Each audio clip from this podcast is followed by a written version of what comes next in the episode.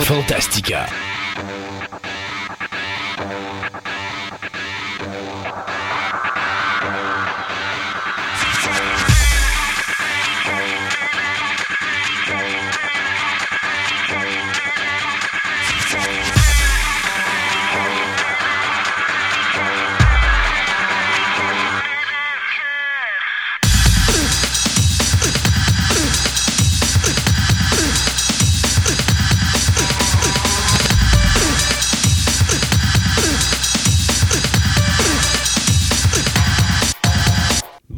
Mesdames et messieurs, bienvenue à Fantastica, nouvelle édition. Bonjour Sébastien. Allô, allô. Hey, on commence raide aujourd'hui, il me semble. C'est puis on prend pas le temps de bien euh, relaxer, dire bienvenue mesdames et messieurs à cette toute nouvelle émission de Fantastica. Ben oui. Euh, pour nous, c'est la fin novembre. Oui. C'est-tu déjà la fin novembre? Ben oui, on n'est pas loin de là. non? Ben oui, hein, ça s'en vient vite. Hey, déjà le Noël qui s'en vient. Pas d'émission spéciale de, Noël cette année. Pas cette année. Non, non, je me C'est un petit peu difficile d'avoir tout le monde à Noël. Il n'y a pas juste ça. Tu sais, j'ai été rough un petit peu pour le spécial Halloween. Alors, je me dis, je vais peut-être donner un break à tout le monde pour Noël. Euh, je- mais je pense à quelque chose de spécial quand même pour Noël. Je, je, je, je, je veux Je essayer de pensais que tu allais me dire la Saint-Valentin. Non, non, oui. non, non, non. Non, mais je veux dire, euh, ben, je, vais, je, je vais te parler de mon idée. Je le fais live comme Ah oui, ça. vas-y donc. Euh, Brassons les idées. Dans le temps de Fantastica, l'émission radio, il y a une multitude d'entrevues que je n'ai jamais passées en nom.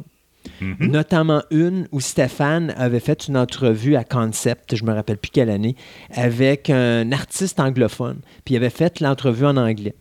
Euh, je pense que pour Noël, parce que j'avais parlé de te donner congé pour les fêtes pour que tu passes ton temps avec ta petite Ben famille, oui. puis tu n'avais pas besoin de te déplacer, tout ça. Mais j'avais le goût quand même d'avoir une émission euh, de, de, de, de- Fantastica. Et euh, je me suis dit, ben, peut-être qu'on va faire une émission spéciale, entre guillemets, présenter ces vieilles entrevues-là, euh, avec euh, peut-être une petite introduction que je pourrais faire, parce qu'il y a une maison, de, la maison des Six Brumes, j'ai une entrevue avec eux autres. Moi, j'ai jamais diffusé cette entrevue-là. Donc, les présenter là. Oui, c'est des vieilles affaires, mais c'est une émission de Noël, donc je me dis... C'est juste- encore d'actualité. Puis oui, il ça fait un encore. Ça fait un filler. Puis en même temps, ben, je me dis, c'est des choses que personne n'a jamais entendues. Donc, vous, les auditeurs de Fantastica, vous allez avoir la chance d'entendre ça. Puis il y a ce petit segment avec Stéphane qui va, que je vais garder à la fin, mais que je vais faire également la traduction, vu que c'est de l'anglophone. Euh, je vais présenter l'entrevue, mais entre chacune des questions et réponses, je vais traduire euh, ce, qui va, ce qui va avoir été dit. Mais j'avais l'idée de faire ça. Donc, euh, c'est probablement ça qui va se passer entre Noël et Jour de l'An, notre- parce qu'on a une émission entre les deux. Euh, bien sûr, quand même, on va trouver le moyen de vous faire nos nouvelles, mais euh, ça, va être, ça va être quelque chose de spécial. Donc, euh, ça va être le, comment je pourrais dire, le, le, le Christmas Carol. Hey boy. Mais sauf qu'on va juste aller dans le passé.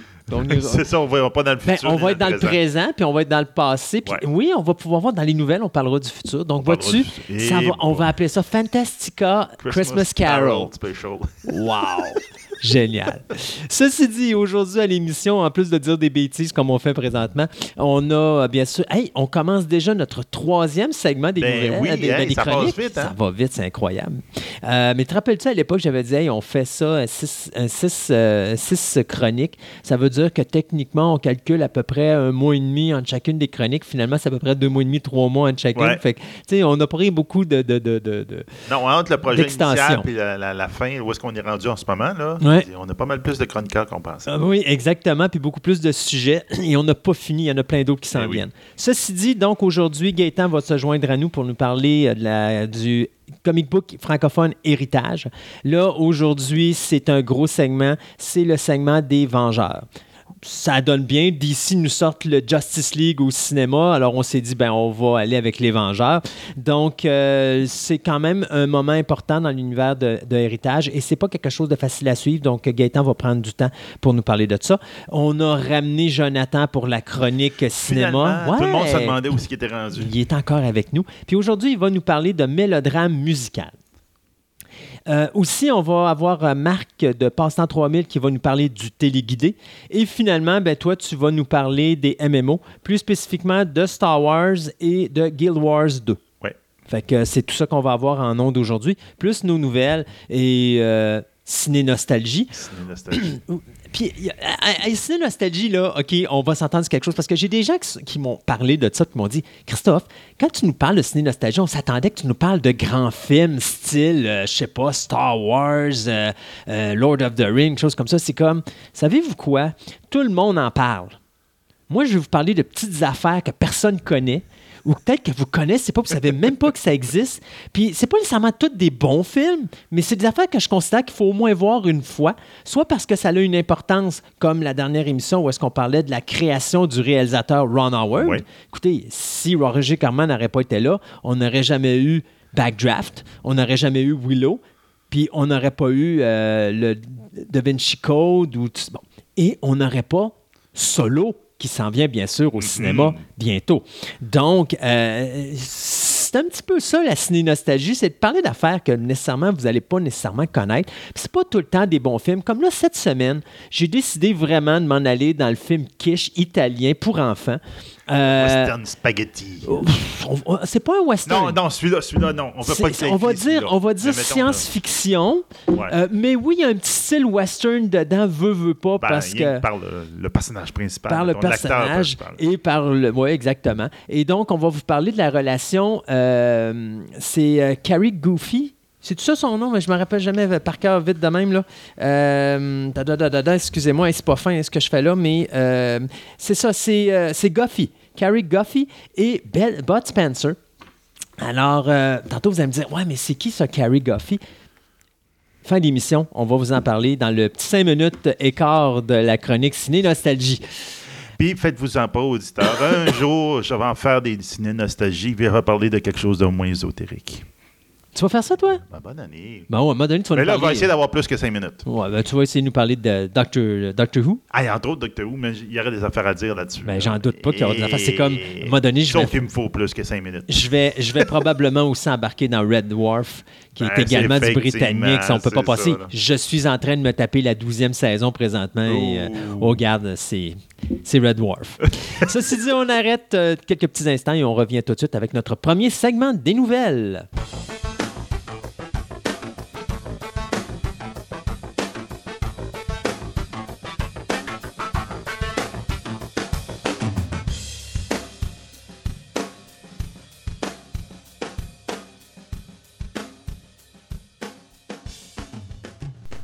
Ce segment de nouvelles vous est présenté par le club vidéo Vidéo Centre-Ville, le plus grand club vidéo répertoire de la ville de Québec. Films d'auteur, cinéma commercial ou télésérie, plus de 30 000 films à votre portée au 230 Marie de l'Incarnation à Québec ou rendez-vous sur leur site web à vidéocentreville.com.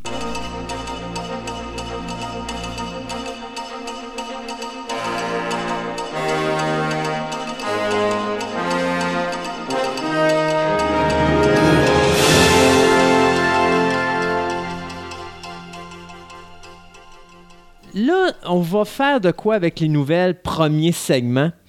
Euh, parce qu'il ne s'est pas passé grand-chose durant les deux dernières Non, il n'y a semaines. pas eu de mort vraiment intéressante. T'es fin encore, toi. Il y, a, il y a eu des décès, là, mais non, effectivement, j'ai- comme pris un Mettons break. notable. Il n'y avait, pas- y avait pas de gros, gros noms, fait que j'ai comme dit, bon, c'est assez, je suis tanné de parler de décès à, à l'émission. Euh, mais je me suis dit, peut-être qu'on pourrait, dans ce premier segment d'émission-là, compléter des choses qu'on a commencé la semaine dernière. Oui. Euh, donc, moi, je vais commencer avec Disney 20th Century Fox. Oui, oui, oui, oui. Parce oui, que le bal se poursuit. Euh, ils, ils sont arrivés dans un mur de béton, les deux. Ils ne s'entendent pas sur euh, le Combien? montant d'argent. Sauf qu'il y a trois points présentement qui rentrent en conflit. Le premier, ben oui, effectivement, Disney ne s'entend pas avec 20th Century Fox sur le montant d'argent. Le deuxième, il y a des trucs politiques présentement qui nuisent à, ce- à cette chose-là. Principalement, si vous vous rappelez, la semaine dernière, on parlait, pas la semaine dernière, mais je veux dire la dernière émission, on vous parlait qu'il y a beaucoup de gens à Hollywood qui avaient peur du monopole de Disney. Ah, Et ouais. donc, il y a une loi anti-monopole. Et présentement, le gouvernement s'est mêlé de la chose en disant, bien, euh, oui, on peut accepter cette transaction-là tant et aussi longtemps qu'on ne voit pas un monopole se créer dans la transaction. Donc, ça complique encore deux fois plus cet aspect de transaction-là parce que faut qu'il comme il donne des assurances que Fox va être indépendant de Disney. Ben, mettons, arrêtez, non, c'est juste de dire que Disney ne peut pas acheter certaines choses que Fox a présentement à vendre. parce Ah. que ça rentre en conflit avec cette loi de monopole. Alors euh, là, c'est tout revisualiser les négociations et tout ça. Et la troisième, eh bien, il y a des nouvelles personnes qui sont rentrées dans le dossier, dont une certaine compagnie qui s'appelle Sony. Oh. Parce que c'est confirmé, Fox est bel et bien à vendre. On ne veut pas garder Fox, donc on va trouver un acheteur, c'est sûr et certain. Il y a présentement trois compagnies qui sont associées, qui se battent contre Disney pour aller pro- procéder à l'achat. Deux entreprises que je connais pas. Euh, donc c'est, euh, il y a la première, c'est euh, Verizon Communications. La seconde, c'est Comcast Corporation. Et la troisième, bien sûr, c'est Sony Pictures. Et les gens qui rêvaient d'avoir l'univers de 20th Century Fox avec Disney pour dire tout simplement qu'on pourrait avoir les Vengeurs contre les X-Men, bien là, présentement, se dirait, OK, si Sony rachète 20th Century Fox, ça veut dire que les X-Men se retrouveraient dans l'univers de Spider-Man. Ouais. Donc, là, ça pourrait être X-Men versus Spider-Man. Euh, mais c'est sûr et certain qu'on on aurait, on, aurait une- un changement de dynamique, mais les X-Men demeuraient encore à, À l'extérieur de l'univers. Mais de- avec une possibilité, avec l'argent d'entente qu'ils ont eu avec Spider-Man, de peut-être faire un univers commun. En tout cas, c'est pas encore fermé au niveau de Disney pour ce genre de relation-là. C'est juste que c'est sûr que ça complique un petit peu les choses. Mais je pense que ça peut, surtout avec ce qu'on avait avec Spider-Man, que ce soit euh, Homecoming ou que ce soit euh, euh, c'était Captain America Civil War. je crois que maintenant, comme on voit que les compagnies Sony et Disney ont été capables de s'entendre sur un partenariat, je pense que ça peut, si Sony vient qu'à acheter 20th Century Fox, et on vous dit pas que ça va se faire, mais on vous dit que c'est présentement dans les cartes, on voit quand même qu'il y a pas, il y a encore un espoir d'être capable de faire. Tu sais, ça pourrait genre, OK, Avengers versus X-Men. X-Men versus Avengers. Ben Donc, oui. le film est en deux parties. La première partie est produite, mettons, par Disney, mais la deuxième est produite par, Par Sony. Sony. Chacun va chercher sa part de, ba- de bacon là-dedans, mais euh, chacun va chercher sa part de bacon là-dedans. Donc, Mhm. le premier, vu que c'est Marvel, va aller chercher le plus gros montant d'argent, puis Sony va chercher un petit montant. Mais dans le deuxième, c'est Sony qui va chercher le plus gros montant d'argent, puis c'est c'est Marvel qui va chercher la différence. Euh, je pense que ton chaton a- Non, c'est même fait- pas mon chaton. c'est- ton cellulaire. Qu'est-ce que tu fais avec un cellulaire en ondes, toi? Il est beau, il est, il est off. là. Bon, hey, sais-tu que je te gronde en plus? T'as même pas tes couleurs Fantastica pendant qu'on fait notre show. C'est horrible. Non, mais je suis au- euh, aux couleurs Disney. Oui, t'es aux couleurs Disney. Bon, OK, t'es pardonné pour ça. Donc, ceci dit, présentement, on travaille euh, sur ce dossier, mais dès qu'on va avoir euh, des nouvelles, on va vous tenir au courant. Mais c'est un gros dossier, la vente de 20th Century Fox, et c'est plus compliqué qu'on pense. Donc, euh, j'ai hâte de voir. Disney est en cours dans la course. Il n'y a rien de. C'est pas parce que les- Non, non, non, non, c'est pas c'est parce qu'ils sont arrêtés qu'il se passe rien. C'est juste que là, c'est plus compliqué avec Disney. Puis là, en plus, tu as trois autres entreprises qui viennent de rentrer dans le décor qui n'étaient pas là Ils avant. viennent d'en entendre parler, puis ils font Wow, wow, moi aussi, je vais avoir Ouais, ça. exactement. Ce qui me surprend, c'est. Je m'attendais à voir Warner Brothers faire un pas, un, un- un- un move dans cette direction-là, et Warner ne bouge pas. Alors ça, ça m'épate un petit peu, euh, parce que je me dis, euh, Warner Brothers, euh, présentement cette année, est numéro un au box-office. Ouais. De- Il y a eu des années difficiles. Ils ont Warner eu énormément d'années c'est ça, là. difficiles. Et euh, je- là, ça va se jouer entre Thor et Justice League. Ouais. Parce que là, Thor gagne, Justice League perd. Euh, je pense que ça va jouer là la fin d'année euh, entre, entre Marvel et DC. Là, Euh, puis en plus, il faut se dire que, pas DC, mais je veux dire entre, entre, euh, entre Disney et Warner Brothers. Brothers. Et en plus, il faut se dire que Disney a encore une carte dans les mains qui s'appelle Star Wars épisode 8. Oui. Euh, ça, ce petit montant d'argent-là avant la fin de l'année pourrait peut-être donner le blitz qu'ils ont gagné pour. euh, qui, qui ont besoin plutôt pour dépasser euh, au fil d'arrivée Warner Brothers cette année. Euh, ça va être une lutte serrée parce qu'il n'y a pas grand-chose entre les deux. là. Je pense que Warner a 19,1% du marché, puis Disney a 17,9% du marché. Puis je pense que c'est quelque chose comme euh, un billion de dollars, je pense, qui... qui Viens là. non, c'est un million, un milliard de dollars, excuse, pas un billion, mais c'est un milliard. C'est la même affaire, en tout cas. Mais c'est Ah, un milliard, non, mais tu sais, euh, quelqu'un va dire Ouais, mais c'est de l'argent. Ouais, mais attention, pour les, les compagnies de cinéma, là, C'est pas tant euh, que ça. c'est pas tant que ça. Alors, euh, la lutte est encore serrée, fait que, il y a encore des chances que Disney euh, gagne pour une cinquième année en ligne la tête du box-office. On verra bien. On verra bien. Euh, donc, le Seigneur de ma, ma- ma mon, mon- mon petit segment de nouvelles s'appelle Le Seigneur des Anneaux au petit écran, ou encore quand la rumeur a dit vrai et que Christophe avait Allez, tort. oui, t'as merci. J'attendais que tu me le pitches dans la face quand je te disais toutes tes maudites rumeurs. Mais, tu sais, au moins. Mais, sais-tu, il manquait une information? Oui, il manquait une information. On va, on va donner où est-ce que c'est l'état de la, la nouvelle qui s'est confirmée. Puis après ça, on dira probablement l'explication pourquoi que ça s'est fait. Mhm. Donc, on avait dit dans la dernière fois, on avait dit que justement, euh, il y avait une possibilité peut-être qu'une série de Seigneur des Anneaux viendrait à la télévision. Surtout sur Amazon Prime Video. Mais c'est désormais officiel. C'est Amazon qui va produire, euh, qui a acquis les droits d'adaptation de l'œuvre de euh, J.R.R. Tolkien euh, pour explorer l'univers des terres du milieu à, dans- à la télévision, dans une série de télévision. Ça devrait se passer avant la première trilogie de Peter Jackson, mais après des Hobbits. Donc, ça, ça a l'air d'être ça le deal, là, le- le- l'entente. C'est comme explorer le bout qui n'a pas été exploré au cinéma. au cinéma. Puis je trouve que c'est une bonne idée parce que Ben tu sais, on se le disait euh, en- dans la dernière émission, on se disait je vois pas l'utilité de refaire un remake alors que Peter Jackson a fait pour moi une job exemplaire. C'est ça, oui. Puis à perte de temps euh, complète. Puis euh, tantôt, on en reparlait aussi de ça, où est-ce que je te disais, j'ai hâte de voir, parce que Peter Jackson, quelque part, va falloir qu'il soit impliqué, parce qu'ils ne pourront pas utiliser l'univers qu'il a créé, Ouais, le look. le look le- exactement, sans, sans que Weta soit impliqué dans le décor. Alors, Jackson, je suis sûr que quelque part, à un moment donné, il va être impliqué de près ou de loin dans ça. Il n'y a pas Moi, de choix. là. Amazon, je me retournerais vers Weta et dis Garde, euh, viens-tu nous aider? Il dit Ouais, on, t'engage. Sans euh, voir. Puis, tu sais, même là, tu pourrais dire à Peter Jackson, parce que des fois, euh, tu sais, Peter Jackson me fait penser à un, à un, euh, à un, euh, George Lucas. C'est le genre de gars qui en demande un petit peu trop euh, ou beaucoup plus que ce qu'il a besoin d'avoir. Euh, je pense au projet de Halo à un moment donné où est-ce qu'il avait demandé euh, 100 millions juste à lui. C'était le film, je pense, qui coûtait 250 millions, puis il y avait juste 100 millions, c'était pour Weta. Puis c'est pour réinvestir dans ses machines. Mais c'est parce que j'ai pas besoin. Le- le- la compagnie de cinéma avait dit ben écoute, nous, on ne paiera pas pour tes équipements. Fait Ben que non, c'est investis le tiers, nous, on va investir un tiers. Puis je pense que c'était. Je me rappelle plus c'est quoi la compagnie qui avait fait le, le- le- le jeu d'Halo. Parce que je pense c'est Sony, je pense. Sony euh, qui devait investir le dernier tiers. Puis Ouais. finalement, les deux compagnies ont dit non, non, nous, on n'investit pas d'argent là-dedans. Ben oui, bravo. La compagnie va investir 250, 300 millions pour le plaisir d'investir de l'argent puis vous faire vivre, je pense pas.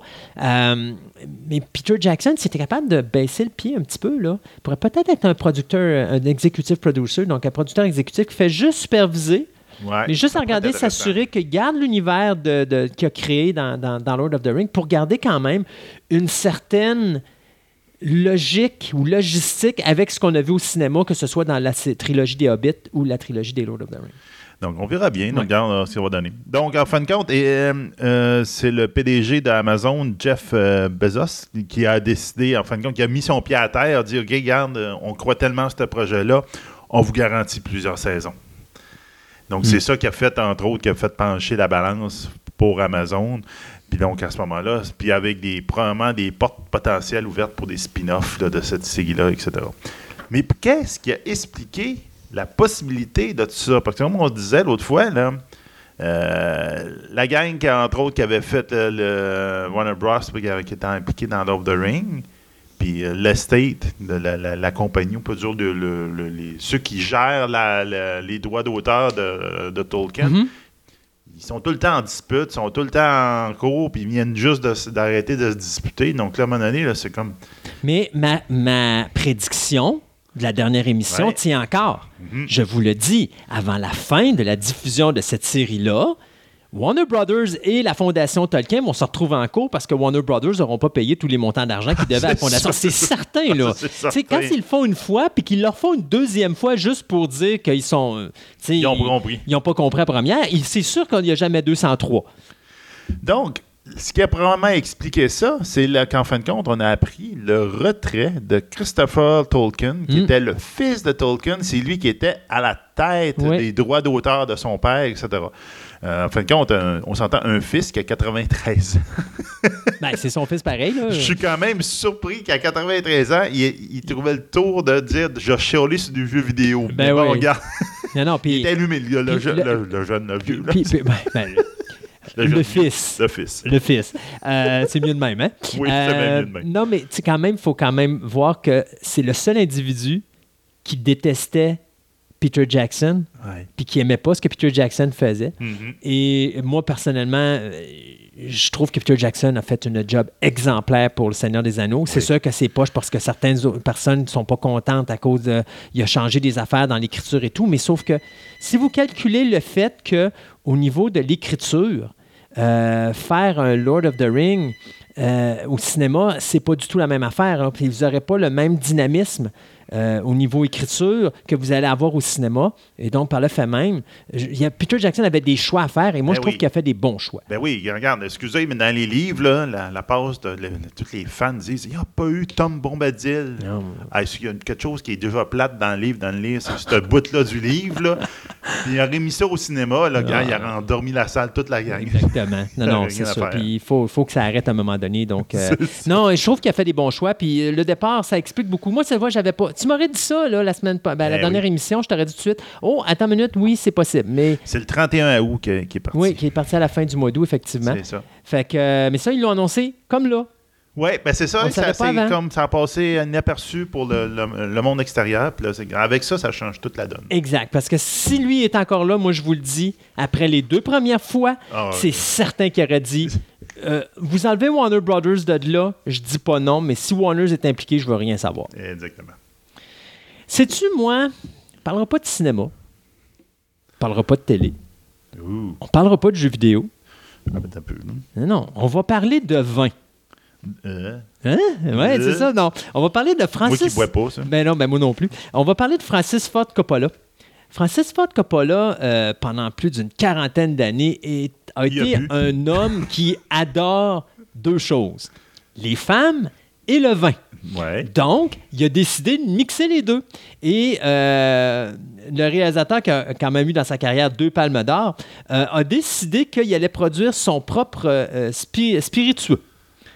Donc, il va créer euh, Great Women Spirits. Donc, c'est des, euh, il y a du grain, du, de la vodka et du cognac. Ça, c'est ses trois euh, lignes principales. Et ce qui est le fun avec sa, sa ligne de, de- de- de- de- al- alcoolisée, on va dire, c'est que ces étiquettes sont à l'effigie des grandes figures historiques féminines. OK. Alors, pour la vodka, il a décidé de prendre la comtesse polonaise Marie Waleska, donc qui était la maîtresse de Napoléon Bonaparte. Euh, et euh, c'est elle qui va être sur euh, ces bouteilles pour le cognac. En ce qui concerne le, cognac, pas le cognac, excusez, c'était la vodka. Pour le cognac, ça va être Maria Gaetana. Ça, c'est la mathématicienne, une mathématicienne du 15e siècle qui a été retenue pour le cognac, donc. Et finalement, pour le c'est euh, euh, l'informaticienne britannique Ada Lovelace, la fille de Lord Byron, qui va euh, être là. Donc, tout ça, c'est inspiré par sa mère, sa femme et sa fille. J'en sais pas plus que ça. Ils n'ont pas laissé le choix. non, effectivement, ils n'ont pas laissé le choix. Et euh, aussi, ce qui est drôle, c'est que euh, officiellement, euh, parce que sa ligne de vin était quand même disponible chez eux depuis le début de l'année 2017, mais depuis octobre, on peut en avoir au café euh, Zotrop de San Francisco, qui est euh, un café appartenant à- au cher parrain. euh, Coppola. Donc, euh, si ça vous tente de vous euh, taper une, bonne bouteille de bon vin, ben, allez à San Francisco, vous allez au café euh, Zotropé et puis vous allez être capable d'avoir une petite bouteille, soit de cognac, soit de vodka ou soit de. Bon, ben, quand je vais rester dans la lignée de pas comme d'habitude. En 2016, à moins que vous étiez sur une autre planète, vous avez absolument entendu parler de Pokémon Go. J'étais sur une autre planète. Non, regarde, dans, dans le domaine que tu travailles, tu as dû en entendre parler plus que moi. que. J'entends Pokémon, mais j'entends pas Pokémon Go. Là. C'est quoi Pokémon Go? C'est l'affaire avec euh, tu marches, puis sur ton cellulaire, Ouais, puis ah, c'est ça. Donc, c'est une application qui a été downloadée à 500 millions d'exemplaires. C'est assez énorme pour le- une application gratuite en plus. Donc, effectivement, c'est que ça faisait que tu pouvais aller essayer de capturer les Pokémon, mais dans la vie réelle. Ouais, très le fun. Très le fun. C'est, ça, ça a été. Puis je blâme pas ce qu'ils ont fait. Je trouve ça super le fun. Très dangereux. Parce que j'ai vu des gens marcher en regardant leur cellulaire parce qu'il faut qu'ils trouvent le Moses de Pokémon, puis ils traversent la rue sans regarder parce qu'ils regardent leur cellulaire, puis tu as l'auto qui s'en vient sur eux autres. Je l'ai vu, ça. Oui, oui. Ça, on l'a vu. Mais on s'entend que tu n'avais pas besoin de Pokémon Go pour faire ça. là. Il y en a bien du monde qui traverse maintenant. Maintenant, ils Mais mettent des pas. affiches, ils mettent des lumières dans certains pays, ils mettent des lumières à terre pour les lumières de piétons. Mais j'espère. Parce que le monde regarde à terre Mais oui. pour regarder leur cellulaire. Donc, ils regardent pendant, ils mettent la lumière. Wow, hey, hey. Oui, mais idéalement, il aurait fallu que ça tout soit indiqué sur le. Mais c'est Ah pas ouais, évident, là. Mais je veux dire, il aurait fallu que ça soit vraiment tout indiqué. Genre, tu arrives à, une lumi- à une route, il y a des autos, voilà la lumière, ah, regarde. Tu volontairement, il faudrait que sur le cellulaire, ça soit marqué regarder avant de traverser. Ben oui. Parce que c'est vraiment, je te le jure, même à un moment donné, on était dans le centre d'achat où je travaille, euh, les gens marchaient dans le corridor, là, puis j'ai déjà vu deux jeunes qui, tu sais, le chum, la blonde, les deux étaient sur le... sur- ils regardaient pas en avant, puis à un moment donné, t'as une vieille dame qui est en avant d'eux autres, puis bang dans la vieille Ben, dame. Ben oui. Puis tu sais, ça m'a donné, c'est comme, hey les boys and girls, là, levez les yeux sacrément une fois de temps en temps pour regarder où vous en allez. Tu sais, t'en as un, ton chum, il est à côté, il a le sel, ben toi, dirige-les, puis regarde en avant. Mais ça, je trouvais, pour ça, très dangereux, malgré le fait que c'était plaisant pour la technologie. Ben, c'est ça. là. C'était le fait que tu es obligé de te déplacer physiquement vers le lieu où est-ce que le Pokémon était pour le capturer, Ouais. etc. À la base, ça, regarde, on s'entend que c'est à cause que ça s'appelait, ça s'appelait Pokémon que ça a été connu. Mhm. Parce qu'en 2012, la même compagnie a utilisé un autre, un autre pro- programme qui s'appelle Ingress, qui était exactement la même chose. OK? C'est juste qu'il y avait des nexus magiques, je me rappelle bien, ou technologiques, puis il fallait que tu captures, etc. Puis quand il avait fait ce, jeu-là, c'était les personnes qui proposaient des lieux. Ils ont dit Je suis dans la ville de Québec. Il a dit euh, Tel genre de Nexus, ça devrait être un monument historique. Donc je te propose ce monument historique. Voici la photo et les coordonnées. Puis les autres acceptaient. Puis ils ont tous comme pris cette information-là, puis ils ont transformé ça en ben, pour Pokémon Go. Puis c'est juste que comme ça s'appelait Pokémon, c'est pour ça que ça a. Tout ça pour vous dire que je parle de ça parce que Niantic, qui est la compagnie en arrière de ça, est en train de travailler sur la nouvelle version avec le même principe qui va s'appeler Harry Potter Wizard Unite. Oh! Donc, ils viennent de faire un deal avec euh, Harry Potter, le state d'Harry Potter. Donc, avec ça, ils vont être capables, ils, vont- un, principe semblable. Ils vont se promener dans la vraie vie, dans le vrai monde, puis ils vont euh, faire des affaires. Donc, le but sera d'explo- d'explorer le vrai monde, les cités autour de nous autres, euh, vivre des aventures, apprendre à lancer des sorts, apprendre des sorts, lancer des sorts, découvrir des artefacts, rencontrer des bêtes fantastiques et des personnages iconiques de l'univers de Harry Potter. J'espère que Ils la bête aussi- fantastique, ce sera pas leur ancien professeur. euh, Je sais pas. en tout cas, donc, puis s'allier pour affronter des ennemis puissants. Donc, c'est peut-être le next stage de ça que j'ai hâte de voir parce que Pokémon Go, malheureusement, ça s'est essoufflé parce que c'était à un moment donné, c'était redondant. Puis mais tout ce pas... fait, dis-moi si je me trompe, tout ce que tu avais à faire, c'était juste trouver les Pokémon. Ouais, puis là, tu avais des places, des arènes, tu pouvais placer tes Pokémon là, puis là, tu, tu défendais pas un, po- un Pokémon que tu mettais dans une arène, tu ne le défendais pas. C'est l'ordinateur qui prenait le contrôle quand il se faisait attaquer par un ennemi. Puis l'ennemi, lui, avait une, une affaire interactive. Donc, ça donnait un Ouais. petit peu comme, je te dirais, un one-way. Puis il y a toujours du monde qui ont toujours euh, espéré avoir la possibilité d'avoir un duel. Dresseur contre dresseur, puis t'envoies des Pokémon. Je rencontre quelqu'un qui a le cellulaire avec un autre, la Pokémon, puis le faire. Ça s'est jamais fait. Ça serait beau, hein? T'es, dans le milieu du chemin, puis là, ils traversent les deux, ils arrêtent en plein milieu de la route, bloquant tout le trafic, puis là, ils se battent au Pokémon. Bravo. Ouais. ça aurait été vraiment Mais exceptionnel. moi, j'avais toujours. euh, le next stage de ça, moi, j'avais toujours pensé que ça aurait été comme quelque chose comme. euh, mettons, tu vis une aventure comme un peu à la Donjon et Dragon. Willow, comme on parlait tantôt, quoi Oui. que ce soit, où j'avais cherché le dragon, là, cherché l'épée Excalibur, je Mhm. le retire de la roche à tel endroit, je peux l'utiliser à tel. Tu sais, faire des énigmes, affaires de même, ça aurait été quelque chose de très intéressant. Peut-être qu'ils vont aller dans ce euh, domaine-là avec euh, ouais, Potter, on verra bien. OK. Vas-y. 0-2. 0-2. Ouais. euh, 2-0? non, non, 0-2 ou O2. euh, c'est pas clair parce que je sais pas si c'est un 0 C'est oxygène, euh, ça. C'est ça, O2, donc euh, 0-2. Euh, donc, ça va être euh, un des prochains films de l'actrice Anne Hathaway euh, que j'ai vu. euh, c'est Colossal, je pense que j'ai vu il n'y a pas si longtemps que j'ai trouvé vraiment euh, Ouais, je pense que c'est plaisant. elle qui était là-dedans. ouais. Qu'à un moment donné, elle découvre qu'il y, y a une espèce de. En tout cas, elle se rend dans un parc pour enfants, puis elle se rend compte qu'à chaque fois qu'elle pile à certains endroits, il y a un monstre qui apparaît euh, au Japon, puis qui écrase les buildings, puis elle se rend compte que finalement, c'est elle. Puis, en tout cas, il y, a- il y a plein de choses. Si vous n'avez jamais vu ce film-là, ça vaut la peine d'être vu. C'est vraiment original, c'est vraiment le fun. Euh, Donc, Anne, Anne Hathaway qui va jouer dans un film où. euh, enfin, c'est une drôle de faire. Parce que, tu sais, il y a une nouvelle mode à Hollywood.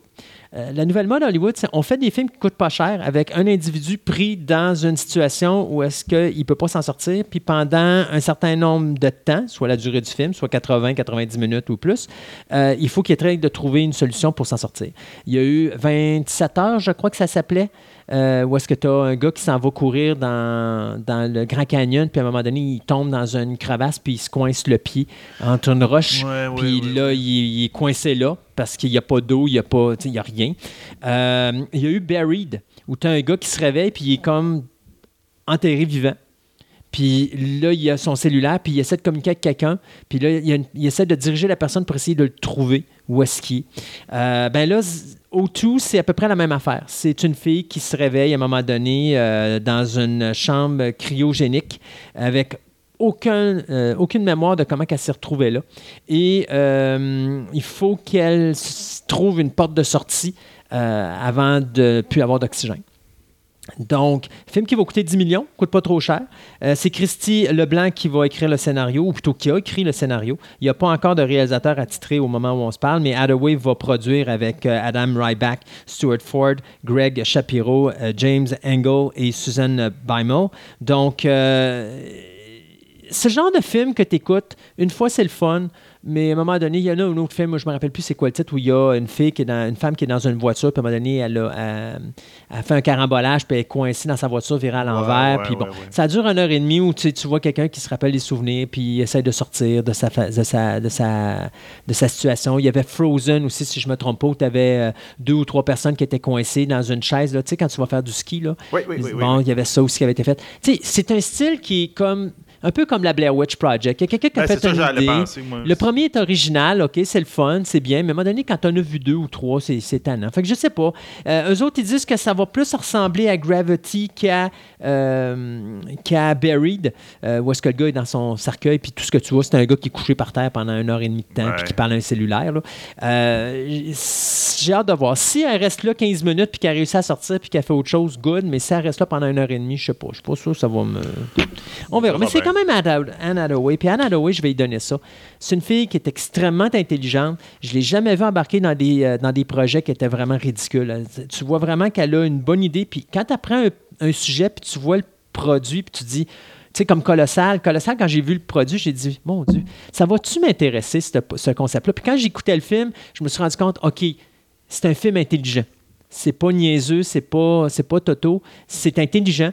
Euh, et tu vois que c'est vraiment une fille qui a une tête ses épaules. Fait que je pense que peut-être qu'il y a une, quelque chose quelque part, vu qu'en plus elle produit, il y a peut-être une, quelque chose qui va faire, qui va sortir de l'ordinaire du Barry conventionnel. J'espère. Mais on verra euh, quand ça sortira. Ouais, c'est ça.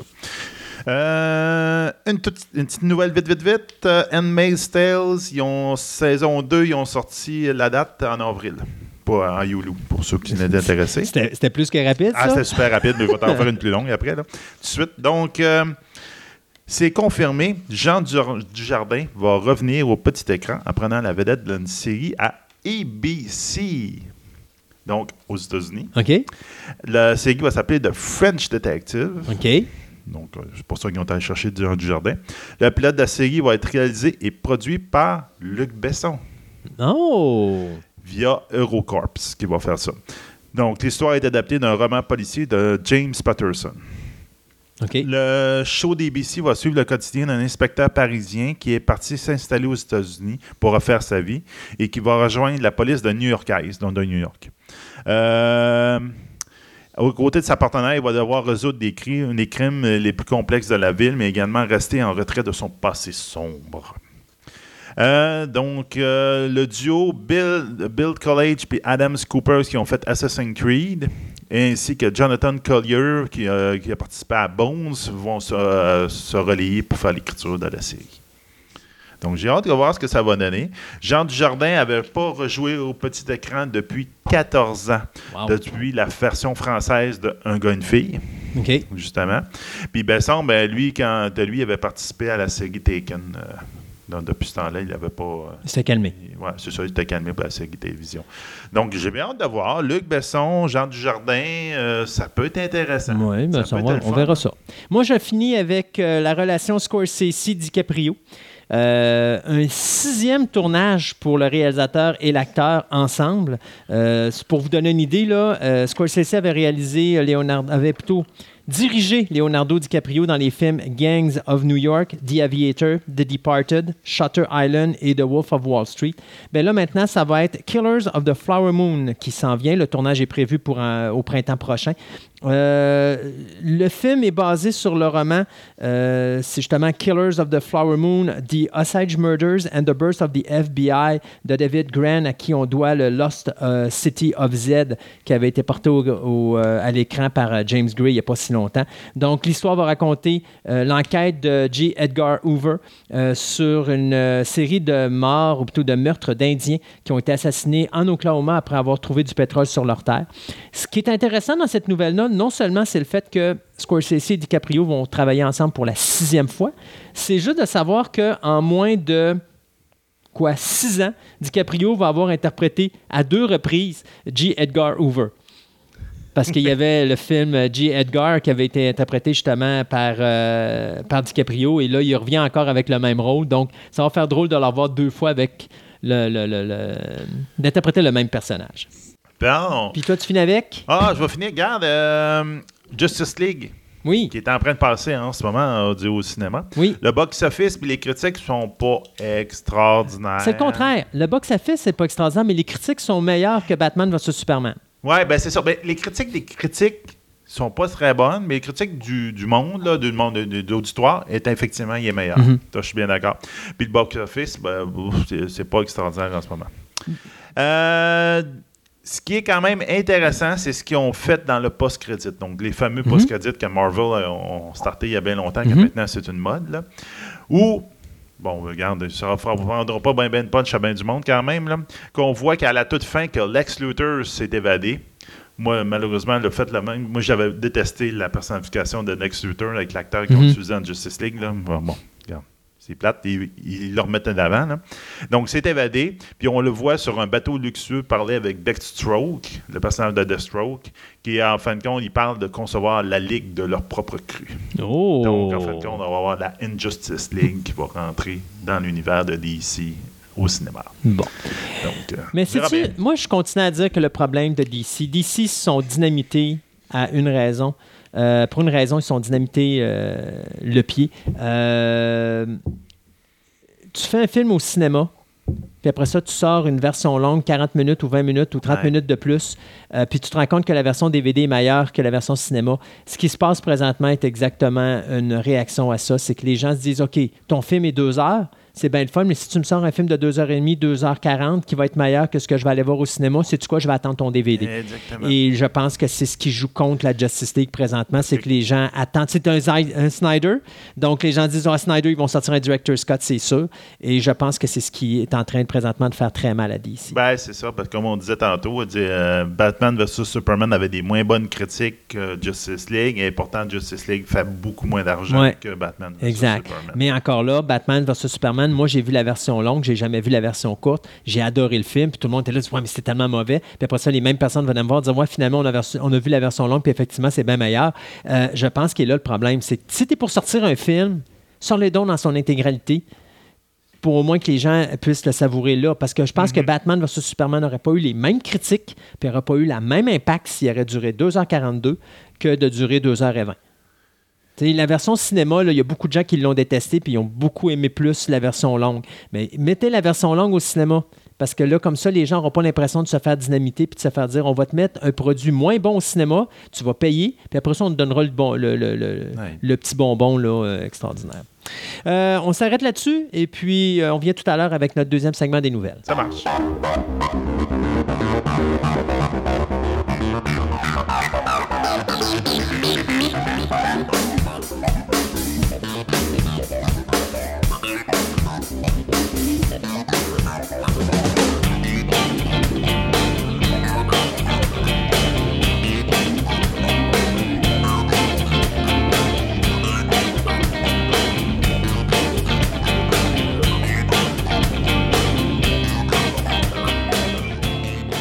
Sébastien de retour avec les MMO. Oui, Donc, de quoi qu'on parle aujourd'hui? on va parler de Star Wars et de Guild Wars 2. OK. Donc, deux ancêtres, on peut dire, dans le domaine des MMO, puis qui se sont renouvelés avec le temps. Donc, on va parler, première chose, d'un MMO qui s'appelait Star Wars Galaxy. OK. Que, lui, c'est Sony qui l'a mis, qui l'a mis online. Donc, c'est Sony qui, était- qui l'avait développé. En quelle Ça, se année? passe en- ça a été commencé en 2003 2003. Jusqu'en 2011. OK, Tu donc vas voir pourquoi. C'est ça. Ça a duré 8 ans. Euh, c'est un jeu que tu achetais les boîtes, puis tu avais en plus un prix mensuel que tu devais payer à chaque mois pour pouvoir euh, être abonné. Euh, chaque expansion, tu devais les payer, etc. Le Star Wars Galaxy se passait entre l'épisode 4 et l'épisode 5, donc entre... euh, Ben, entre New Hope et Empire Strikes Back. c'est ça. Euh, donc, ce MMO était vraiment ambitieux dans le sens que c'était très innovateur pour l'époque et très innovateur même à notre époque. C'est pour ça que je veux vraiment en parler. Wow. Il y avait environ une dizaine de races et 27 professions. Je peux-tu Même- faire, je peux faire une, prise, une- pas une précision, mais je peux-tu faire une. euh, Ah, j'ai oublié mon terme. En tout cas, je euh, tantôt tu disais que c'était arrêté en 2011, tu allais nous dire pourquoi. Oui. Moi, je vais dire, je mise sur le Big Bang. Non. Ah, Ah, ok. Donc, il y a Donc- 27 professions, dont plusieurs non combattantes. OK. Donc, tu pouvais être architecte, tu pouvais être musicien. Hmm. Donc, c'était une Ouais, possibilité. c'est fun ça. Donc, il y avait la possibilité dans ce jeu-là, je fais un entertainer, euh, un- quelqu'un qui, qui fait des, travaille de la pour Jabba. danse, qui fait, je travaille pour Jabba, et je, c'est moi qui gère la cantina, et Mhm. c'est, j'ai pas besoin de taper sur des monstres. Non, c'est le fun. Donc, c'était complètement différent que de tout ce qui s'est fait à date. C'était vraiment, là, quand on dit un carré de sable, c'était vraiment ça. Mais connaissant euh, Star Wars épisode 6, je suggère pas aux gens d'être un chanteur pour Jabba parce que c'est sûr que vous allez se passer Ouais, par la trappe, la c'est c'est tu vas officiel. manger dans le fond Exact. du trou, c'est sûr. Donc, euh, étrangement, il n'y a personne qui pouvait commencer comme Jedi dans ce dans jeu-là. C'est une bonne chose. C'était une bonne chose. Tu pouvais découvrir comment devenir un Jedi, mais c'était quelque chose qui était marqué nulle part. C'est comme c'était laissé aux joueurs. dire, Il y a un moyen dans le jeu, mais trouvez-les. Ça équivalait de genre de, de construire ton, light- ton lightsaber, etc., etc., etc. Donc, Ça, c'était fait avant. C'était-tu fait avant épisode 1? euh, 2003. L'épisode Premier, 1, c'était quoi? ouais. Je me rappelle plus de la date. Mais il me semble que oui, pas. épisode 1 était, Ouais. était déjà passé. Parce que que c'est la fin des années 90. Ça veut dire que les, euh, l'espèce de petite bestiole qui est dans le sang, là, qui crée le Jedi. euh, Je pense qu'ils l'avaient peut-être pas mis là, à ce moment-là. Ils l'ont gardé comme dans le vieux, euh, les vieux de la vieille. Donc, le Jedi était découvert, puis même quand quelqu'un finissait par être un Jedi, ça avait l'impression, comme dans les films, donc un Jedi est très puissant, donc Mhm. tu étais vraiment beaucoup plus puissant que les autres joueurs. OK. L'économie était extrêmement florissante. L'économie? L'économie Oui. du jeu était à peu près exclusivement par les joueurs. Les joueurs faisaient les line speeders. Les joueurs faisaient les, armures. Un peu comme le jeu que tu nous avais parlé dans ta première chronique. euh, c'était quoi donc? Où est-ce qu'il y avait tout un univers? Ouais, il y avait un? Online. Eve Ouais, c'est Online, ça, ouais, ça. effectivement. À peu près dans le même genre.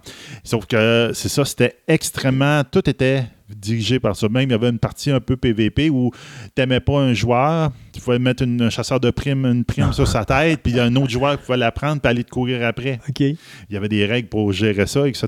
Mais, puis à un moment donné, avec les updates, il y a eu la possibilité d'avoir des, des vaisseaux spatiaux pour sortir de l'atmosphère, aller sur d'autres planètes. Et euh, juste avant sa cancellation, même, il était supposé d'avoir des possibilités d'avoir des vaisseaux spatiaux vol, vol stratosphériques, de se promener dans l'atmosphère avec les vaisseaux spatiaux. Donc, c'était vraiment intéressant. La complexité était extrême de ce jeu-là. Euh, le fait aussi que tu apprenais ta profession, tu apprenais tes skills de profession, mais les autres joueurs pouvaient venir te voir, toi, pour dire Apprends-moi cette profession-là. Je suis intéressé. Fais-moi, dis moi, je suis un joueur dans, sur la planète Hot. Y a trois, quatre villes qui sont déterminées par le jeu. Les autres, les- toutes les autres villes, c'est les joueurs qui les ont construits. Il y a des architectes qui ont construit ces maisons-là, la ville, puis c'était habité par les joueurs. Donc, c'était vraiment très, très, très, très bon. En 2011, ils l'ont fermé pour la simple et bonne raison que Sony a perdu les droits. Ouais, j'allais dire, on sait que c'est pas pour le Big Bang. Non, fait c'est que- pas mais en réalité, c'est le Big Bang parce qu'ils sont fait mettre knock-out. Ouais, c'est ça. Donc, en fin de compte, c'est devenu Star Wars euh, Old Republic, qui a été acheté par BioWare. C'est BioWare qui l'a mis. BioWare, pour ceux qui sont dans le domaine des jeux informatiques, c'est ceux qui ont fait Mass Effect, entre autres. Donc, c'est une grosse compagnie. Eux autres, ils ont décidé que ça, ça s'appelait Old Republic. Ça se passait à peu près 3650 ans avant la série. Donc, vraiment, là... Euh, attends, Au attends. début de Là, la compagnie a les droits pour faire Star Wars Galaxy. Ils perdent les droits, mais ils reviennent avec un autre jeu de Star Wars. C'est un autre, un, un gang qui est pas, c'est pas Ok, c'est une autre partie, c'est pas ok, Sony, donc, je comprends. Une autre je compagnie. comprends, je Donc, comprends. euh, carrément, il y a quelqu'un d'autre qui a mis plus, plus de cash à la table, puis ils ont, pris, Ok. puis là, ils ont fermé l'autre, C'est poche. ils sont partis. L'autre, on s'entend, gars, Star Wars Galaxy, s'il y a des gens qui ont encore le jeu original, il y a des serveurs qui se sont re- réouverts par des fans qui ont réussi à refaire le serveur from scratch, Ok. carrément de rien. Ils n'ont même pas piraté, ils ont parti de rien. Dès que tu as le jeu original, tu es capable de jouer. Ah. Euh, donc, il peut y avoir des personnes qui peuvent avoir de la nostalgie de retourner dans cet univers-là. Euh, donc, euh, Old Republic, lui, il y a huit professions, deux factions, donc l'Empire puis le- les rebelles. Euh, à cette époque-là, 3600 ans avant les, films, bon, on s'entend que les Sith puis les, les, Jedi existent, donc tu peux créer un Jedi ou un Sith suite au début. Donc, euh, ça encore là, c'est payant à tous les mois. Tu achètes la boîte puis tu es payant Mhm. tous les mois. Il y a une possibilité de gratuite, d'un genre que vous pouvez jouer un peu à ce jeu-là de manière gratuite, mais à un moment donné, vous allez atteindre un plafond. Tu te dis, OK, si je veux aller plus loin que ça, il faut que je paye, puis sinon, ça ne donne rien. Donc, euh, chaque, dans ce jeu-là, chaque planète est une instance, etc. Donc, chacun. Puis quand tu achètes ça, est-ce que tu trouves ça sur Internet ou c'est directement sur le site? Tu peux aller directement sur le site. OK, c'est bon. Ouais, entre autres. Euh, il y a un système à la- un peu à la BioWare. Ça veut dire pour ceux qui, sont, qui connaissent cette compagnie-là, c'est un peu comme les jeux de Mass Effect. Donc, tu as beaucoup de possibilités de dialogue, de répondre au dialogue. Donc, tu peux répondre à une personne pour l'envoyer promener, pour tomber plus du dark side ou encore tu sais, des réponses. Mhm. Tu peux même faire des interactions euh, quasiment romantiques avec certains personnages non joueurs. Donc, euh, ça vient un peu là-dessus. Il y a quand même 2,6 millions d'exemplaires du jeu qui ont été vendus. Donc, on s'entend qu'il y a une possibilité d'avoir une bonne population. Donc, c'est quand même intéressant. OK. Donc, ça, c'est dans l'univers de Star Wars pour ceux qui aiment ça. Guild War. Ça, euh, j'avoue que j'ai un gros faible pour ce jeu-là. C'est le jeu que je joue depuis euh, un, mé- un méchant bout. Donc, Guild War, c'est un MMO donc, qui est né en 2005, celui-là. OK. OK? Plus récent. plus récent. Euh, ça en fait quand même un jeu assez vénérable. Pour un MMO, c'est vénérable. 2005, 2003. Comme, Mais il euh, existe encore? Oui. il OK, existe donc ça encore. veut dire il que ça existe fait 12 encore. Il y a même une deuxième version, tu vas voir. Euh, il y a eu cinq expansions, tous payantes. Donc en 2005, deux en 2006, une en 2007, une en 2010. En 2010, c'était gratuite. La grosse, grosse révolution que ce jeu-là a apporté dans le domaine, c'était un modèle unique à l'époque, qui en fin de compte, en anglais qui disent du pay to play. Tu achètes la boîte du jeu, tu n'as plus besoin de donner de l'argent. OK. Il n'y a pas d'abonnement, c'est gratuit. À l'époque, c'était surtout un système qui ressemble un peu aux microtransactions qu'on a présentement sur nos selles. C'était pas aussi développé, là, mais ça ressemblait beaucoup à ça. C'était surtout des affaires cosmétiques. Tu voulais avoir que ton personnage soit plus beau, qu'il ait une plus belle épée, etc. Donc, ce n'était pas des options que tu achetais pour donner un, un avantage sur les autres joueurs. Donc, Guild Wars, c'est un mode fantastique. Initialement, il y avait six professions. Chaque expansion qu'il y a eu a rajouté chaque fois deux professions différentes. C'est un jeu par instance, OK? La ville, les capitales, les villes ou les, euh, les villages, c'est là que tu peux rencontrer d'autres joueurs. C'est là que tu vois tout le monde, OK?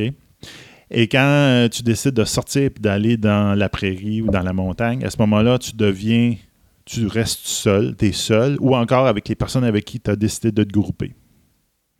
Donc, ça faisait que c'était pas demandant sur les serveurs. C'est un peu pour ça qu'aussi qu'ils ils perm- permettaient un système de jeu de ce style-là, parce que les autres, ça leur demandait pas beaucoup de maintenance Mm. pour pouvoir. euh, Il n'y avait pas besoin d'avoir euh, une armée en arrière qui essayait de faire fonctionner ça.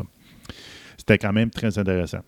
Aussi, une particularité que tous les autres jeux n'ont pas à, exploiter, il y avait une possibilité d'engager des mercenaires qui s'étaient dirigés par l'ordinateur. Hmm. Donc, je suis tout seul. Je dois aller en dans la campagne faire une mission. Je sais qu'il faut au moins six personnes pour faire cette mission-là. Je prends des mercenaires, je les engage. Je leur donne un pourcentage des profits que je vais faire. Mais ça me permet de le faire tout seul. Est-ce que tu peux mixer, c'est-à-dire prendre d'autres joueurs pour être une partie de tes mercenaires, puis l'autre partie des mercenaires sont faites par tu prends, informatique? là, on est que quatre, il faudrait être six idéalement. Il n'y en a pas là-dedans dans nous autres qui, euh, qui est capable de soigner.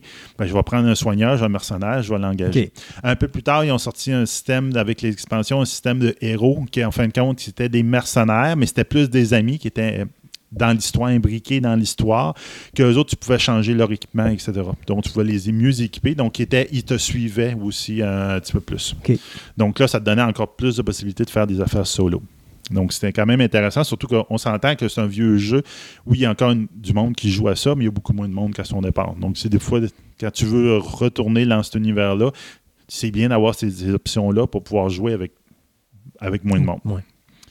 Euh, ce qui était aussi particulier dans ce jeu-là, c'est que Guild War 1, euh, c'était que tu prenais une profession, mais au bout d'un certain nombre de niveaux, tu devais choisir une deuxième profession. Puis là, à ce moment-là, ça faisait des mix. Donc, oui, tu as peut-être juste six professions à la base. Puis tu peux être un guerrier mage, un guerrier euh, moine, un guerrier. Puis là, tu prends le moine en premier, mais tu prends le guerrier avec. Ça donnait pas tout à fait les mêmes mix. Donc, ça donnait plein de possibilités plein d'affaires très euh, diversifiées. Donc, ça faisait que ça multipliait par beaucoup les, possibilités de profession. Et en plus, le, système de compétences, de, de skill ou de, de- de- qui était impliqué là-dedans était très, très, très, très complexe. C'est des compétences que tu achetais un peu partout dans le jeu. Puis, dépendant du mix que tu utilisais, ça te donnait beaucoup de une capacité très différente. Et c'était même un, un problème pour les nouveaux joueurs qui rentraient là-dedans. Bon, pour l'avoir acheté, une année beaucoup plus tard, après sa sortie, j'avais acheté le jeu, puis à un moment donné, j'ai bloqué. J'étais plus capable de faire l'émission. Je dis, voyons, c'est quoi, je fais croche, puis de fin de la main. Puis en fin de compte, je- tu parles avec des vieux de la vieille, puis de fin de la main, puis tu dis, ah, c'est parce qu'il faut que tu utilises tes skills de telle manière. Tu regardes, pour lui, cette mission-là, prends-lui, lui, lui, lui, ça va bien aller, je vais aller te montrer, je vais te montrer comment ça marche. Puis eux autres, ils le faisaient tout seuls. Là. Tu te dis, ben voyons, comment ça que toi, tu as autant de facilité que moi? Puis c'est la manière comment que ton montage, ton personnage était monté. Puis tu étais capable de le monter on the fly. C'est vraiment, c'est comme, avant une mission, tu changes tes affaires, tu repars. OK. Il y a une possibilité de saver euh, toutes ces affaires-là. Donc c'était intéressant. Euh, le niveau était maximum de 20. Donc, c'était très, très bas. Mais comme on peut voir aussi dans la, nouvelle euh, version plus moderne de Guild War, euh, c'est pas la fin du jeu. C'est même, je te dirais, c'est un début d'un autre jeu. C'est pas comme dans euh, World of Warcraft qu'à chaque fois qu'ils mettent une expansion, ils rajoutent 20 niveaux à ton niveau maximum. Puis là, tu, dis, OK, tout l'équipement que je me suis équipé depuis un an, qui, ah, je, suis- le top, là, je, suis- je suis vraiment bien équipé. Là, ils viennent de rajouter 20 niveaux. Ah. Là, il faut que je monte ces 20 niveaux-là, puis mon équipement, il ne fait plus, là, Ouais. parce qu'il n'est plus à- au nouveau nouveau qui viennent de rentrer. Donc, il faut que je- tout, je recommence. Bienvenue en Amérique du. Nord. C'est ça. c'est ce site de consommation. OK. Donc, comme je disais, ce jeu-là marche encore. Oui, il y a moins de monde. Vous pouvez, pareil, le trouver sur Amazon. Pareil comme Star Wars Galaxies. Les Mhm. jeux sont encore sur Amazon. Vous pouvez les chercher et aller les downloader. Ben, les downloader, les acheter. non, mais puis les- c'est beau. ArenaNet, qui est la compagnie qui faisait Guild War 2, euh, Guild War, excusez, en 2012, ils ont décidé de faire une nouvelle version qu'ils ont appelée Guild War 2. Ça se passe environ 250 ans après l'histoire principale de Guild War. Donc, on a fini par appeler Guild War 1. Euh, dans les deux, Guild War 1, Guild War 2, l'histoire est très, très, très forte. Super bien détaillée. C'est. Euh, regarde, c'est les guerres, les, les personnes, les personnages Mais principaux. l'histoire de base, c'est? Euh, c'est vraiment, il y a une guerre. Ben, dans Guild War 1, c'est surtout il y a une guerre. Dans le premier épisode, dans le première faction, c'est vraiment, il y a une guerre qui se passe. Il y a des, des créatures qui se ressemblent à des, des hommes mi-chats, mi-hommes, qui envahissent carrément le royaume des humains, puis qui, à peu près, ils passent tout euh, par-dessus. Puis là, c'est carrément, tu pognes des réfugiés, puis tu essaies de les sauver, puis de, de te sauver de, de cette guerre-là. là. Et la guerre est due à, c'est juste simplement. une Ouais, race c'est vraiment qui une, nouvelle dans- race dans qui arrive. ok. là, puis qui C'est arrive pas, on va avoir, mettons, on veut prendre possession de, de telle affaire ou telle affaire ou telle affaire ou telle, telle texture ou telle nourriture ou telle ci ou telle Non, c'est vraiment une guerre de territoire. C'est carrément ça. Euh, dans la version 2, même que dans, dans Guild War 2, tu peux, cette race-là qui a envahi, c'est maintenant une race de joueurs. Donc, tu peux la jouer maintenant. Donc là, après 250 ans, ça s'est un peu plus stabilisé, les fronts. Puis il y a une autre menace maintenant. Donc, les races doivent s'allier contre cette nouvelle menace-là. Euh, cette version-là de Guild Wars 2 est beaucoup plus sandbox. C'est-à-dire que euh, c'est des mondes ouverts. Que contrairement à l'autre, que tu sortais à l'extérieur, étais peut-être 5-6 personnes que tu étais là-dedans. Ben là, quand tu sors, tu as 200, 300 personnes dans la même map que toi. Ils ont trouvé un moyen pour simplifier, pour que ce soit moins difficile sur leur, leur serveur. C'est comme il y a plusieurs. Mettons que tu rentres, euh, je vais donner un nom, euh, tu rentres dans Gaspésie. Mhm. Ben, il y a plusieurs maps de la Gaspésie. Donc, dès que la première 200 personnes est plein, ben, il, crée- il y a une, automatiquement une deuxième map qui est créée, puis les autres qui arrivent, ben, ils rentrent dans cette deuxième map-là. OK. Il y a un moyen de shifter d'un à l'autre, de, de changer d'un à l'autre, mais à la base, c'est ça que ça fait que ça beaucoup, euh, c'est beaucoup moins difficile pour leur serveur. Ce qui est intéressant là-dedans, c'est que, encore là, Guild Wars 2, c'est le même principe que Guild Wars 1. Tu achètes la boîte, aucun abonnement. OK. Donc, quelqu'un qui veut commencer à jouer à un MMO, je ne connais pas les MMO, c'est un bon, c'est une bonne porte d'entrée. Parce que tu, C'est tu pas mets- quelque chose qui va coûter trop cher. Tu, ça, tu payes juste le jeu de base, puis garde, dis, tu vas voir si tu vas aimer ça. Mhm. C'est quelque chose qui coûte bien cher. Ben, quand je te dirais à la sortie, c'était à peu près une cinquantaine de piastres, à peu près comme un jeu vidéo normal. Mais maintenant, je te dirais que le- la, la version de base, là, tu, vas- tu peux l'avoir autour de vingtaine de dollars facilement. Euh, dans Guild Wars 2, il y a cinq races. Dans Guild Wars 1, c'était surtout une, euh, humain-centrique. Donc, c'était juste les humains, Mhm. puis avec plusieurs professions. Excusez. Euh, dans la nouvelle euh, Guild Wars 2, c'est à cinq races, puis il y a eu neuf professions avec l'expansion qui ont sorti. Donc, il n'y a pas le- l'effet de double profession. Ils ont beaucoup simplifié les, euh, skills, euh, les compétences, justement pour permettre que ça soit plus accessible aux nouveaux joueurs. Comme je disais, à Guild Wars 1, à un moment donné, tu bloquais parce que tu ne comprenais pas comment marchait le système des compétences. Puis là, ils ont beaucoup simplifié ça. Ça l'a beaucoup euh, déçu le monde qui était dans Guild Wars 1, qui est des grands, grands fans de Guild Wars 1. Ils ont dit c'est pas assez compliqué, c'est trop simple. On est déçus de ça. Mais eux autres, ça leur a apporté, en faisant ce changement-là, ça leur a apporté du 109. Oui. Des personnes que eux autres, là, regardent, Des débutants qui ont des pas débutants, puis ouais. regarde, il n'y a pas de problème. Euh, là aussi, il y a un niveau limite, c'est 80. Puis à date, ils n'ont pas changé leur idée de ne pas monter le niveau 80. Je dis, au-delà de ça, là, on ne touche pas à ça. Vous n'aurez pas à refaire toutes vos affaires, etc.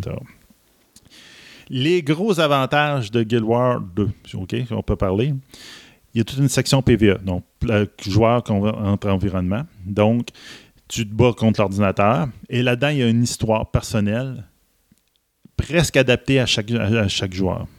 C'est-à-dire que tu vas prendre du niveau 1 jusqu'au niveau 80. Oui, tu peux faire tout ce que tu veux dans le Mais si tu suis ton histoire personnelle, tu peux suivre ton histoire personnelle. Tu vas prendre ton voleur qui est dans le fin fond de bas fond, puis là, finalement, puis là, il finit par se faire des, des, euh, des alliances, etc. Puis là, tu t'en vas tranquillement vers la grande quête qu'à la fin, si tu tues un dragon. OK. Mais vraiment, tu suis ça du niveau 1 à 80. Puis au fur et à mesure que ça se passe, les personnages non-joueurs dans le jeu vont commencer à, à- à te faire référence à toi. À la toute fin, ils t'appellent Commander quand ils te rencontrent. Parce que tu es le, le commandant d'une des armées, d'un des pactes. Donc, puis même que dans, avec la première extension, ils ont rajouté que le son est différent selon les joueurs. Je jouais avec un autre joueur, puis on se parlait par TeamSpeak.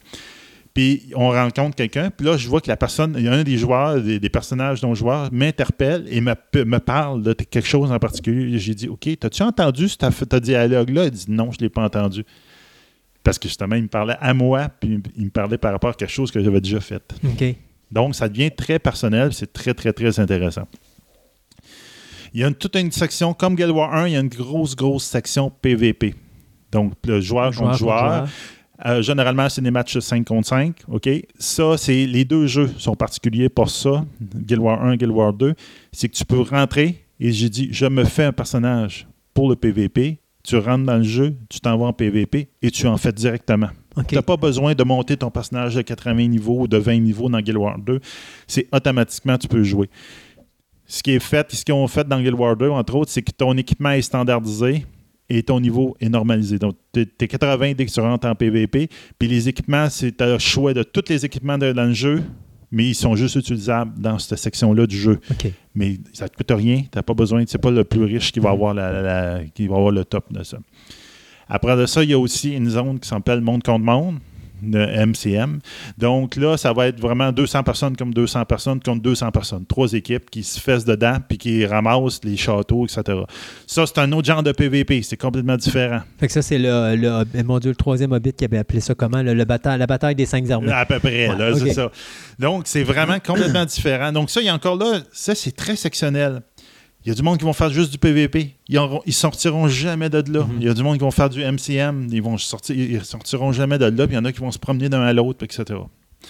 Donc, c'est vraiment des affaires bien sectionnées. Puis même, ils ont fait des affaires très intéressantes. Euh, seul l'achat des expansions est, monétairement que ça coûte quelque chose. Le reste, c'est toutes des microtransactions. Tout le temps encore, le principe des microtransactions, c'est esthétique. OK? Chaque expansion, ben, la première, ils ont eu une expansion. La deuxième sort le 22 septembre de cette année. Donc, elle vient juste d'être annoncée.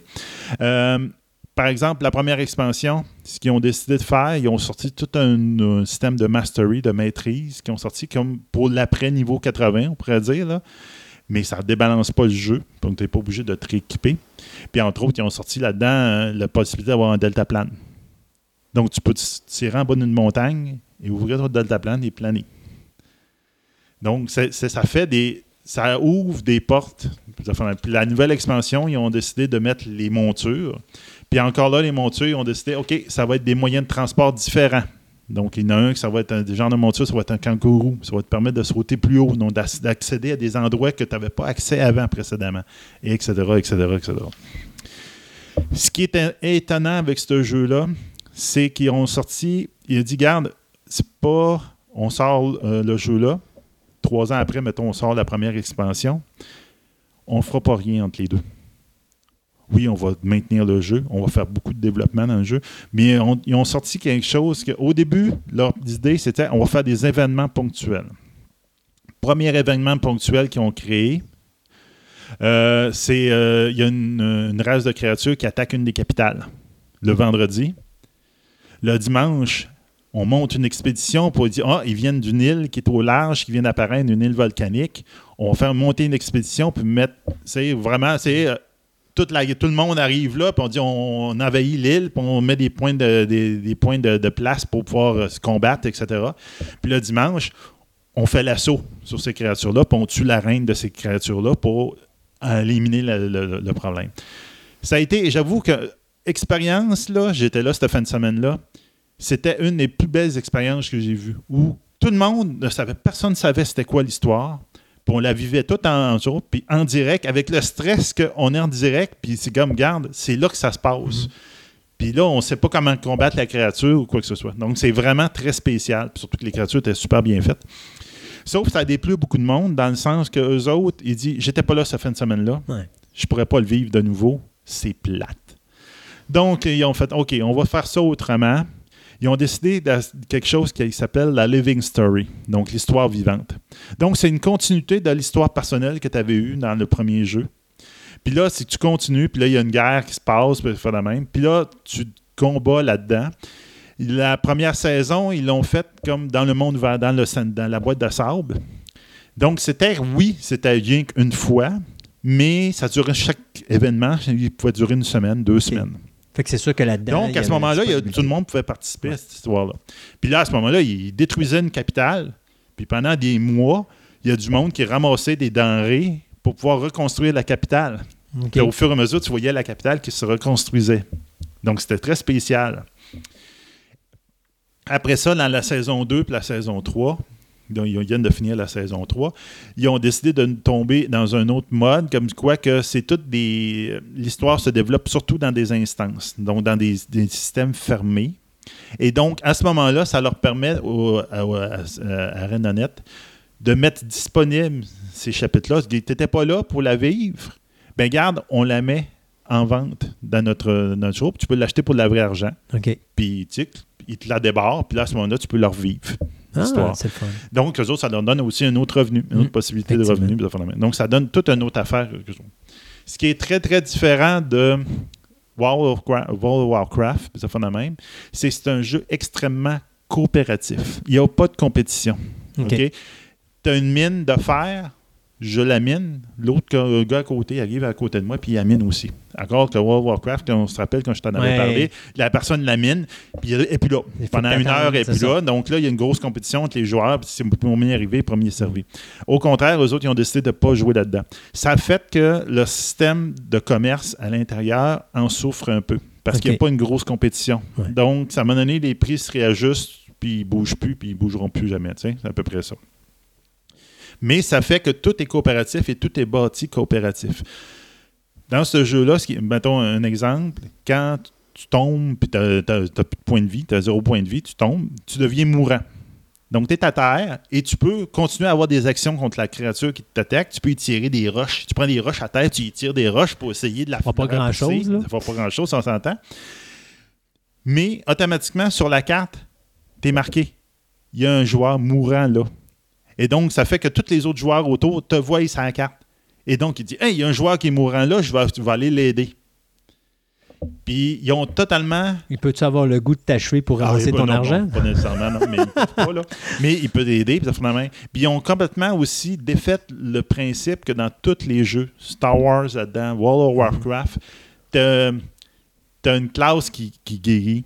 T'as une classe qui, a- une classe qui eux autres qui, qui tank, comme Mhm. en anglais, la- l'expression tanker, c'est le, le gars qui va tout encaisser les dommages Mhm, qu'on ouais. disait euh, Oh, ouais. avec euh, disons, euh, notre, notre ami de Oui, dans là. les Defenders, Ouais, les il, y en a, Defenders. il y en a trois qui donnent des coups, puis il y en a un qui reçoit. C'est ça. Ouais. Bon, ben, c'est un qui reçoit les coups, ou encore un qui va faire plein, plein, plein de dommages, comme un peu, mettons, Wolverine. sais. Mhm. Donc, mais les autres, ils ont totalement défait ça. Tout le monde peut guérir, tout le monde peut faire ça. C'est juste la manière comment tu construis ton personnage. Donc, ça fait qu'il n'y a plus de rôle dé- prédéterminé. Donc, tu n'es plus bloqué dans un rôle particulier dans une équipe. Donc, ça fait vraiment très chaud d'intéressant. Donc, on a bien hâte d'avoir la prochaine euh, expansion qui va sortir. Là, ça va être très intéressant. Donc, moi, je joue depuis la, le de 2012. J'ai pas arrêté. Moi, je suis un mono gamer, comme je l'appelle souvent. Je suis un gamer, mais je suis un mono gamer. Moi, je me stocke sur un jeu, puis souvent, je, reste dessus. Puis celui-là, c'est celui que je joue depuis 2012. là, euh, un petit peu tous les soirs. C'est ça qui me fait que je décompresse puis que je change les idées. Puis- Hey, Sébastien, Oui, sur la page Facebook, on mettra l'adresse si les gens veulent aller voir Oui. de quoi ça a de l'air et tout oui, ça. on va tout mettre ça. Et puis, euh, merci beaucoup. De rien. Puis on va se dire à la prochaine MMO. Ça marche.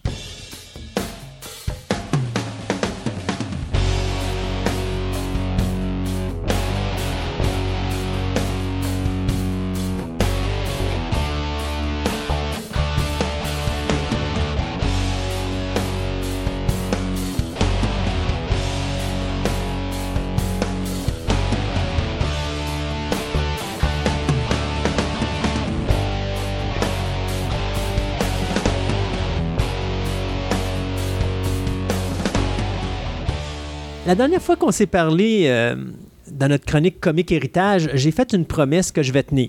J'ai dit, on va parler des Vengeurs, The Avengers. Puis là, j'ai mon ami Gaëtan qui a les yeux tout pétillants et qui se dit Yes, I'm game.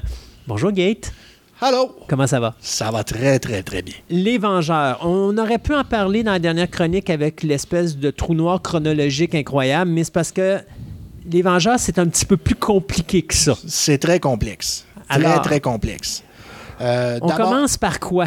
Par le fait que c'était euh, simplement une copie conforme de la Justice League euh, de DC Comics ou euh, tout Non, on simplement... peut pas dire, on peut pas dire une copie conforme, mais c'était, c'était son équivalent Marvel, parce que comme on s'était déjà dit, c'est des, de Marvel et DC ont toujours été des rivaux, mais des, des amis rivaux. OK. C'est C'est de la bonne compétition. On, on on fait semblant qu'on s'ostine quand on, signe nos, on signe nos bandes dessinées, puis après ça, on s'en va boire un coup ensemble.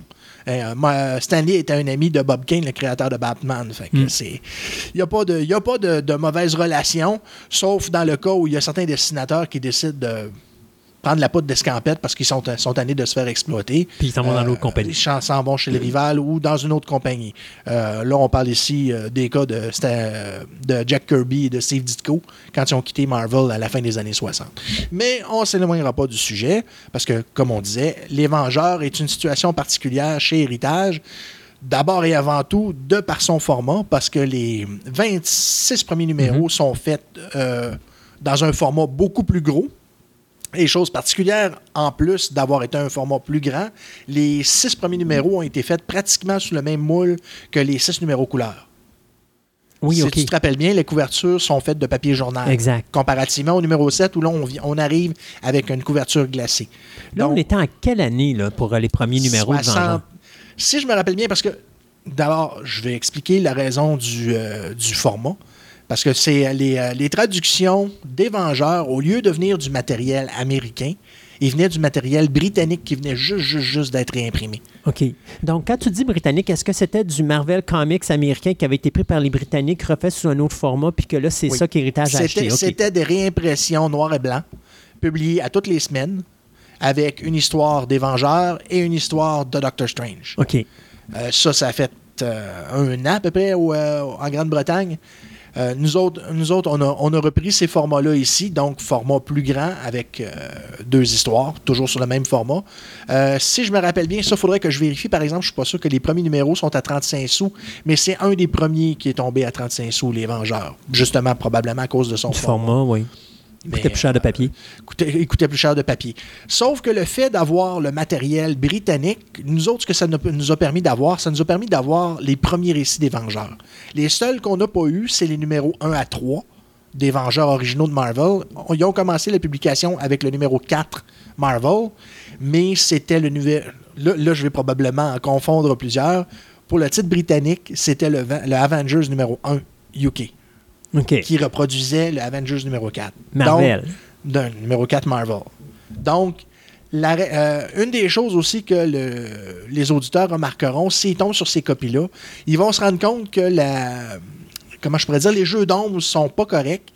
C'est que euh, le- la compagnie Marvel UK prenait les couvertures, ben, les pages, les pages en couleur et les scannait telles quelles. Donc, le noir et blanc souffre des couleurs. Les couleurs ont été, ont été mises en teinte de gris. Ça donne un résultat qui est pas très joli à voir, mais ça a été rectifié à un moment donné dans, dans la publication, Ouais. fort heureusement. C'est poche parce qu'un gars comme moi qui aime bien colorer ses petits comics noirs et blancs, il n'y avait pas grand-chose à colorer. Il y avait des beaux posters faits pour ça. Ben oui, plutôt que je de faire ça dans les bandes dessinées, mais remarque, on n'est pas. euh, On a je commencerai pas, je commencerai pas à mentionner le nombre de bandes dessinées que j'ai trucidées euh, dans ma collection. Écoute, il y en a-tu un à notre âge, à cette époque-là, qui n'a pas fait ça? Soit coloré dans ce comic ou encore découpé les petits bonhommes qu'il y avait sur la page couverture. Là, quand tu avais un Captain America, tu avais le personnage en logo, là, mettons, Ah. en haut, puis là, tu les découpais parce que ça te faisait tes petits personnages que tu utilisais pour d'autres choses. Et... On a tout fait ça, Gate. Moi, j'avais la, j'avais la propension à prendre mes bandes dessinées et euh, découper ni plus ni moins les histoires, euh, à, les histoires à la fin que je détestais, que je détestais. J'ai fait ça pas rapport avec le comic, je les veux pas. Fait que euh, c'était pas ni un ni deux, je prenais les pages et je les foutais au vidange. Bon. On, était, on, était la, on est la raison pour laquelle le comic héritage a pris de la valeur. Euh, ben, fort probablement, oui, parce que ces, ces, ces bandes dessinées-là n'ont plus aucune valeur aujourd'hui. Oui, il y a probablement mes coordonnées encore dedans. Oups. Donc, on disait que euh, on a été chercher au UK le numéro 1 du UK, mais qui est le numéro 3 de Marvel numéro Comics. 4 de Le numéro Marvel- 4, pardon, oui. de Marvel Comics. Ben, ça commence ni plus ni moins avec l'avènement du Capitaine America Exact. dans Les Vengeurs. Et à partir de là, tu as toute la, la succession d'histoires parce que des, euh, les Vengeurs originaux euh, sont restés jusqu'au numéro 12, si je me rappelle bien. Là, on parle de, de la numérotation héritage. Et ensuite, sont, euh, sont arrivés euh, Hawkeye, euh, Scarlet Witch, Quicksilver. euh, qui ont formé la deuxième équipe pendant un bout de temps avant, avant que euh, Giant Man et The Wasp finissent par revenir aussi. L'arrivée de Captain America, je pense qu'elle avait été marquée par le départ de Hulk. Je pense que Hulk était Ben, parti eu, un euh, numéro il y a eu avant. deux ou- numéros seulement qui ont été publiés avec Hulk comme faisant partie de l'équipe. Puis le deuxième numéro, c'était un personnage qui pouvait se transformer en n'importe quel vengeur. OK. Puis quand il s'est transformé en Hulk, tout le monde pensait que c'était lui le méchant. Fait qu'ils ils l'ont bardassé un peu. Puis à la fin du comic, euh, Hulk leur a fait euh, le- Bye son équivalent de d'un doigt. Puis Ouais, ouais. euh, il, a, il a- il a- il a- il a pris la poudre d'escampette. Puis il est parti voir la Valkyrie pour les Defenders. Non, non. Il, est allé voir quelqu'un avec des ailes, euh, des ailes aux pieds. Il s'est dit si on allait, si on allait euh, bardasser un peu les, les Vengeurs. Ah, OK. Puis, encore une fois, ça s'est mal terminé, mais c'est une histoire pour une autre, une autre fois. Donc là, je vais arrêter de t'interrompre. Ben, de toute façon, euh, tu n'auras pas à m'interrompre longtemps parce qu'on va tomber dans le trou chronologique des Ok. Vengeurs. Euh, après le numéro 26, comme je te disais, qui était des formats euh, beaucoup plus grands. Le numéro 27, qui publiait quand même un, une bande dessinée britannique, a été ramené au format régulier d'héritage et ça a été le dernier. Pour une raison très simple, c'est que à partir du numéro suivant, le numéro 28 des Vengeurs britanniques, ils ont commencé à publier des histoires du maître du kung-fu qui mettaient dans le même magazine en demi-histoire, mais ces histoires-là avaient déjà été publiées chez Héritage. Donc, tu ne fais pas, tu republies pas ton matériel que tu viens juste de publier. Donc, ils n'ont pas eu le choix. Ils ont sauté sur le matériel de Marvel. Mais sauf que ce qui est le plus étrange, c'est qu'au lieu de se mettre au goût du jour et de, de prendre les comics où ils étaient rendus, ils ont sauté à l'arrière. Ils ont, ils ont repris des comics qui dataient déjà de 4 ans facilement. Puis le saut chronologique s'est fait du numéro 30 au numéro 100. Oh, 170. 70 numéros qui ont été tronqués d'un d'un coup. Et le numéro 100 qui a été publié était une histoire en trois numéros. Donc, on a vu la conclusion d'une histoire qui impliquait Asgard, qui impliquait euh, l'Olympe et des, des adversaires d'Hercule. C'était C'est pas là-dedans que aussi on commence avec la mort d'un personnage des Vengeurs? Ou c'est plus tard, ça? Parce qu'il y avait euh, Swordman. Starman, c'est, euh, mon Dieu, c'est trois ans après. OK, donc c'est plus tard qu'il va y avoir un autre, un autre jump. Oui. OK. Chose particulière, par exemple, la couverture du numéro 28 des Vengeurs, la nouvelle, le- le- le- après le, trou euh, chronologique Mhm. des Vengeurs, euh, c'est la couverture d'un numéro qui venait juste d'être euh, publié. Et cette couverture-là va être publiée quelques années après. C'était numéro 37, c'est ça? Euh, non, le numéro 37, ça, c'était la couverture d'un autre numéro. OK, mais c'était pas Toi, celui ce que tu parles, Ouais. c'est la, la couverture avec Orca. Oui, c'est ça. Euh, elle était sur le numéro 37, puis elle s'est ramassée sur 80-81. Oui, OK. Mais moi, celle que je parle, c'est celle où c'est qu'on voit les Vengeurs d'un côté et on voit la- l'escadron sinistre en face. OK, Qui a été remis sur la couverture de 72-73. OK. Ça, c'est une, une de ces petites erreurs comme ça, à la fois sympathique. Mais on savait au moins euh, combien de numéros on avait de retard. Puis c'était pas loin d'encore une trentaine de numéros. Mais ça, euh, je te dirais qu'ils n'ont jamais, ils ont jamais refait un autre saut parce que après 70 numéros, là, euh, ça commence à être important. Puis ce qui nous a été enlevé, justement, est très, très important. Oui, il y avait des gros morceaux. Ben, la création d'Ultron. C'était c'était un gros morceau. Tu as eu l'apparition, la première apparition de Vision, la création de Vision par Ultron.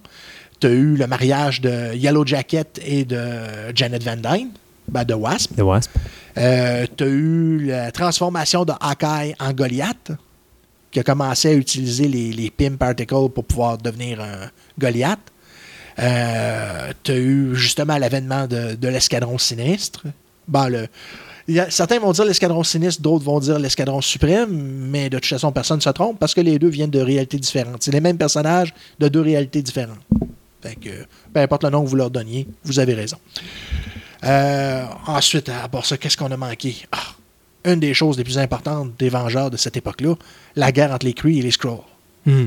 C'est un récit qui a duré quasiment une dizaine de numéros, euh, dans lequel, bien sûr, Rick Jones a sauvé la galaxie au complet. Mais ça, Mais il faut bien qu'il serve à quelque chose, Rick Jones. Ben, il n'a jamais servi à rien, à part depuis, le- depuis sa première apparition dans Hulk numéro 1, il n'a jamais servi à rien à part être un faire-valoir. Puis. C'est pas vrai, il vient de sauver l'univers. euh, ouais, Puis après ça, ben, il était. Je te dirais que c'était c'est ce qu'on appelle bien souvent dans le, dans le monde cinématographique un. Euh, va- Et, et c'était le, le copain euh, le copain assuré de, de, de, de Hulk qui permet de se calmer les nerfs une fois de temps en temps? Ben, il a fait ça avec Hulk. Ça a été le sidekick de Captain America pendant une coupe de numéros. Il est devenu Bucky. Puis ensuite, il s'est accolé à Captain Marvel. Quand Captain Marvel venait sur Terre, lui s'en allait dans la zone négative et inversement, quand il cognait ses, euh, ses bracelets. Euh, un peu à la sauce euh, Billy Batson, parce que d'ailleurs, Captain Marvel, c'était c'était Shazam Ouais. dans, chez Fawcett. Ouais. Mais quand les, les droits de Captain Marvel sont tombés dans les limbes, ben Marvel dit Ah, ben attends, on va avoir un capitaine qui porte le notre nom. Hmm. Captain Marvel. Fait que euh, Captain Marvel, par après, est devenu Shazam, mystérieusement. Mhm. Mais on s'éloigne encore une fois du sujet. Alors, revenons à nos moutons. Euh, chose qu'on a eue, par exemple, après le retour des Vengeurs, euh, dans- après le, le trou chronologique, euh, c'est que les sentinelles qu'on on a connus avec les X-Men sont apparus dans les Vengeurs. C'est sûr qu'ils étaient à la recherche des, des, des mutants, mais il y en avait déjà deux dans l'équipe, soit Quicksilver et, et Scarlet Scarlet Witch. Et l'histoire de l'histoire qui vient avec ça nous fait disparaître Quicksilver qui, euh, comment je pourrais dire, a été blessé et euh, s'est ramassé euh, chez les Inhumains. Et c'était une histoire qui avait déjà été contée dans Fantastic Four quelques années auparavant. Mais c'est quelque chose qu'on ne savait pas. On ne connaissait pas le, le récit exact de, La présence De- de, Quicksilver. ben, c'est ça, on savait que Quicksilver était apparu dans les Fantastic Four. On comprenait pas exactement pourquoi. Il expliquait que oui, il avait rencontré que des, euh, des mutants, qui- euh, des, des sentinelles qui l'avaient blessé, mais on n'avait pas vu le récit. Donc, Mhm. quand tu arrives à quatre ans plus tard, avec le même récit, le, le récit qui, euh, Qui explique tout. qui explique tout, tu fais Ouais, OK, je vais m'en faire passer combien de même? Plusieurs. Euh, fait qu'ensuite, il y a eu tout le récit avec euh, Hawkeye qui a décidé de quitter les Vengeurs. T'as Daredevil qui s'est joint aux Avengers pour quelques récits.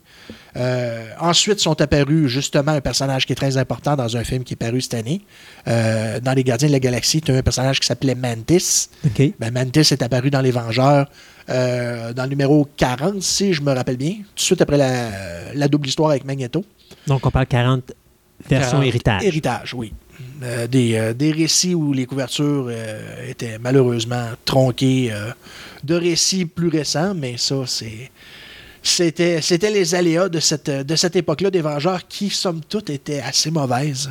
Les dessinateurs étaient très ordinaires, les histoires étaient ennuyeuses, jusqu'à ce qu'on arrive au format double, le numéro 43 étant le premier. Tout de suite après ça, on s'est ramassé dans une guerre entre les, euh, les défenseurs et les vengeurs. Mhm. Mais comme il s'agissait de deux séries distinctes, ben, on avait juste les récits des vengeurs et on n'a jamais vu les récits des défenseurs. Puis même quand ils ont sorti les, les- les- le, le comic des Defenders en... Euh, non, les défenseurs, malheureusement, ont subi aussi un trou chronologique. qui nous a empêchés d'avoir Ah ça. oui, oui, oui. Ils nous ont donné les premiers récits, puis après ça, ils ont sauté d'une douzaine de numéros. Fait que tout le reste a sauté, euh, passe au feu et tout ce qui vient avec. Euh, mais toujours est-il que le, le récit qu'on avait vu dans les Fantastic Four, le mariage de Quicksilver, c'était la suite d'un récit des Vengeurs qui a été publié euh, une je pense un an dans les formats doubles. Euh, puis, euh, étant donné qu'ils publiaient la première partie, ben, ils ont réimprimé le numéro 39 des Fantastic Four dedans pour qu'au moins on ne soit pas obligé de courir dans notre collection pour voir la suite ou d'essayer de se trouver un Comicorama dans lequel il pourrait figurer pour pas le payer trop cher. Euh, Ouais, c'est ça. Fait que la première histoire, c'était comme début. Puis la deuxième histoire du, ben, enfin, du, du format double, c'était l'histoire qui, Fantastic avait reprinté. Le numéro 39 réimprimé, exact. Euh, ensuite, justement, est venue l'histoire euh, que tu parlais avec la mort de, de Swordman. de Swordsman, qui, malheureusement, encore une fois, euh, publiait des récits que Héritage ne publiait pas, soit les Giant Size et les annuels. Mais Héritage, jamais- non, je peux pas dire jamais parce qu'il y a eu une exception, mais ça, on y reviendra. Mhm. Euh, et c'est ça, le, le premier, le premier numéro de la saga avec Kang et Immortus et Ramatut, qui sont toutes des incarnations du même personnage. Kang, Immortus et euh, Ramatut, c'est tout le même personnage. Et en plus, c'est supposé être le Docteur Doom très loin dans l'avenir, mais ça, je commencerai pas à rentrer dans les détails parce que même la série euh, joue beaucoup avec ça, avec les, trois personnages principaux, qui sont des personnages euh, qui jouent dans le temps. Puis que les uns et les autres commencent à se battre et à essayer de, se faire des pièges l'un à l'autre sans, euh, imaginer quel genre de, réaction que ça peut avoir dans, l'espace-temps. Voyons, ça tient pas de bout. Mais comme il y a des récits qui nous manquent, dont justement le récit dans lequel Swordsman se fait tuer, euh, on arrive et c'est déjà chose faite. Le récit ne nous a pas été compté, mais on voit les répercussions. Sauf que, ayant été brûlé une fois, pour le reste de la saga qui dure quasiment 8, 8 à 10 numéros, ils ont publié le Giant Size numéro 3 et le numéro 4, qui étaient des, des parties importantes du récit. Parce que, premièrement, tu avais toute la, la transformation de Mantis en ce qu'on appelle la Madone Céleste. Ça devient une, une créature cosmique. Une des raisons pour lesquelles elle a été réutilisée à plusieurs reprises euh, quand ils ont recommencé à publier euh, Savage Surfer dans les années 80. Et pourquoi qu'elle est dans Les Gardiens de la Galaxie, entre autres. Mais ça, je te dirais, c'est. euh, ben, premièrement, Héritage n'a jamais, a jamais touché à ça. Fait qu'on la s'éternisera Galaxie, pas ouais, là-dessus. Mais je vais juste faire une petite parenthèse. Si on m'avait dit à l'époque que je lisais Les Vengeurs des années 80, que la fille qui ferait Mantis au cinéma serait une fille de Limoilou, je l'aurais jamais cru. jamais. Mais le résultat étant probant, ben, Ah, c'est bon. c'est satisfaisant un peu. Je te dirais que ça vient, hein, Ça donne un petit baume de plus, à défaut d'un labo. Donc, euh, ensuite, euh, viendra un des personnages que moi je considère comme étant un des plus importants au niveau des Vengeurs. Euh, c'est la bête de Beast Oui, Beast. qui s'est joint aux Vengeurs.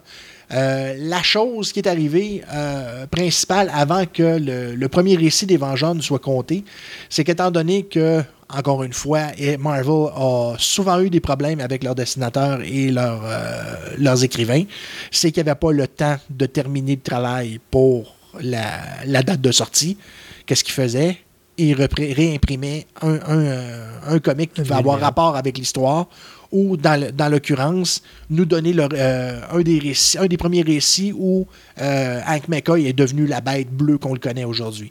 Parce qu'à l'origine, c'était juste quelqu'un avec des grandes mains et des grands pieds. Quelqu'un qui avait, euh, qui avait des, de l'aisance avec les prouesses acrobates. Ça, c'était à l'origine des X-Men. Ben, les premiers X-Men, Ouais, ça. on s'entend. Parce que les, les seconds X-Men qui sont venus après, ça, c'est un autre, un autre cas très particulier. Mhm. Puis je te dirais, ça, ça pourrait encore être un, un cas de- un cas d'émission complète parce que le, cet arc-là est euh, très important au niveau de ce que sont les X-Men et ce qui ont donné tous les films qu'on connaît aujourd'hui. Mhm. Même si les films, tant qu'à moi, sont même pas à un, un pouce de la, de la réelle histoire, là, mais c'est au goût de chacun, dirais-je. Euh, alors, c'est ça. Le- éventuellement, les Vengeurs ont fini par rattraper les couvertures que l'on a connues, donc euh, les belles couvertures qu'on avait déjà vues trois ans plus tôt. Pouf, Bon, on a fini par voir les récits qui allaient avec. Et ça l'a amené une chose qui est très importante au niveau des Vengeurs, un dessinateur que nous autres, on avait connu euh, sur les Fantastic Four des années 70. Euh, c'est le dessinateur George Perez OK. que beaucoup ont connu plusieurs années d'après sur la série DC Titan. Mais ses premières armes que faites dans des titres avec beaucoup de personnages, c'était les Vengeurs. Les Vengeurs ayant toujours été un titre sur lequel il y avait de la misère à trouver justement des dessinateurs qui étaient suffisamment compétents pour donner le. Comment je pourrais dire toute la, la profondeur, mais de, de mettre le détail qu'une série du genre pouvait mériter. Et avoir euh, 15 personnages sur une page, euh, c'est fa- c'est faisable. Puis dans le cas de Perez, le fou, il aimait ça. Il en redemandait. Fait que ça donnait toujours des, des scènes assez, euh, assez spectaculaires. Des, des récits, justement, comme je te disais, avec euh, l'escadron euh, suprême euh, qui voyage dans le temps ou d'une dimension à l'autre. Et jusqu'à la jusqu'à la conclusion de cet arc-là, justement, qui se termine avec l'histoire que tu disais tantôt avec Orca. Hmm. C'est- C'était la fin de ce récit-là. OK. Que, euh, ensuite viendront, euh, mon Dieu, il y a eu tellement, de- tellement de récits intéressants jusqu'à la fin de la série. Euh, outre peut-être les, les, dix, derniers numéros des Vengeurs euh, qui, qui ont mené à la, à la cancellation éventuelle,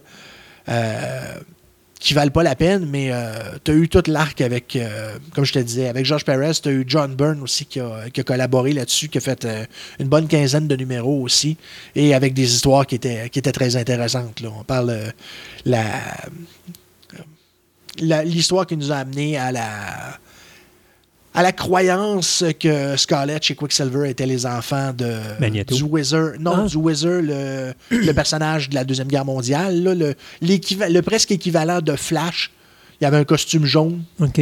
non, ça me dit rien, lui. il présumait que c'était ses enfants mais éventuellement c'est révélé que Magneto était bel et bien leur, leur paternel pauvre. Ben oui, mais là, tu- comme dirait euh, dans une chronique, il y a pas ben, il y a un petit bout de temps, moi, à un moment donné, avec Sébastien, on disait que Magneto avait laissé sa marque un petit peu partout. Ben oui, fort probable. Et on, on en connaît bien peu, puis en plus, le, le nom sous lequel on le connaît, Eric Lencher, n'est pas son vrai nom non plus. Non, en plus. Euh, c'est, un personnage qui révèle toujours, euh, à toutes les fois qu'il le met dans une bande dessinée, il va toujours trouver le moyen soit de changer son chapeau de bord ou de grandir un peu plus. Puis c'est un des personnages justement qui, est, euh, qui a beaucoup de, de- de- de profondeur. Qui a- il y a tellement de choses qui ont été faites, qui ont été dites à son sujet, que si tu veux te le mettre dans ta bande dessinée, ben, tu as besoin de t'atteler. Hmm. Surtout si tu veux essayer de le rendre intéressant. Oui, parce que c'est quand même un des personnages les plus importants, je pense, dans l'univers des, euh, des mutants. Ben, dans l'univers des mutants, puis même je te dirais au niveau de, de tout ce qui est vilain de l'univers Marvel, c'est un des plus importants. Le Doctor Doom et lui, je te dirais, se, se partagent pas mal cette, euh, euh, cet hommage-là, là, d'être le, le plus grand vilain de l'univers. Et on arrive à ce fabuleux dernier numéro.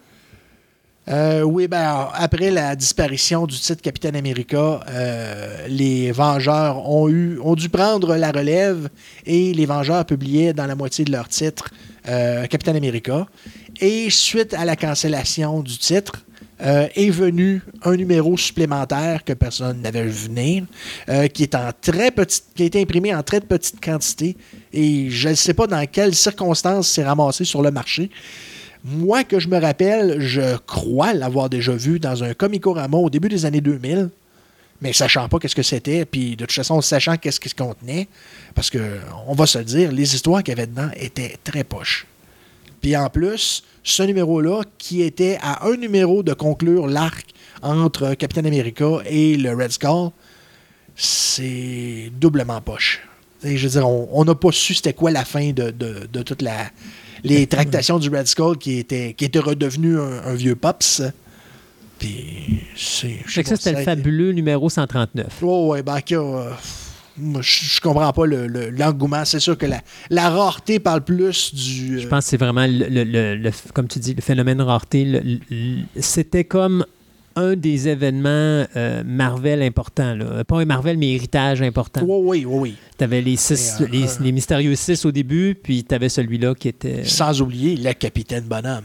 Et sans Tant oublier le Capitaine moi, il est, Bonhomme. plus, il est plus, tant qu'à ça, je l'associerais plus au Capitaine Bonhomme. Je ne sais pas au niveau de la rareté lequel est le plus rare. Je serais probablement porté à croire que Captain America, juste à cause de l'envolée des prix. Mais euh, au niveau de la valeur. euh, tu veux dire les Vengeurs? ouais, ouais, c'est Ouais. ça. Euh, Moi, j'irais plus avec les Vengeurs aussi parce que Captain Bonhomme, je te dirais que j'en ai eu 3-4 dans les mains. ouais, puis l'intérêt, l'intérêt pour ouais. le Capitaine Bon- Bonhomme est quand même. euh, Puis le euh, Vengeur 139, j'en ai, je crois, j'en ai eu un entre les mains seulement. Puis c'est sur toute mémoire. Fait que, mais non, effectivement, je pense que Vengeur est plus difficile à trouver. Ouais, ben de toute façon, euh, l'un comme l'autre, tu vas l'avoir entre les mains, tu vas appeler ton client, viens le chercher, donc C'est à tu peu l'auras près même ça. pas lu. C'est à peu près ça. Mais Captain Bonhomme, je te dirais, j'ai pas vraiment de gens que j'ai téléphoné pour dire Hey, j'ai un Captain Bonhomme puis qui court, là. Mais les Vengeurs, euh, effectivement. Ben, euh, c'est parce que la- ça dépend toujours du, euh, du calibre du collectionneur. Hmm. Moi, la, la raison pour laquelle je collectionne, c'est pour avoir tous les titres. Puis là, j'entends, j'entends bien tous les titres en dehors du, euh, du Archie Comics et des comics jeunesse. Euh, c'est pas dit que je les ferai pas éventuellement, mais moi, mon euh, Matal, c'est définitivement le comic de super-héros. Toute, toute compagnie confondue. là. Le Marvel, le DC. j'ai même les chéris, tu sais. Wow! Mais hey, quel est le super pouvoir du Captain Bonhomme? Euh, ben, il est fort quand même, euh, le bonhomme. Puis euh, il a le don euh, de cajoler des tigres. Ah oui! Oh oui, oui, oui. Le tigre est très, très, très, très fâché qui s'en va le trouver. Puis il flatte la bedaine, puis le tigre aime ça. Alors, qui l'aurait cru? Ok, le euh, Captain Bonhomme. Ben, Euh, Gaétan, un gros merci encore pour cette plaisir. fabuleuse chronique et on se dit à la prochaine pour une autre chronique édition héritage. oui.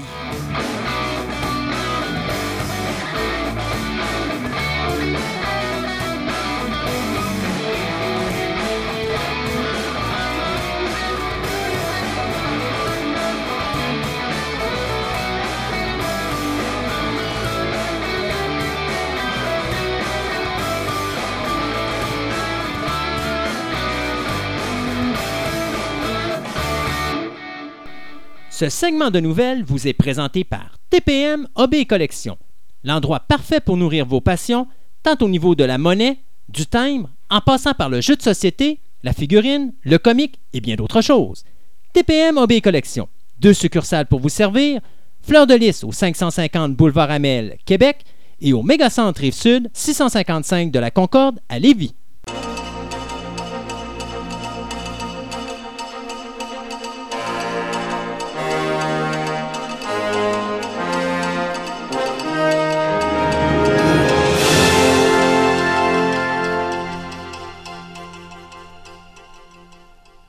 Après les interruptions de, causées par le cellulaire à Sébastien et notre ligne téléphonique, On reprend cette deuxième partie des nouvelles euh, où, euh, avec laquelle je vais commencer par Sons of Anarchy. C'est une vieille nouvelle. Euh, à l'époque, on parlait de faire un spin-off à Sons of Anarchy. Mhm. Et donc, on avait, on avait appelé ça Millions MC. Et euh, on avait tourné un pilote. Et il semble que ça a déplu aux gens de FX Channel, puisqu'on a décidé de flusher le pilote au complet, de trouver un nouveau metteur en scène, de réécrire une nouvelle version du scénario, puis tout simplement flusher le casting quasiment presque au complet, puis de repartir Ah, avec une nouvelle équipe. On recommence. C'est pas quelque chose qui est nouveau, en passant pour Sons of Anarchy. Euh, il avait fait la même chose avec le pilote original. Euh, L'acteur euh, Scott Glenn de faire le personnage de Clay, qui était interprété finalement à la fin par Ron Perlman. Et euh, il y avait un autre personnage aussi là, qui était Emilio Rivera, qui était dans le pilote original de Sons of Anarchy, qui avait été remercié de ses services. On l'avait repris justement dans le pilote de Waylon MC. Et puis, il faut croire qu'encore une fois, euh, pauvre lui, ça n'a pas bien marché. Les autres acteurs qui étaient sur le plateau de tournage de cette série-là, c'était J.D. euh, Pardo, Edward James Olmos, Richard Cabral, John Ortiz, Antonio Jaramillo et Clayton Cardenas. Donc, ça encore là, il y en a là-dedans qui ne reviendront pas. Euh, le nouveau réalisateur, ça va être, euh, c'est euh, Norberto Barba, qui nous avait donné, qui a travaillé sur Preacher, Grimm et puis euh, The Path. Donc, c'est lui qui va refaire la réalisation du pilote. Et c'est toujours, bien sûr, Elgin James et Kurt Sutter, le, le créateur de Sons of Anarchy, qui vont retravailler sur le scénario. Donc, inquiétez-vous pas, le spin-off de Sons of Anarchy s'en vient sous peu. Tout cas, il s'essaye d'en faire un deuxième. Il essaye d'en faire un autre. ouais. Euh, Netflix s'attaque à l'Asie. Bon, c'est pas un secret que Netflix tente de s'implanter en Asie. Je pense que Netflix essaye juste de survivre à l'in- à à l'envahissement de Disney, Disney. présentement. Euh, donc, entre autres, parce qu'il adapte beaucoup de plusieurs animes de plus en plus. Mhm. Puis en plus, il achète beaucoup de droits pour des shows coréens. Dans cette lancée-là, euh, ils ont parti une collaboration avec le réalisateur Kim Swong-hong. Eh, mon coréen n'est pas très bon.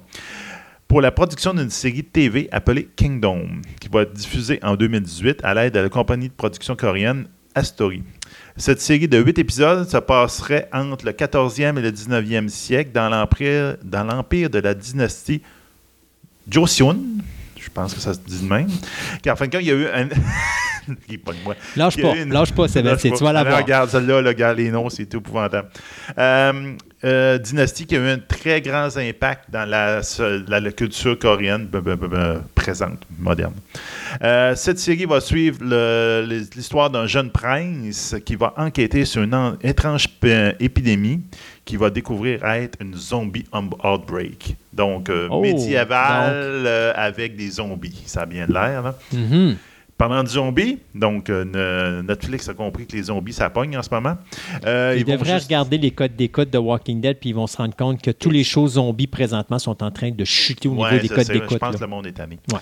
Donc, ben, c'est peut-être un peu pour ça quand même, parce qu'ils vont, ils viennent de s'acoquiner, de se s'allier avec euh, le réalisateur eh, Yeong Song-ho, qui en fin de compte qui était à la tête du Train of Busan, qui était Ok. un film de zombies qui était excellent. Moi, j'ai beaucoup aimé. Je suis pas un très très fan de zombies, mais j'ai bien aimé la, la réalisation de ce film-là. là.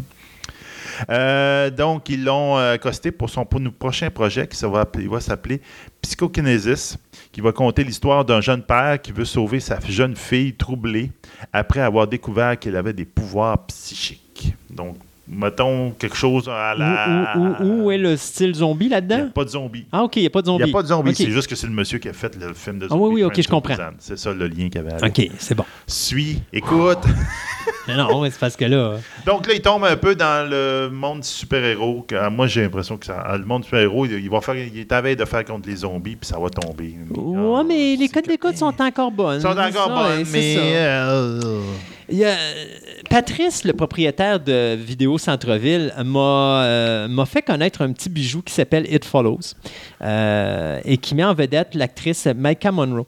Et donc, cette actrice-là vient d'être euh, comme signée pour jouer dans le prochain film de Neil Jordan qui va s'intituler The Widow.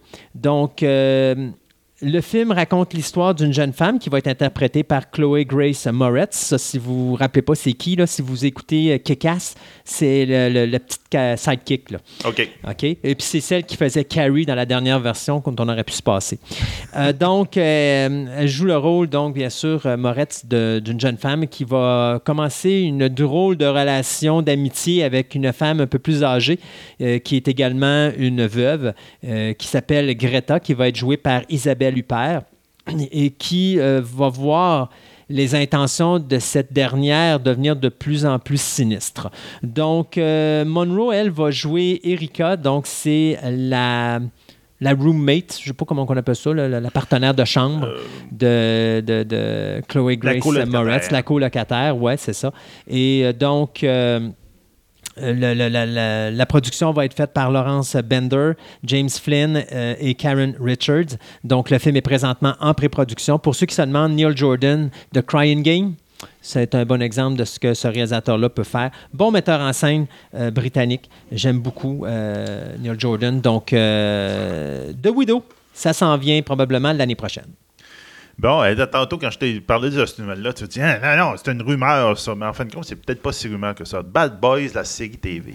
C'est pas que c'est une rumeur, c'est pas ça que j'ai ça dit. fait longtemps Parce que ça fait faire quoi? Trois ans qu'ils doivent parler de ce Ah, projet-là. facile, On parlait de. Bad Boys 3. Là, finalement, Bad Boys 3 peut pas se faire parce que Martin Lawrence et euh, Will Smith n'ont pas un horaire qui s'accote ensemble. Puis là, finalement, on va faire une série télé. Puis là, on vient avec un film. Oh non, on va faire une, série, télé. Puis là, on va mettre Will Smith avec Martin Lawrence à la télévision. Mais là, ça coûte trop cher. Fait qu'on va venir à un film. Puis là, ben là, tu me dis qu'il y a un nouveau projet de télévision. Ben, c'est ça.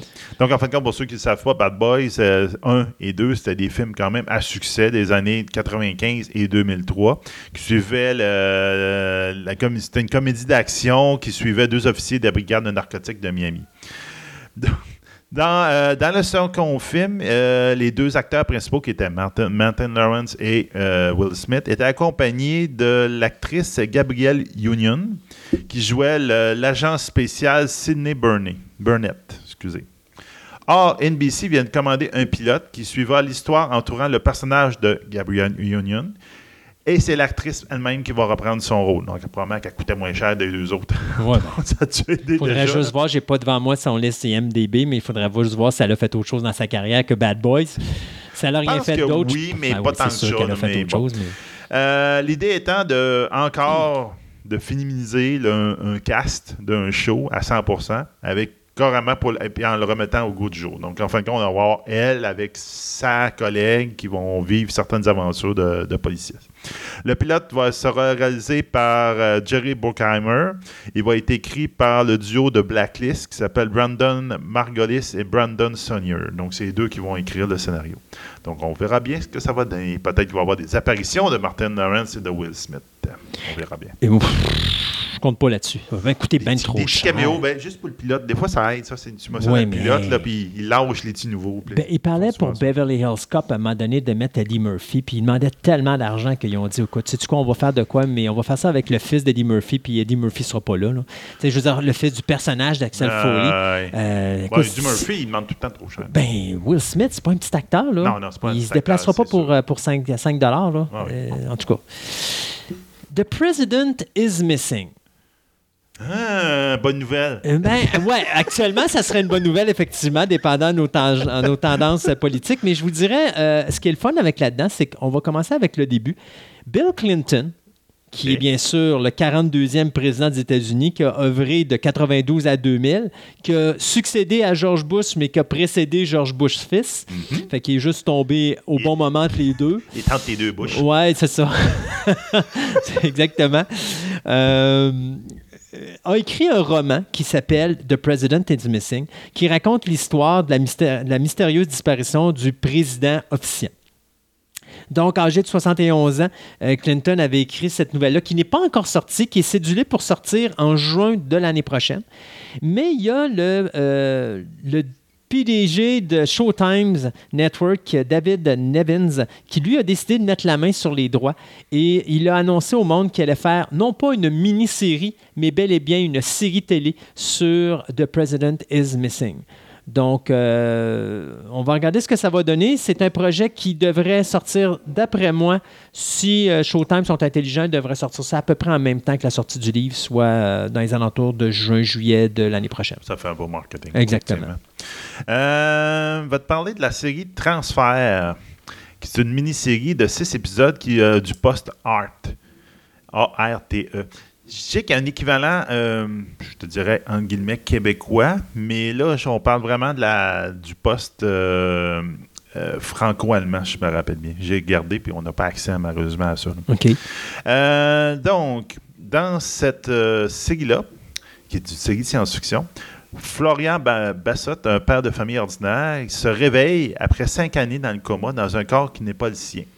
OK? Bouleversé, il va, devoir- il va essayer de, de- découvrir le secret de comment ça se fait. En fin de compte, c'est qu'il y a une technologie maintenant qui permet de transférer l'âme ou la personnalité de quelqu'un dans un autre corps. OK.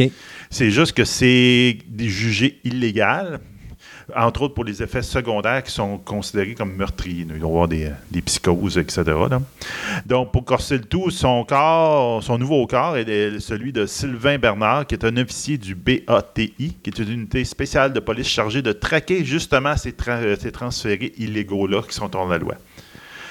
Donc, euh, il va falloir qu'il s'habitue à sa nouvelle situation, puis qu'il cache le fait qu'il a été transféré, puis là, il essaie de retrouver son ancienne famille, puis etc. non. Donc, euh, ça a l'air quand même intéressant comme, euh, comme show. Ça a passé du 16 au 23 novembre de cette année. Donc, c'est déjà fini de diffuser. J'ai vraiment, vraiment euh, hâte de voir ça. J'essaie de mettre la main là-dessus là, pour essayer de voir parce que ça a l'air intéressant. Parce que déjà là, même ça, euh, ça, ça a, tourné, a été tourné en Belgique, mais ça a déjà gagné euh, des prix pour la meilleure série de télévision, la- puis la- le meilleur acteur principal, Qui est l'acteur principal de ce show-là. OK. Donc, j'ai vraiment hâte de voir ça. Le programme a été concocté par Claude euh, Sassouet- euh, et Patrick euh, Benedek. Puis, euh, il explore beaucoup la dérive d'une technologie semblable à ça qui pourrait, qui change toute la donne, euh, autant politique, sociale, etc. Donc, ça, ça a l'air bien intéressant. J'ai j'ai hâte de mettre la main là-dessus. Bon. Probablement qu'on va l'avoir peut-être dans Art, qu'on a accès ici euh, prochainement. On est très populaire ce matin, comme vous pouvez entendre sur les ondes, euh, avec le téléphone qui passe leur temps à sonner. euh, à sonner. Ça, c'est tous nos journalistes à travers le monde qui nous écrivent présentement. Et je viens d'avoir un- un- une nouvelle incroyable Oui. qui vient de On accepte-tu un million? Non, on n'accepte pas de million, c'est correct. Oui. C'est ça. Alors, juste vous dire que John et Eric Aubert, qui nous avaient donné Red, vont euh, travailler sur la réécriture du scénario de Naruto. Donc, après Ghost in the Shell, après Death Note et une coupelle d'autres animés japonais qui sont comme adaptés en live action, ben maintenant c'est Naruto qui va voir le jour au cinéma. Euh, donc, c'est Lionsgate qui va produire.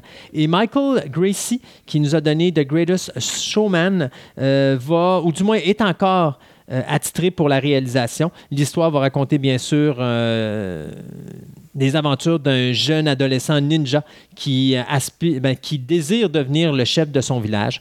C'est euh, basé sur, bien sûr, l'animé euh, de Masashi euh, Kishimoto qui nous a donné quand même une très longue série. D'ailleurs, je pense, dis-moi si je me trompe, mais je pense qu'elle existe encore, la série Naruto, ou sinon... Je pense que oui. En tout cas, mettons que ça passe encore, ben, peut-être en reprise. Mais Je pense que ça continue encore. Et il y a euh, dix films d'animation qui ont été faits.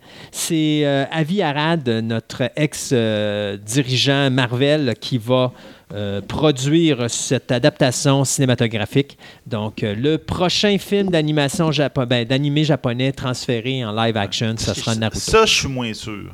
Une série de même. C'est pareil comme, mettons, qu'ils voudraient dire, Oh, on va adapter Dragon Ball. sais. C'est- un Ou style Pokémon. très ado. Ouais, c'est ça. C'est un style très, Mais très particulier. je pense que ça va être pas difficile, super réel. Puis ça va être difficile parce que Hmm, sais pas. c'est quand même, malgré qu'encore là, il va falloir que les gens comprennent que c'est une adaptation. Donc, euh, on ne verra pas l'animé japonais. Puis dites-vous que s'il y a, mettons, genre 783 épisodes, euh, vous ne verrez pas ça dans un film de deux heures. Fait que, euh, il il va falloir que les gens euh, ouvrent ça large.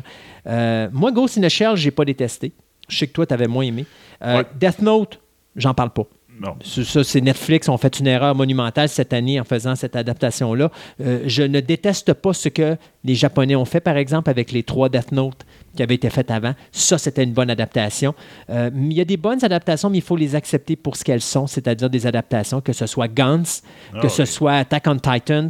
Euh, on les prend pour ce que c'est. Vous pouvez pas revoir l'animé, c'est impossible. là.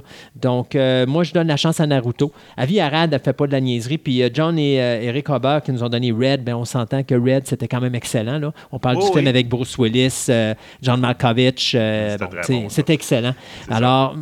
Je pense qu'il y a des chances que Naruto soit bon, mais, Mais c'est un style qui est très difficile à adapter. C'est pour, en plus pour le public américain. Puis tout. Ah, en tout cas, Ça m'aurait inquiété si Shyam- Shyamalan aurait eu son nom là-dessus, Ah. parce que j'aurais dit, oh mon Dieu, ça va être un, Air- un Last Airbender numéro 2. Mais non, on a peut-être des chances d'avoir de quoi d'intéressant. ça, à un moment donné, on en parlera. OK, bon. Non, on l'a fait une fois, on n'en reviendra pas Il là-dessus. en pas là-dessus. OK. Euh, Hitman, la série. Donc, en fin de compte, pour ceux qui ne le savaient pas, Hitman, c'est un- une série de jeux vidéo qui Uh-huh. a fait beaucoup, beaucoup, beaucoup, beaucoup de sous. C'est neuf jeux en- entre 2000 et 2016, donc c'est euh, plus que un par deux ans. Euh, on l'a déjà adapté sur deux, en deux films. Le premier a eu quand même un bon succès, puis le second, euh, pas autant. Euh, mais malheureusement, il n'avait vraiment pas été apprécié par les fans ni par le public des deux films. Euh, Peut-être une série pourrait briser la curse des jeux vidéo adaptés aux films euh, en, en film-série. Puis il pourra peut-être pla- plaire aux femmes. Donc là, c'est aux fans. Aux femmes, aux fans. Fan. Ouais, c'est pas la même chose. Euh, la série sera développée par Fox 21 ainsi que Hulu, par Derek Kolstad, qui était le créateur de la, de la franchise de John Wick. Donc, ça peut fitter avec le style. Donc, on s'entend que Hitman, ça suit le- un assassin qui est, qui est nommé par le numéro 47, là, Mhm. parce que c'est le numéro qui est tatoué sur son crâne, qui est un clone. Puis là, en fin de compte, c'est un assassin, un hitman, euh, quelqu'un qui est engagé pour assassiner le monde. Donc, ce qui pourrait fitter avec l'univers de John Wick. Donc, le personnage, le, le réalisateur a de l'expérience avec ce genre d'univers-là. Oui. Et donc, euh, il a confirmé la nouvelle lui-même, puis il a dit qu'il allait plancher la série dès que la conception du scénario de John Wick 3 serait terminée. Puis euh, ça va être plus intéressant de voir une série là-dessus que les films qu'on a vus. Ouais, ben les films, euh, regarde, moi je connais quelqu'un qui, euh, qui adore la série des jeux vidéo, puis il dit euh, les films, là, il les a trouvés totalement Ouais. exécrables. Lui, c'était c'était pas le personnage. J'irais pas dire exécrable, mais encore là, c'est une adaptation. Oui, ben c'est ça. Des fois, les fans, quand t'as vu. C'est ça, c'est ça. Surtout que maintenant, les, les- les- Ouais. les jeux modernes, c'est des. C'est quasiment des films. C'est quasiment des films. Donc, quand tu as vu un film, là, tu vois une deuxième adaptation de ce film-là, tu fais Ah non, non, ça marche pas. là. Bon, C'est sûr. Euh, hey, tu te rappelles-tu de ça? The Jetsons. Ouais. Euh, là, on est en train de faire les Simpsons. Ouais, c'est Simpson. non, mais faire sa part. Ça ressemble euh, à ça. ça, mais ça ressemblait pas mal à ça, oui, effectivement. Euh, Il y a une série télé qui s'en vient sur les Jetsons. Ouais, ça, ça fait un bout que j'en avais entendu. parler. Alors, pour ceux qui ne savent pas c'est quoi les Jetsons, c'est une série culte qui a été créée par Anna Barbara, de qui a passé de 62 à 63 sur ABC. À peu près la même période où on avait eu également les euh, Flintstones. Ouais. Les pierres à feu. Donc, euh, l'histoire, ben, ça racontait les aventures futuristes d'une famille qui est composée bien sûr par George, Jane, Judy et Elroy Watson. Bien sûr, il y a le robot Rosie, qui est la femme de ménage, et le chien Astro. Et donc, bien sûr, c'est de l'humour et puis, bon, il y a plein de choses qui sont, mais dans un univers qui est totalement futuriste.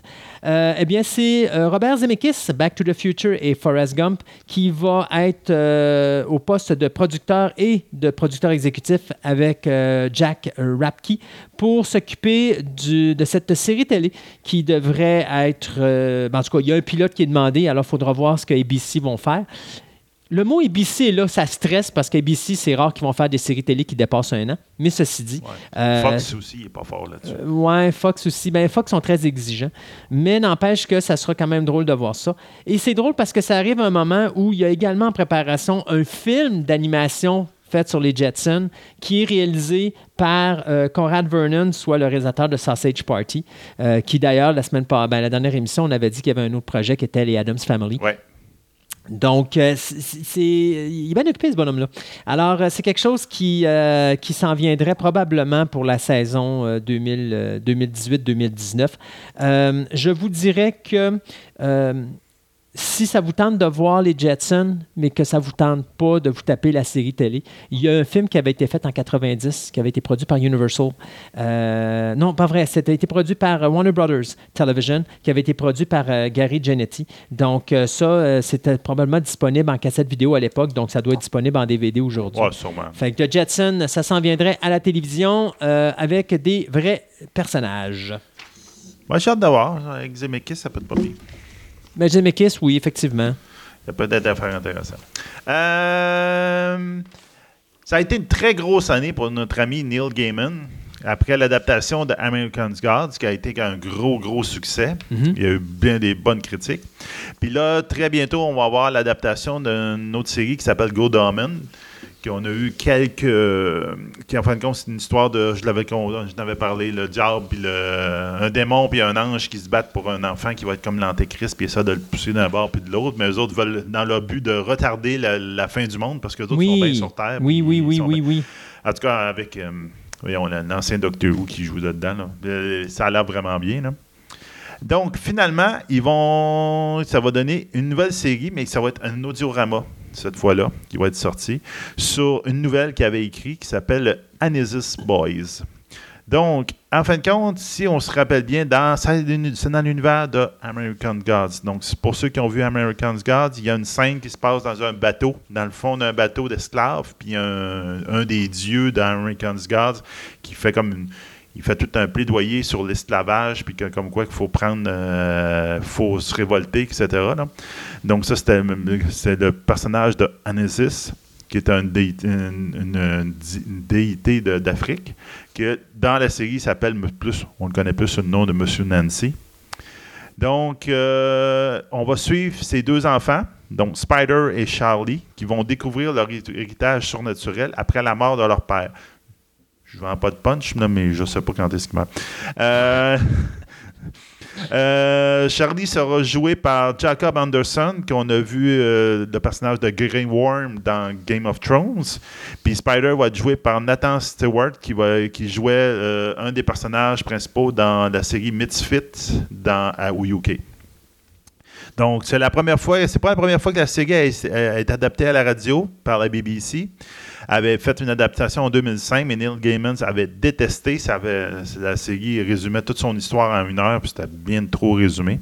Il avait déjà parlé de faire une adaptation en film, en TV, puis effectivement, ça n'avait jamais abouti. Donc, finalement, c'est encore la BBC qui va adapter ça. Donc, BBC Radio 4, qui va faire une six parties durant le temps de Noël. Ça va sortir. Oh! Donc, ça va être intéressant. As-tu déjà vu le film American Gangster de Ridley Scott, qui avait été fait en 2007? Ouais, oui. Alors, il y a bien sûr American Gangster de TV Show qui s'en vient, n'est-ce pas? Euh, qui va être produit par les co-créateurs, ben, le co-créateur de Narcos, Chris euh, Brancato. Donc, euh, ça va servir comme d'un prequel, un prélude euh, au film de Ridley Scott. Plus précisément, ça va se passer à Harlem au début des années 60, soit cinq ans avant les, événements du film. Et euh, euh, en tout cas, la série va suivre les aventures du, patron de la mafia, Bumpy Johnson. Ça, c'était dans le film, il était interprété par Clarence William III, qui jouait quelques minutes au début parce qu'il mourait d'une crise cardiaque là, au début du film. Donc, on va comme voir l'évolution de ce personnage-là jusqu'au début euh, du film d'American Gangster.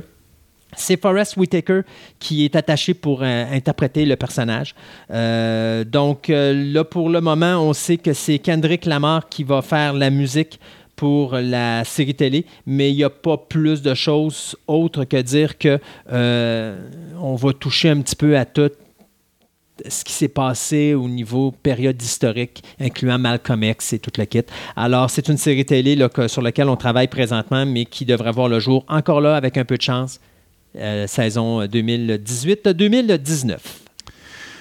Bon, ben garde, euh, ça, on en avait parlé euh, la semaine passée entre nous autres, mais on n'avait pas parlé en nombre. Je vous dis, garde, avant que ça devienne une vieille nouvelle. là. Comme je fais euh, depuis tantôt. Ouais, c'est ça.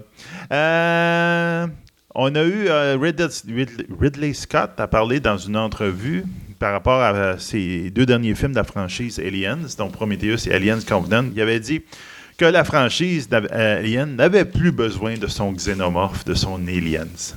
Puis toi, tu m'avais dit, il, s'est fait ramasser par tout le monde Hey, qui était autour de la table. c'est- C'est niaiseux. Il, il décide de réunir avec lui autour d'une table plein de producteurs, puis il dit Écoutez, les boys, j'ai besoin de votre idée. Qu'est-ce que vous pensez de ça? Un alien, pas d'alien.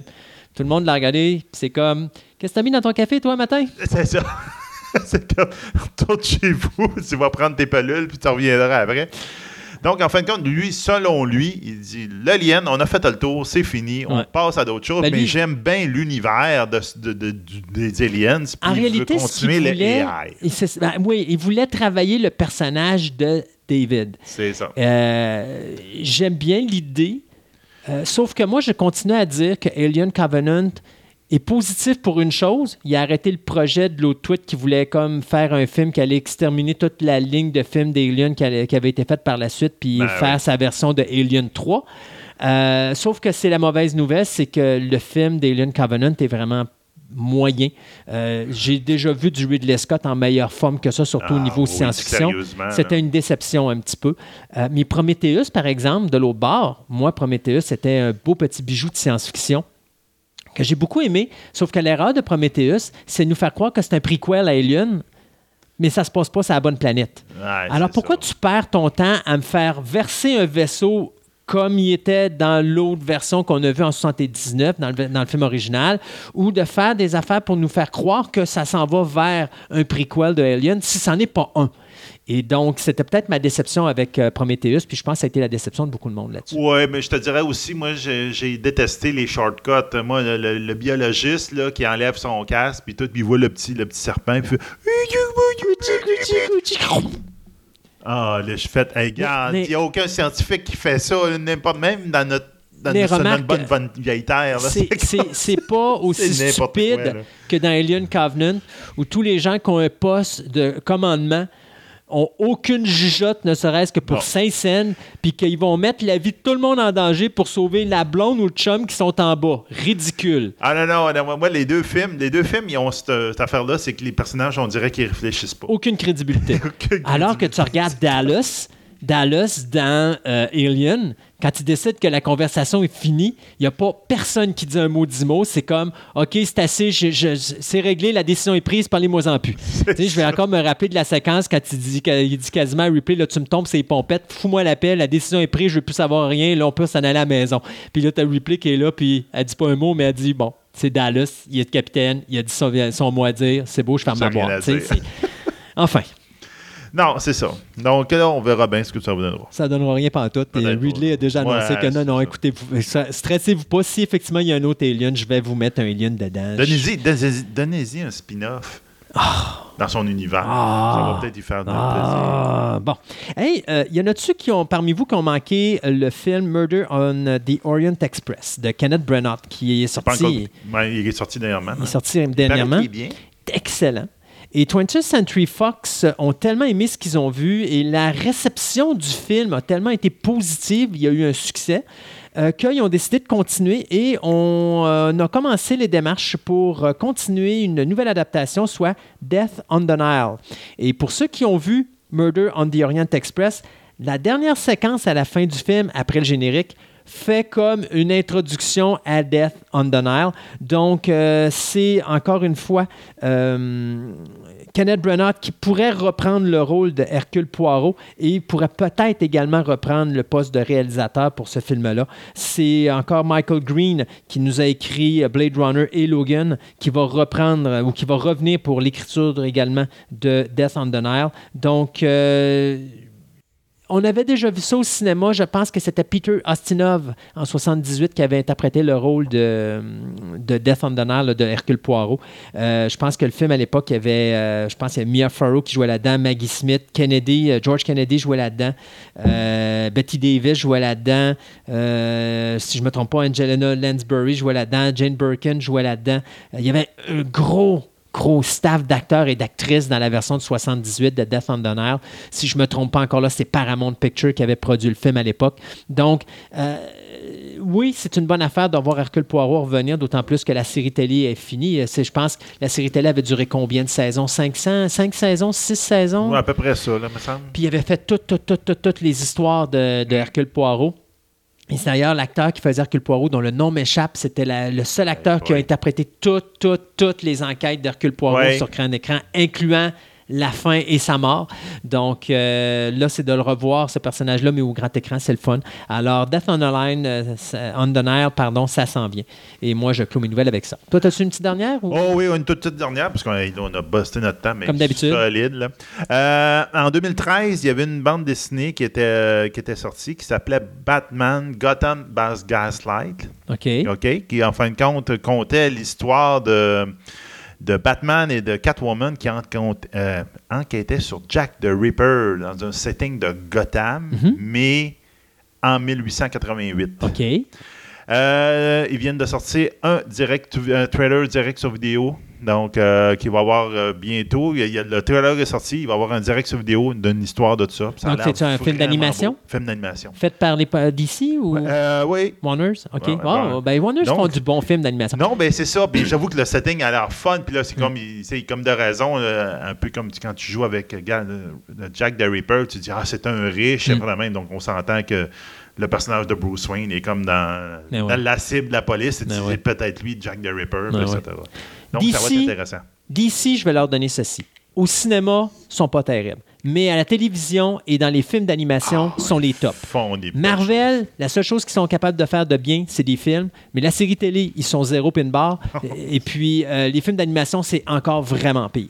Je me sens en sécurité avec ce petit film-là. Ça risque d'être le fun. puis Ça va être quelque chose, un univers alterne de. Ouais, c'est un univers alternatif, puis tout, ça va être intéressant de voir Batman avec une technologie de 1888, là, puis tout, là, ça va être intéressant.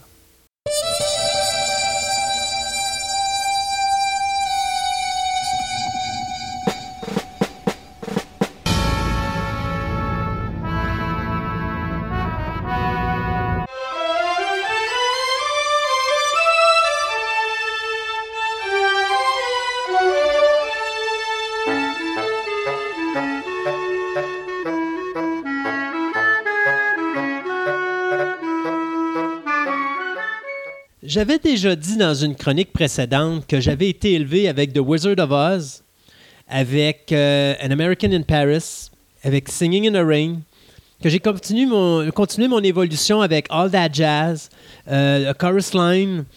Puis après ça, ben, on a la comédie musicale moderne. Mais là, notre ami Jonathan, il n'a pas décidé juste de nous parler de comédie musicale, mais il veut rajouter le mélodrame à travers ça. Là, tu es à de me faire pleurer. Ouais, mais c'est que j'ai vu que, euh, que l'année passée ou l'année qui vient de qui vient de se passer, ouais, euh, il y avait deux films qui ressortaient beaucoup pour moi, qui, qui étaient comme dans mon top dans mon top 10, c'était les deux premiers. Euh, c'était La La Land de Damien Chazelle et aussi Manchester by the Sea qui, qui, est, qui est de Kenneth, Kenneth Lonergan, qui est un, un réalisateur anglais qui est plus connu pour ses pièces de théâtre. OK. Euh, que lui a fait euh, des films comme Margaret. Je sais pas si tu as vu Margaret. Non, j'ai pas vu ça. Euh, ça, c'est un, c'est un espèce de long mélodrame de trois heures qui raconte la vie d'un, d'un chauffeur d'autobus qui frappe, euh, qui frappe de plein fouet un enfant. Ouf. Puis là, c'est comme qu'il il se lie d'amitié avec la famille, mais sauf qu'il dit pas que c'est lui qui a frappé son enfant. Donc, c'est un petit peu comme ça. Puis, You Can Count on Me, c'est euh, un film. euh, Ça, ça me dit quelque chose, par ça a exemple. été en 2001, je crois. C'est euh, produit par Martin Scorsese. C'est avec Matthew, Bro- Matthew Bro- Broderick, Broderick. ouais, qui a fait comme un, un genre de retour, mais euh, à, à travers ses films. Je pense qu'il joue dans les trois films genre de Kenneth Lonergan. Do- do- Donc, c'est pas un, un gars qui tourne beaucoup, mais quand il tourne, il fait des bons films. Puis euh, c'est ça pour Margaret aussi, il y avait eu comme des problèmes avec, euh, avec les studios qui voulaient vraiment comme genre le couper parce que lui c'était vraiment comme un long film de trois heures qu'il voulait faire. Finalement, il l'a gagné. Donc, euh, donc là, il a comme pu faire Manchester by the Sea que je vous présente aujourd'hui, qui est un drame, qui est un mélodrame avec Casey Affleck et aussi la belle, ah, j'oublie son nom, la femme de Heath Ledger, son ex Oh. Williams. C'est traite, là. Ouais, c'est vraiment. J'ai pas mon recherchiste. Non, c'est ça. Euh, En tout cas, bref. C'est pas grave. Bon, de toute façon, cas, les gens, ils ont euh, juste à aller sur Internet, ils vont ça, voir la. genre, la- des, genre des très bons acteurs, mais c'est un mélodrame vraiment qui m'a touché. Euh, vraiment, je suis allé le voir au cinéma, puis j'ai été renversé par le- l'espèce de mise en scène très minimaliste. qu'on il se passe comme. C'est comme une histoire qui n'est pas linéaire, en- encore une fois. Ok. On comprend pas trop pourquoi il agit comme ça. Qu'à un moment donné, durant peut-être la moitié du film, là, on comprend, puis là, on, on est comme plus en on déteste moins le personnage, on est comme plus en, empathie avec. là, on, on comprend pourquoi il réagit comme ça, pourquoi il a fait ça avant, puis tout. Je vous dirai pas les punchs, mais c'est vraiment très renversant. Puis là, je me suis demandé, le mélodrame dans les années 2000, est-ce qu'il y en a tant que ça? Est-ce qu'on a fait beaucoup de films qui ressemblent à ça? Donc là, je me suis mis comme un petit peu à chercher. Il n'y a pas vraiment de réalisateurs qui sont spécialisés là-dedans. Euh, tu avais peut-être Sam Mendes qui a fait euh, des films comme euh, Beauté américaine, qui, était très, euh, très mélodramatique, très, très minimaliste aussi. Tu aurais peut-être euh, euh, Todd euh, euh, Haynes, qui est comme plus un. lui, lui, lui, il a fait le film Carole, il a fait. Oui. il en Mais c'est pas, c'est pas, un- c'est pas un, un format qui est très couru par les cinéphiles. Le mélodrame, non. Parce non, que c'est euh, moi, je me rappelle, puis ça rentre un peu là-dedans, euh, on, on peut le dire, là, euh, le film de Cronenberg, euh, Dan Ringer. Mhm. Oui, oui, oui. Euh, ça, je me rappelle, je travaillais dans les clubs vidéo à cette époque-là quand c'est sorti. Ça, c'est les années 90, Mhm. quelque chose du genre. Euh, mon Dieu, j'avais dit au monde, si vous louez ce film-là, il ne faut pas être suicidaire, puis il faut pas être dépressif, Mhm. parce que c'est sûr que vous passez pas la soirée. Mhm. C'est, c'est- même moi qui est un gars qui est yéyé, pour les gens qui me connaissent, là, je suis toujours plein d'énergie. J'écoutais la fin de ce film-là, puis j'étais complètement. euh, pff, J'arrêtais moindrement, euh, moindrement dépressif, c'était fini. Là. Je, Ouais, je- m'écrasais dans le lit, je bougeais plus pendant une semaine. C'est un créneau mélodrame qui est excessivement lourd parce que Mhm. ça va vraiment toucher des choses qui dérangent la société. C'est ça. Euh, Mystic, C'est vraiment dans les Mystic. River? Mystic River. c'est un bel exemple de Oui, ça. oui, ça, c'est. Sean Penn, je pense, qui avait fait ça. Euh, c'était Clint. Ah, C'était Clint Eastwood, ouais, mais c'était Sean. Penn qui jouait Qui dedans. jouait dedans, C'est ça. C'est ça, oui. Euh, mais ça, c'est un film que quand tu vois c'est quoi l'histoire de base, Mhm. euh, OK, oui, ça, ça dérange. Oui, oui, c'est vrai. Puis c'est des, pas des films qui sont faciles à écouter. Il faut, faut pas que tu ailles le moral bas, faut, faut que tu sois. euh, Ouais, mais c'est ça que j'aime, ce genre de côté-là aussi, là, euh, genre du cinéma aussi, que c'est pas, euh, c'est pas juste des, des, des films que tout le monde est comme de bonne humeur aussi, non, tu sais, c'est, c'est comme que ça fait partie de la ça vie. se rapproche de la vraie vie. C'est ça, c'est ça. Puis tu avais aussi Clint aussi qui avait fait euh, Gran Torino, qui est aussi un. Ouais, mais Un- Gran un Torino, c'est comme c'est, c'est comédie mm, Ouais, c'est dramatique. drôle, ouais, c'est vrai. Parce que je m'excuse, mais quand tu décides de faire son Moses de vieux détestable, il est mourant comme ça, Ouais, pas de bon sens. ça, c'était, c'était. Moi, c'est ce que j'adorais de Clint Eastwood dans ce film-là. C'est il avait pas peur de, de se moquer de lui-même, Mhm. alors qu'il sait qu'il De son vieillit. personnage. Il- ouais, ben même de son lui-même Mhm. à lui, c'est-à-dire, j'étais un vieux dur à cuire à la Dirty Harry, mais là, soudainement, je me rends compte que j'ai comme 80 ans, puis je suis plus capable de. Comme dirait Roger Moore, ou le défunt. Roger Moore, euh, si- je, pense que c'est le temps de prendre ma retraite parce que je suis plus capable de m'asseoir sans ma doublure. Et voilà. C'est à Et peu voilà. près ça que ça voulait ouais. dire. Mais il n'y a pas peur de se moquer de lui à ce niveau-là, c'est ce que j'aime du cinéma de, de, de Eastwood. Alors, Gran Torino, oui, d'un côté, c'est dramatique, Mhm. mais il y a trop d'humour pour dire que c'est un, mélodrame, en tout cas pour moi. là. Ouais, ouais, ouais. Parce que pour moi, un mélodrame, c'est sombre, Mhm. c'est lourd. T'écoutes ça, puis il n'y a, comme- il y a pas de porte de sortie. Il n'y a pas de porte où tu peux avoir un petit côté joyeux. c'est... T'écoutes deux heures, puis pendant deux heures, tu te fais cogner dessus, puis au moment où tu penses qu'ils vont arrêter, ils vont continuer à te taper, à te taper dessus. Là. Un, un petit peu comme Xavier Dolan fait, mettons, avec Mommy, avec J'ai tué ma mère. Lui, c'est très mélodramatique. qu'il fait. exactement. C'est- ouais, ouais. Tu sais, c'est lourd. C'est- très lourd. ouais. C'est existentiel. C'est ça. Je pense que c'est le bon terme qu'on peut utiliser. Ouais, ouais. Donc c'est ça, c'est un peu le, le- c'est un peu un genre qui a eu vraiment plus de, de plus de, genre de succès dans les années 40, 50. Il y a eu quand même des grands réalisateurs, puis là aujourd'hui avec ce film là, c'est comme un genre de retour qu'on veut faire un peu euh, OK, euh, c'est c'est pas un genre qui est comme disparu, on veut le On veut le ramener. lui- oui, on veut le ramener. Puis c'est vraiment comme mettons des euh, des euh, ah Million Dollar Baby, c'est vrai.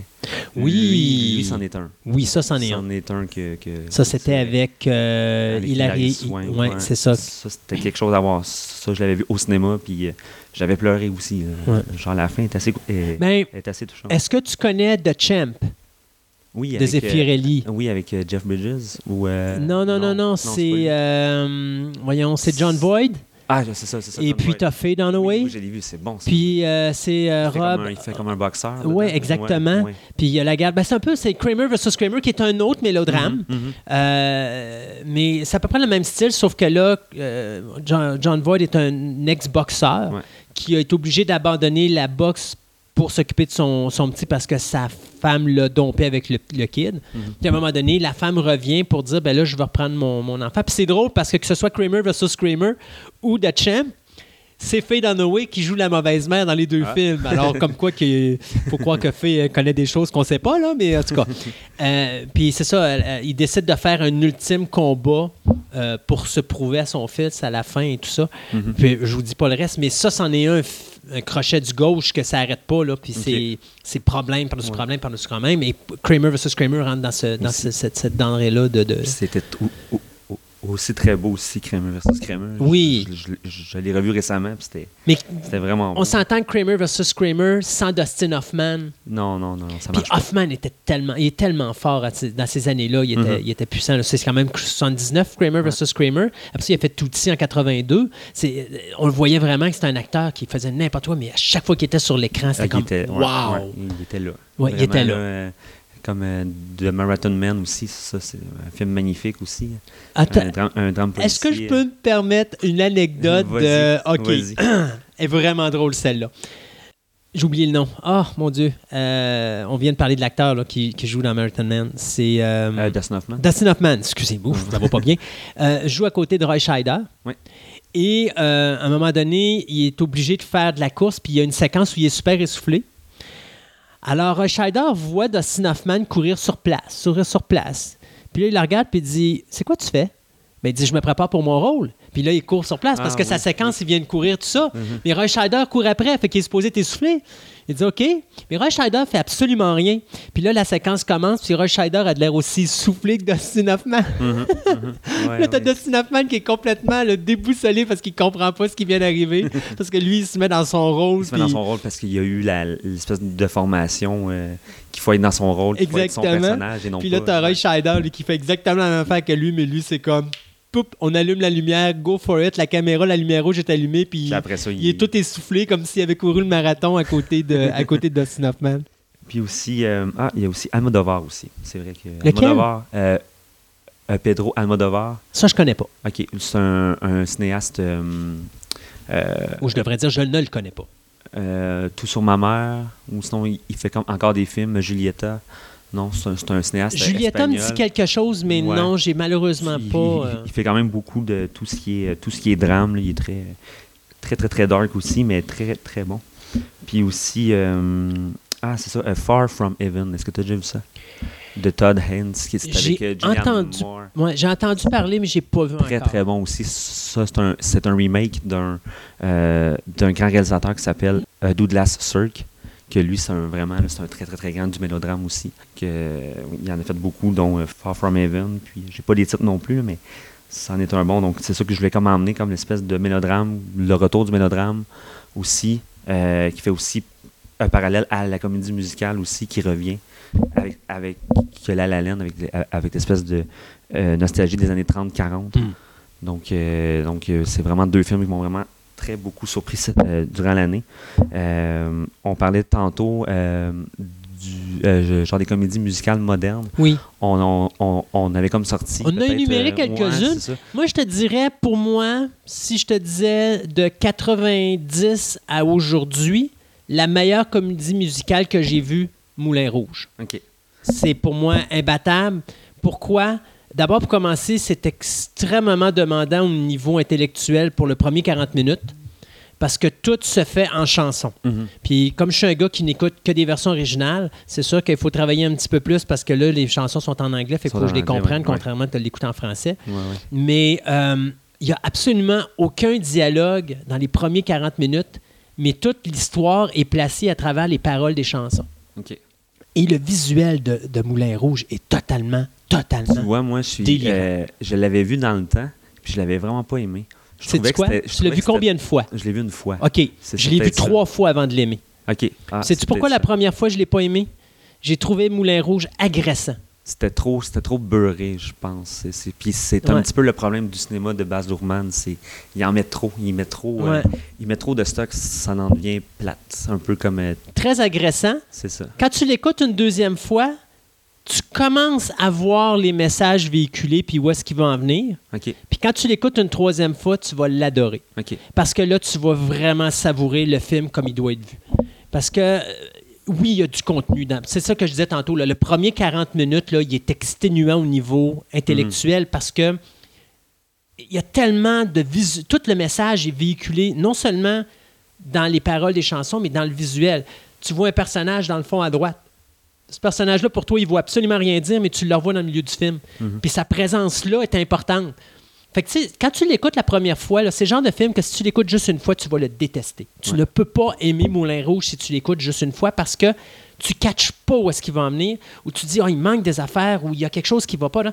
Mais quand tu le réécoutes plusieurs fois, tu te rends compte, là, quand tu sais le reste de l'histoire, puis tu le réécoutes, là, tu te dis, OK, oh, il y a ça. Oh mon Dieu, OK, il y a ça. Oh mon Dieu, c'est là que c'est arrivé. OK, il y a ça. Puis après ça, tu écoutes les paroles, puis là, tu- tout se complète. OK, OK. Mais si tu l'écoutes juste une fois, je suis tout à fait d'accord avec toi, c'est à détester ce film-là, ça n'a pas de sens. Mais trois fois. Parce que la fin, quand j'ai fini, moi, je te dirais, le premier 40 minutes, là, ça m'a vidé. Puis après ça, le film ralentit. Puis là, j'ai commencé à, à adorer le film un petit peu plus. Puis là, j'ai comme quand je suis arrivé à la fin, j'ai dit OK, il faut que je le réécoute une deuxième fois. Puis quand je l'ai réécouté une deuxième fois, j'ai porté plus attention au dialogue, j'ai porté plus attention au visuel, j'ai vu plein de choses. Là, j'ai dit OK, je laisse passer une semaine ou deux. Ils vont me le retaper une troisième fois. Et la troisième fois, ça a été un délice. OK. Hein? J'ai vraiment ben, trippé. C'est bon, je, je prends ça en note. Peut-être que. Mais c'est sûr qu'il est vraiment agressant. Puis C'est Mhm. pour ça que je dis aux gens, c'est un film qui est épuisant intellectuellement parlant pour les premières 40 minutes. Si vous êtes une personne qui n'aimait pas vous casser les neurones, ça ne perdez même pas votre temps avec euh, Moulin Rouge, ça vaut pas la peine. C'est un peu ce qui me rappelle un peu. euh, Je suis allé voir au cinéma, euh, Les Misérables. OK. Que c'est un Avec film le qui- dernier avec Hugh Jackman? C'est ça. Oui. C'est un film de quasiment de 2h15 et 20, puis c'est juste chanté. Ouais. Il y a, je pense qu'il y a comme une scène avec des, avec, Des dialogues. avec des dialogues, puis ça dure 30 secondes. Ouais. Mais c'est assez demandant. Donc, on, on était peut-être une quarantaine de personnes dans la salle. Il y en a, il s'en est vidé plus que la moitié. Ah, ça, c'est sûr, parce que c'est des genres de films qui sont pas faciles. Non, non, c'est vraiment pas facile. Euh, Quand tu les écoutes, parce que bon, je suppose que d'autres, Les Misérables, ils avaient traduit les paroles. Euh, non, mais là, c'était en sous-titre. En sous-titres, on ouais, parle dessus le marché. sous-titre. Ça, c'est la pire affaire. Mhm, Les mhm. sous-titres, les gens, la majorité du temps, ils n'aiment pas ça. C'est ça. Euh, mais tu as des dialogues que tu écoutes dans des chansons, c'est pas tout le temps évident à comprendre ce qui se dit, surtout quand c'est pas ta langue première. Mhm. Moi, je suis le genre de personne, comme je disais tantôt, j'aime écouter mes versions originales. Fait que si j'écoute un film en japonais, savez-vous quoi? Je l'écoute en japonais. Avec oui, OK. Mettre les Mhm. sous-titres, là, Ouais, parce que je suis pas bilingue, ben, ou trilingue ou quadrilingue. là. Mhm. Je connais pas toutes les langues. Ouais, ouais. Mais je vais, tu sais, je suis le gars qui a écouté Das Boot 6h30 de temps En en allemand. allemand. Mhm. Puis j'ai pas arrêté. J'ai parti à midi, j'ai fini à 6h30, je l'ai écouté d'une shot avec les, les- les sous-titres en dessous. Mm. Mais j'ai vu Das Boot en anglais, puis j'ai vu Das Boot en français, puis j'ai détesté Das Boot en français, j'ai détesté Das Boot en anglais, mais j'ai adoré Das Boot en allemand. C'est ça. Puis les gens vont dire, ouais, mais c'est quoi la différence? C'est le même film. Non, c'est pas le même film. Parce que le rôle des acteurs, quand les comédiens jouent leur personne, quand ils jouent leur personnage, quand ils jouent les actions, les, Mhm. les gestes, les ci, les ça, dans leur voix, les émotions, ils vivent. Ce que le traducteur ne fait pas. Que ça, les traductions anglaises, on s'entend, c'est les pires. Ouais. J'aime mieux tant qu'à ça écouter une traduction en français que d'écouter une traduction anglaise parce que les... si vous écoutez des films d'arts martiaux des années Genre des- 70 genre des films traduits, chinois, là, genre de- avec euh, genre la bouche arrête de bouger, mais les dialogues continuent encore. C'est à peu près ça, une Ouais, traduction américaine. Je suis pas capable. Mhm. Alors, si je veux écouter des films, il faut toujours que j'écoute les versions originales, même si c'est des sous-titres. euh, On est pareil là-dessus. Yes. Comédie musicale. Ouais. Moi, ouais. c'est sûr qu'aujourd'hui, ouais, on parlait tantôt, il y a, il y a Chicago. euh, Il y avait Burlesque. Burlesque. Euh, t'as- tu en avais d'autres, euh, Huit femmes de François Ozon, qui étaient quand même très bons. Euh, les chansons d'amour. Euh, ça, c'était, un cinéaste français, j'oublie son nom, mais bref, c'est vraiment un très bon film qui rappelle beaucoup la nouvelle vague, euh, François Truffaut et compagnie. Donc, euh, tu avais ça aussi, tu avais Mamma Mia. Euh, Mamma Mia, j'ai oublié Across- celui-là, oui. Across the Universe aussi. ça, c'était pas mal. je pense que c'est pas mal mon préféré des, des, années 2000, à part La La ça, ça, ça avait été fait, euh, ça avait été fait style avec euh, toutes les chansons des, euh, des Euh, Beatles. des Beatles, oui, c'est ça, exactement. Non, On parlait de un- Cross the Universe. C'est ça, c'est ça. Ça, c'est un très grand film aussi. Mm. C'était vraiment très, très, Puis, très bien fait. encore tantôt, tu sais, tu me disais, il y a un mélange comédie musicale et mélodrame, Mhm. mais il y en a un gros qu'on n'a pas parlé, qui a eu un remake il n'y a pas si longtemps, qui est Fame, Fame, ok, ouais. qui a eu même eu le droit à une série télé, je crois, de sept saisons par la suite. Ok. Ah, j'avoue que j'ai pas vu le, le- j'ai pas vu le remake. Le remake, ouais, ben, le remake, le, comment je pourrais dire, parce que là, je- ça fait un petit bout de temps que je l'ai vu. euh, c'est sûr que pour moi, Fame, c'est 80. C'est Mhm. l'original d'Alan Parker. Ça, euh, si vous avez une version à voir, c'est celle-là. Euh, Quelqu'un qui veut vraiment voir les, les jeunes, la difficulté que ces jeunes-là peuvent avoir pour percer le marché, euh, pour devenir comédien, chanteur, Un petit danseur. peu comme euh, La La Land l'avait fait. euh, oui, sauf que La La Land le faisait. Puis ça, je pense pas qu'on l'a fait là. Fait qu'à ce moment-là, on en avait parlé en dehors des ondes.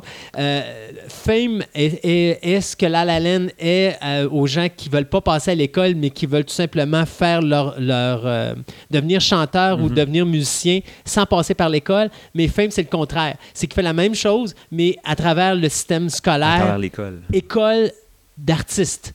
Pas une école conventionnelle, là, cégep, université ou chose comme ça. Non, non, non, c'est vraiment l'école des. Voyons, je sais pas comment ils l'appelaient, cette école-là. euh, c'est l'école des arts euh, qui, ben, qui existait. Puis d'ailleurs, c'est drôle parce que quand ils ont fait Fame, la nouvelle version, ils l'ont fait pour financer, pour pas fermer l'école, parce que là, justement, de plus en plus, l'école avait de la difficulté à arriver. Alors, ils avaient décidé de refaire un autre film pour essayer de financer. Puis finalement, ça a été un flop. euh, un flop. C'est dommage parce que le remake était pas mauvais. C'est juste qu'il n'a pas trouvé la bonne identité. Il a gardé des aspects des années 80, mais il était, tant qu'à moi, peut-être un petit peu trop moderne.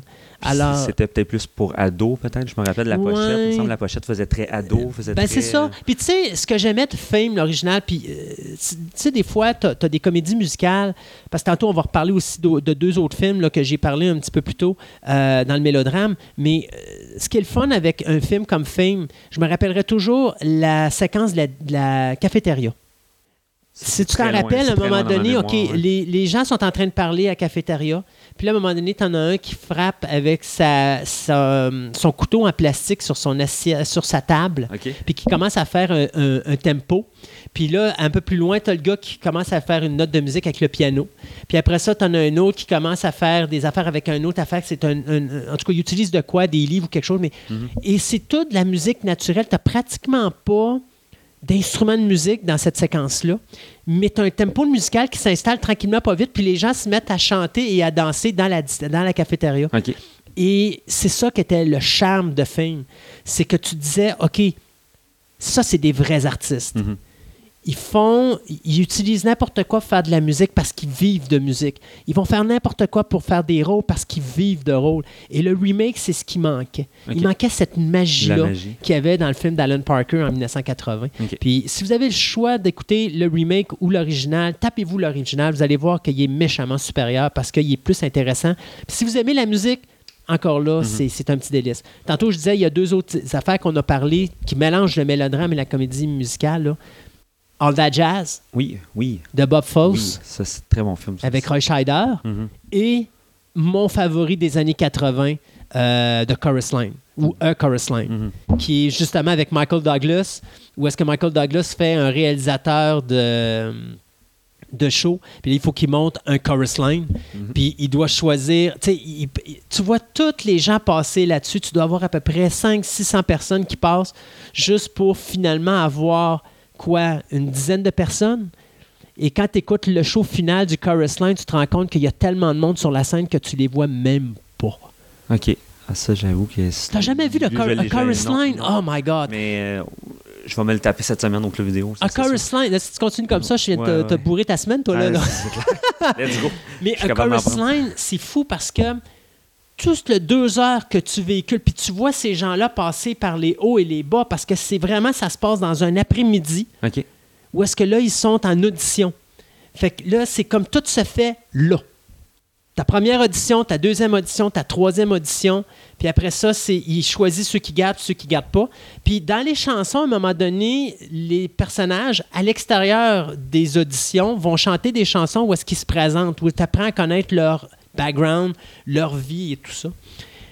Puis quand tu vois passer tous ces gens-là par quoi qu'ils passent, par la- la- la- la- le bonheur d'être accepté ou le malheur d'être refusé, puis de voir que c'est cruel parce que tu as des gens qui, leur vie dépend de ça. Mhm.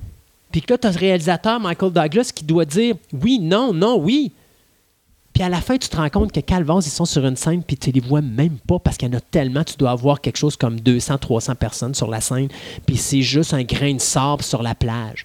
Puis tu te dis, crime, je viens de passer deux heures à voir des gens se détruire, s'arracher la peau du corps pour faire une audition, Mhm. pour pas rien, tu sais, pour même pas être vus sur scène parce qu'ils ont trois, quatre rangées de monde en avant d'eux autres, fait qu'il y a personne dans la salle qui va les voir, mais ils font partie du Chorus Line.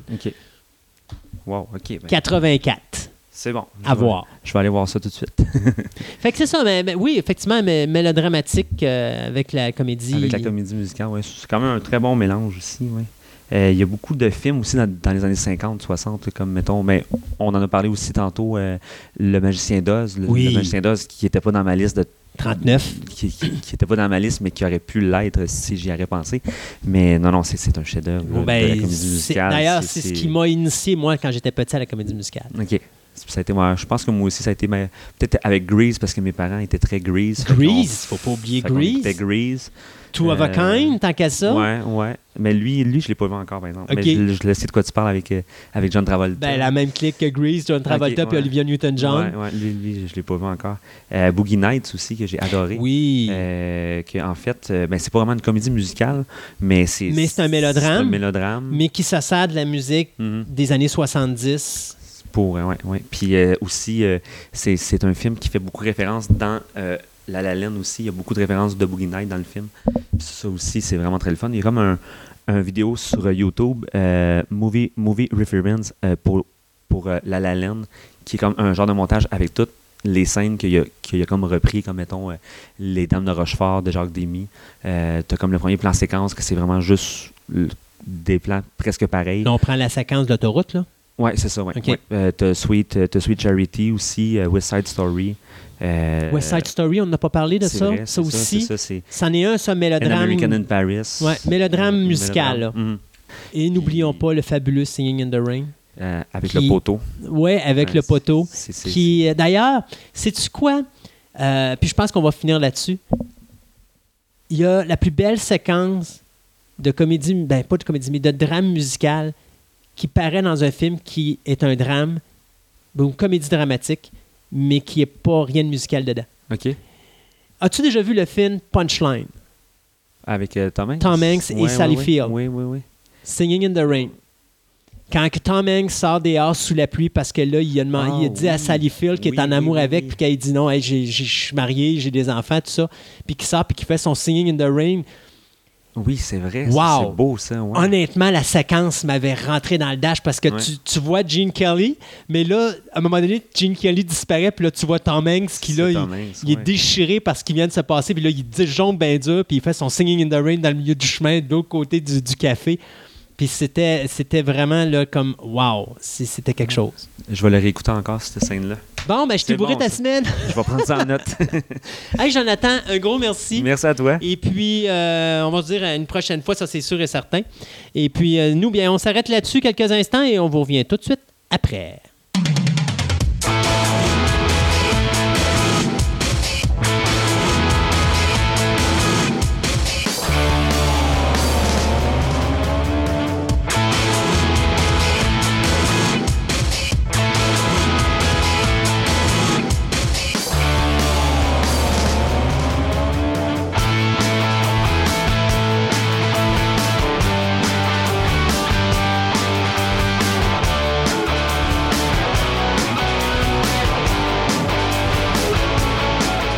Premiers engins à venir sur le marché avec euh, des moteurs, si on pourrait dire ça comme ça, sont arrivés à peu près dans les années 40.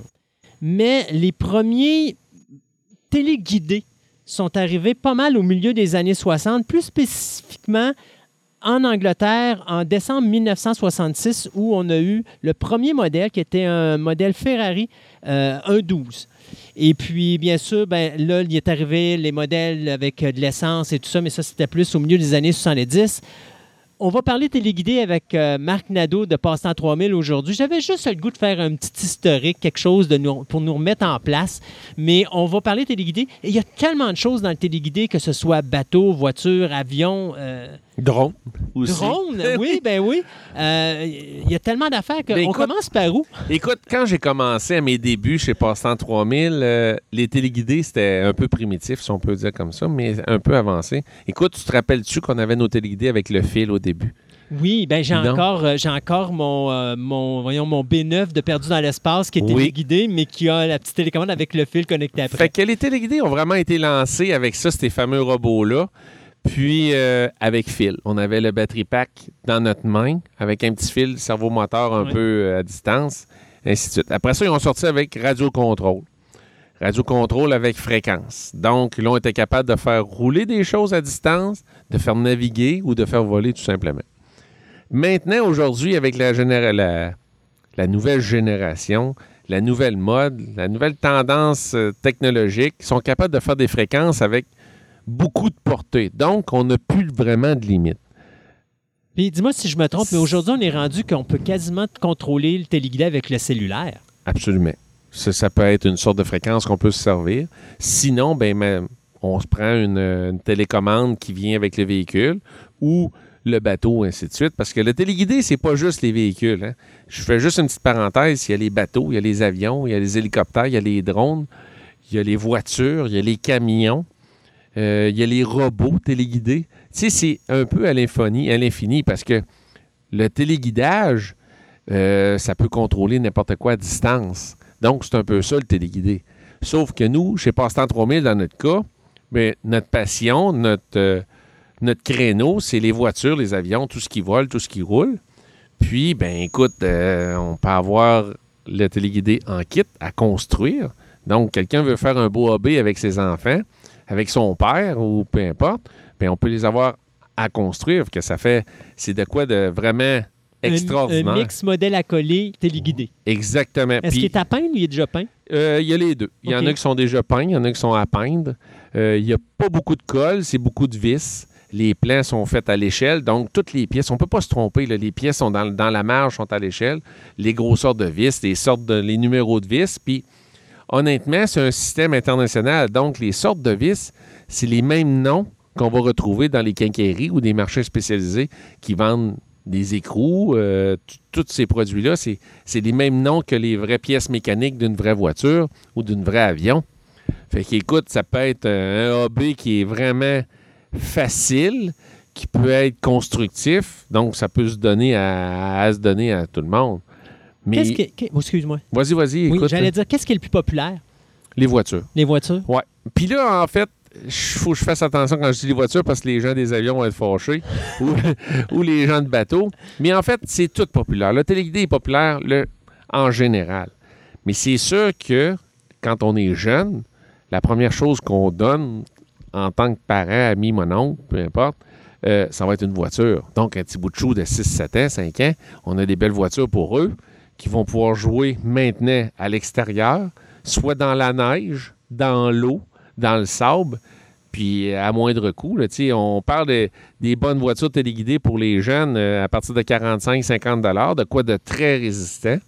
Puis, naturellement, que s'ils brisent, ici je passe en 3000, ben, on a les pièces. Fait qu'on n'est jamais mal pris, là. Non, on a quelqu'un d'expérience qui, depuis l'âge de 9 ans, euh, fait En des plus. réparations de En. Fait qu'il peut profiter de nos bons conseils, puis on va s'efforcer de donner des bons conseils. Puis sinon, ben, si quelqu'un, c'est sûr que le jeune va vouloir un, un jour avoir plus de performance, donc on va aller dans une voiture ou de, peu importe, du voiture téléguidée, de, de la machine téléguidée en fait, plus performante. Donc il va pouvoir avoir plus de vitesse. Si c'est un avion, plus de hauteur, plus gros naturellement, avec une télécommande qui va être plus puissante. Au lieu d'avoir 150, 200 pieds de portée, on va tomber avec 7, 8, 900 pieds de portée et plus, avec euh, des télécommandes qui pourraient avoir même la télémétrie. Écoute, euh, tu sais que quand on, suit les, grands prix de Formule 1, la télémétrie est importante. Les pilotes sont dans leur voiture, ils se concentrent à, à driver la voiture, puis toute la télémétrie, la température, les vitesses rentrent sur le- l'écran du, du, Mais de de l'équipe, l'ingénieur de ouais. l'équipe qui est dans l'écurie, tandis que c'est la même chose dans les téléguidés. Écoute, on, maintenant, on vend un téléguidé, ils ont déjà Bluetooth, donc sur le téléphone intelligent, les enfants, l'adulte va recevoir la télémétrie, la vitesse, la direction qui va, euh, le RPM des moteurs, la température, le temps qui reste dans la batterie. Tu sais, c'est- c'est rendu C'est poussé. incroyable. C'est incroyable, puis c'est de la belle mécanique, là. La suspension à l'huile, euh, les roues peuvent se changer. On peut acheter un véhicule qui a le look d'une voiture de rallye puis la transformer en Bigfoot. C'est- nos limites, là. Tu laisses aller ton imagination. Toutes les compagnies fournissent des pièces d'upgrade euh, inimaginables, des jantes en aluminium, euh, des moteurs de performance. Écoute, on a des voitures qu'on vend, puis ils sortent de la boîte qui roule au-dessus de 100 km/h. C'est fou, là. Puis je te dis ça, il y en a une qu'on vend à la boutique. Si les gens viennent à la boutique, euh, 160 km/h, c'est 100 000 à l'heure. là. Puis ça, il n'y a pas de modification. C'est dans la boîte. Là. Tu sais, c'est- c'est- c'est- Si la police t'arrête sur le chemin parce que tu fais du 160 avec ton téléguidé, t'as-tu Écoute. étiquette? Écoute, ça, c'est encore une autre affaire. Il faut se servir de notre intelligence un peu. Là, on n'ira pas jouer sur l'autoroute avec ça, mais dans un parking de centre d'achat, Mais- dans... Mais tu comprends que Ben c'est fou parce que tu as une vitesse qui Oui. roule aussi vite qu'une voiture normale. Puis la vitesse, c'est pas à l'échelle, c'est la vraie vitesse. On prendrait un radar de police, puis ça serait, ça serait exactement ça que ça nous ferait la lecture. là. Téléguidé fonctionne à l'électricité. Ben, électricité. Je veux dire, il fonctionne à batterie, mais où est-ce qu'il fonctionne encore au gaz? Non, il y a les deux. Maintenant, euh, ben, c'est sûr que la technologie à batterie pour le son est plus avantageux. Pour la performance, maintenant, on n'a pas le choix de dire que l'électrique est en avance sur le- la nitro, en fait, le gaz, parce qu'on s'entend que les moteurs à nitro existent encore. C'est encore populaire. Moins populaire parce que l'arrivée d'électrique est là. C'est pas moins cher, c'est pas plus dispendieux. Euh, c'est juste qu'il faut faire un petit peu plus de mécanique. C'est pour les passionnés de mécanique, le son, euh, la calibration du moteur, du carburateur, euh, l'ajustement du véhicule. C'est sûr que. Ouais, un excusez l'expression, mais un tripeux de char va préférer son véhicule à moto- à- avec du gaz Oui. que celui Ouais. avec la batterie. Puis à gaz, ben, il y a les deux. Il y a la catégorie gaz qui va vraiment marcher avec euh, de l'essence super mélangée avec de l'huile de temps.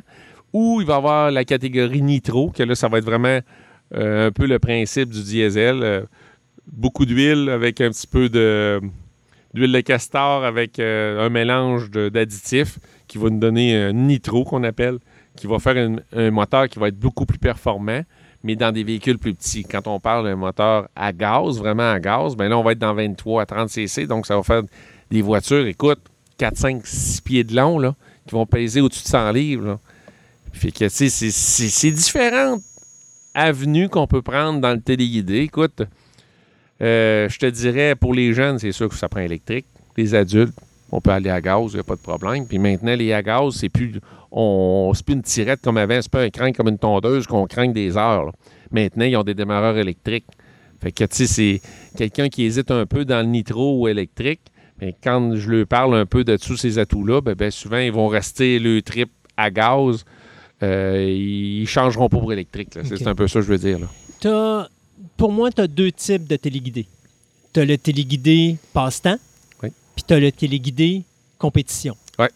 Euh, Quelqu'un qui est dans la compétition, qu'est-ce qu'il va préférer? Est-ce qu'il va rester avec son moteur à gaz ou il va s'en aller dans son électrique? Parce que tu me dis que l'électrique Ben, est plus performant indirectement. En fait, les, les compétitions, c'est électrique. OK. La mode internationale, présentement, c'est électrique. Il y a des compétitions à gaz, mais ici, dans notre région, c'est surtout électrique.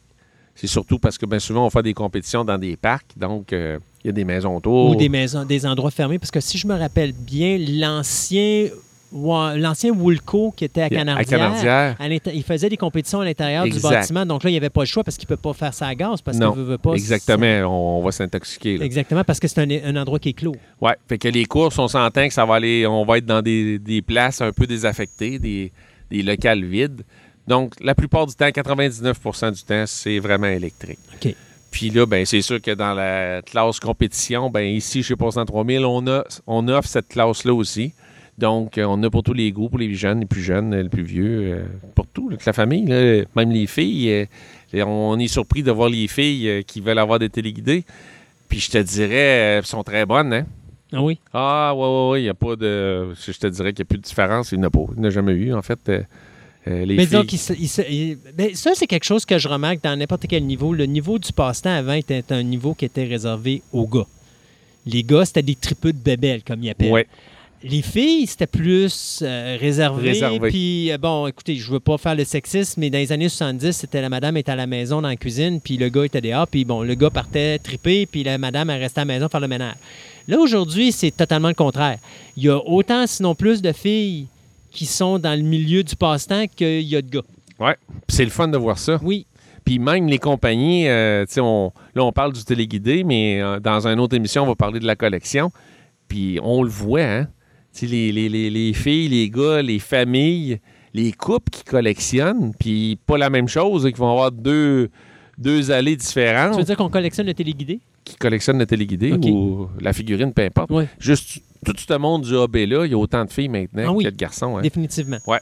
Définitivement. Puis comme tu disais, c'est plaisant à voir parce que euh, ça amène une, une nouvelle vision. Puis c'est plaisant parce que le gars, c'est, c'est drôle à dire, mais euh, les gars, vous dites souvent, les gars, c'est des tripeux de bébelles, puis là, ils partagent entre les, entre les gars. Mais des fois, le gars aimerait bien se trouver une blonde qui partage ses passions et non pas de parler de ça puis avoir l'impression qu'il parle à un extraterrestre ou que Exact. la fille est comme Oh mon Dieu, vieillis donc un peu, tout ça. Mais de voir que là, il peut rencontrer une fille qui a les mêmes goûts que lui puis partager cette passion-là avec elle, c'est encore Ouais. deux fois plus merveilleux parce que justement, les deux peuvent en profiter. Puis on en a déjà parlé, je pense, dans le drone, si je me trompe pas, ou même pas, c'était dans la chronique de, de- de la boutique de Passe-Temps 3000 où est-ce qu'on disait justement, c'est le moment où on peut partager un moment ensemble, une passion ensemble, puis ça crée des souvenirs incroyables. parce que Autant filles et garçons, Exact.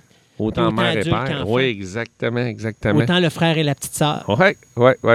Et vice-versa. Mm. Puis écoute, euh, si on reste dans nos téléguidés, euh, naturellement, le téléguidé, il y a les bateaux aussi. Là. Oui, Fait que si quelqu'un, un jeune ou un adulte, qui veut pas jouer dans la terre, il n'est pas attiré par la terre, ben on peut aller jouer dans l'eau. Puis s'il y a un trip de faire voler des choses, ben on a tous les téléguidés avions. Là. Ça, c'est. avion et drone. Ouais, avions et drones naturellement, mais c'est une belle passion, ça, les avions. Hein? Est-ce que le sous-marin existe? Le sous-marin existe. Wow! La seule affaire qui existe moins, c'est l'eau claire. fait que c'est l'eau claire. Fait que si à part que jouer dans notre piscine, parce qu'on s'entend que. Il n'y a pas Un de système de caméra aujourd'hui Ben oui, il y a ça. oui? Sauf que l'eau est pas plus claire. Non, ça, c'est Tu sûr. comprends? Fait que les sous-marins qu'on voit, que je vois, que je vends, présentement, j'ai des sous-marins de piscine. Donc, ça, c'est un sous-marin qu'on est capable de contrôler par l'extérieur. Quand on fouille un peu, on voit qu'il y a des, des gens qui vont faire une maquette de sous-marin. Je te dirais, c'est plus qu'extraordinaire. C'est une affaire qu'on n'oserait même pas mettre dans l'eau, mais qu'eux mettent dans l'eau. Puis qui va faire euh, exactement la même chose qu'un vrai sous-marin peut faire. Mais oui, euh, les sous-marins existent. C'est sûrement moins populaire ici parce que les raisons sont là. Euh, mais. euh, On Euh, parlera pas du Saint-Laurent pour le moment. non, non, c'est ça. Puis même s'ils nous mettraient pendant 10 ans du clair, je pense que ça ne changera pas grand-chose. Fait qu'écoute, le sous-marin, oui, existe. C'est peut-être moins populaire présentement. Mais les bateaux sont là. Les bateaux sont là pour rester. Euh, oui, c'est ça. euh, Je te pose une colle. oui. Est-ce que les fusées existent en téléguidé? Oui. Sauf que je réponds à ta question tout de suite en te disant les fusées existent encore, ça vole. Le contrôle, le seul contrôle qu'on a présentement, à moins d'une technologie que j'ai jamais vue, c'est de faire déclencher le parachute de retour avec un servomoteur téléguidage. Sinon, ben, c'est un mécanisme du moteur de poudre qui va repousser le- l'ouverture du parachute. Mais sinon, c'est à peu près la seule affaire que je peux voir qui est téléguidée. Le Les- décollage? Le décollage pourrait être téléguidé à la limite, sauf que pour quelqu'un qui a déjà fait de la fusée ou qui nous écoute, qui fait de la fusée, le trip de 5321 puis de peser sur le bouton rouge pour enclencher le décolle, le décollage, ben euh, Ça s'arrête là. C'est, un peu un thrill. Tout c'est un ensemble. Que téléguidé, je verrais moins ça, mais il pourrait, oui, oui. À la limite. En fait, des fusées, on pourrait. Oui, ils pourraient être téléguidés, mais sur un avion, c'est un avion de combat, on pourrait les mettre des fusées qui vont être téléguidées, mais le décollage, le déclenchement du système qui fait pousser la fusée, là, tu comprends? À ce moment-là, est-ce que tu me parlerais comme genre un 747 qui tient sur, ses, sur son dos un- Ouais, là, une euh, navette? Là, M. Christophe, vous Ça pousse allez- un peu trop? Ça pousse un peu Non, trop, mais oui. Non, mais c'est parce que mais- tu me parlais oui. tantôt de- de- de- d'une fusée avec des. Est-ce que tu parles Ouais. de missile ou tu parles vraiment d'une fusée qui est sur un avion? puis Non, non, je parlais genre? vraiment euh, de- des missiles en dessous d'un avion de chasse. Ah, OK, OK, c'est bon. mais ton idée est excellente, puis sais-tu quoi? Je suis certain que ça existe. oh, puis ça va se faire un jour, Oui, c'est sûr et exact, certain. exact. Y a-t-il un petit quelque chose qu'on veut rajouter sur euh, le Mais écoute, euh, chez Postant 3000, les téléguidés, c'est notre numéro un, c'est notre number one euh, GIF, si on peut dire. Fait qu'écoutez, tous les gens, les passionnés, les gens qui pensent qu'ils ont la passion, qui n'ont jamais essayé, qui viennent nous voir, on va les, diriger euh, de la bonne façon. Puis, juste comme ça, les gens qui viennent pour acheter un téléguidé, sais, c'est pas vrai qu'un téléguidé, ça coûte 500$ piastres pour en avoir un bon. Les machines maintenant, si on parle prix pour prix, il y a des excellentes machines à 55 puis il y a des excellentes machines à 150 puis des produits faits au Canada. Fait que de plus en plus, on rentre des lignes qui sont faites au Canada parce qu'au Canada, on est dans les trois places au monde entier qui développent le plus au point de vue téléguidé, au point de vue engi- engineering du produit. Donc, euh, les gens qui viennent nous voir, qui ont besoin d'infos, qui veulent savoir si ça peut jouer l'hiver, mais effectivement, ça joue l'hiver, ça peut jouer l'été à l'eau, tout ça. Oui, ça peut jouer à l'eau. Maintenant, les compagnies font des choses qui sont faciles pour tout le monde, puis qu'il n'y a pas d'intempérie qui peut nous arrêter. Parce que si on s'entend qu'on va dans un camping, on joue au téléguidé, puis s'il mouille, bien là, tout le monde dans la roulotte, c'est un peu dole. Hmm. Tandis que si on a un téléguidé qui va à l'extérieur, peu importe l'intempérie, même ben, s'il pleut, c'est ça. il pleut, on joue dehors. Là. On a du fun. Là. Tu sais, tu te rappelles quand on était jeune, on jouait dans les carrés de sable. Bon, c'est pas la pluie ben, ben qui nous arrêtait. hein. Mm, non, c'est la même chose sûr. avec le téléguidé. Nos maintenant. parents n'étaient pas de bonne humeur, par exemple. Non, ben, c'est ça. Mais euh, écoute, euh, si- si téléguidé, c'est là pour rester, c'est là pour s'amuser. Euh, jeune, petit, moins grand, grand, adulte, enfant, papa, grand-papa, tout le monde joue, les filles, les garçons, euh, on tripe tout. Puis moi, je suis un passionné de téléguidé. Que si les gens viennent me voir, c'est sûr qu'ils vont comprendre, qu'ils vont savoir, et d'un, quoi acheter, ils vont être éclairés. Puis, et de deux, c'est qu'ils vont triper. Vraiment. Puis ils vont. C'est pas. Je déteste pas les grands magasins, mais bien souvent, on va être euh, effarouché d'acheter un produit dans un grand magasin, mais tout le monde le sait. Le produit, le prix est là en conséquence.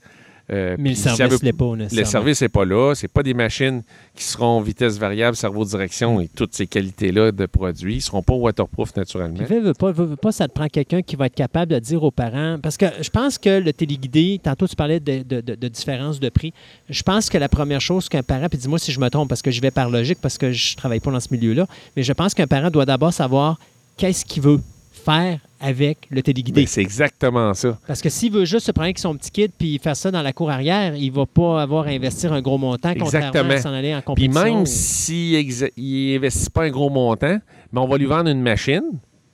Excusez-moi le mot, ça va être une machine de 50, 60 ou 70 dollars ou 100 dollars qui va faire exactement ce qu'il a besoin. Exactement. Tu sais, il n'investira pas 200 pour le fun pour qu'on s'entende Ça joue fois, une ou deux fois. une ou c'est deux fois puis c'est fini. Là. Ça, ça coûte cher la machine. dans. Exactement. Il y a des excellents produits présentement à 55 et à 60 dollars avec les batteries, le chargeur, tout. Là. Ils n'ont pas besoin d'aller prendre une action chez, chez Duracell parce qu'il faut qu'ils consomment de beaucoup de batteries. là. C'est batterie rechargeable, on joue, on s'amuse. Puis écoute, euh, si le trip s'arrête là, ben, ça sera 55-60 dollars, mais le produit, il va avoir eu ce qu'il veut. Oui. Puis, Puis de quoi s'il brise, qui se répare naturellement. s'il aime ça, ben là, c'est là que On tu upgrade, exactement. Commencer par le début, là, en fait. L'autonomie, Euh, 7 à 12 minutes, encore là. 7 à 15 minutes. Sauf que là, dans le cas du téléguidé, on peut avoir des batteries performantes. On peut aller avoir des batteries jusqu'à une demi-heure, trois quarts d'heure. Puis quand on parle de 7 à 12 minutes ou 20 minutes, ben nous, là, c'est pas à demi-vitesse.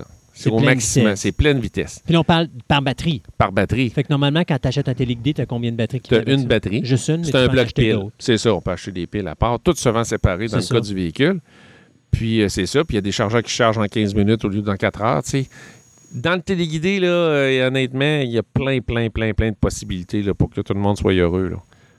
Marc, merci beaucoup. C'était un plaisir, Fait mon que ami là, Christophe. les gens, ben, pour venir te voir, ils ont juste à se rendre à Fleur de Lys. Entrée 1. Puis là, à ce moment-là, ils vont venir voir Marc, qui est là-dedans depuis l'âge de 9 ans. Ouais. Fait que là, il va vous en dire plein des belles choses. Merci encore une fois. Moi, je te remercie, Marc.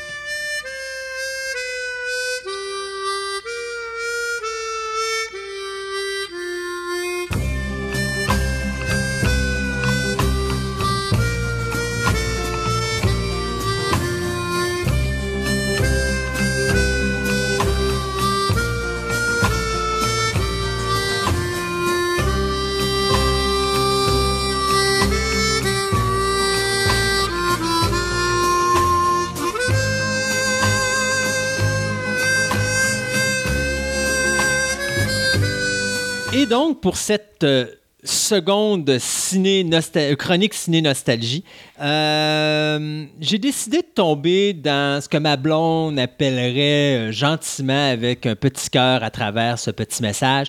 Toi, pis tes maudits films niaiseux. Oui. Mais, écoutez, euh, je le cacherai pas. C'est une époque. C'est une époque et je suis un fan du, euh, je dirais, Abbott et Costello italien ou le Laurel et Hardy italien qui était Terence Hill et Bud Spencer. Sauf qu'à un moment donné, cette époque-là, elle a cessé.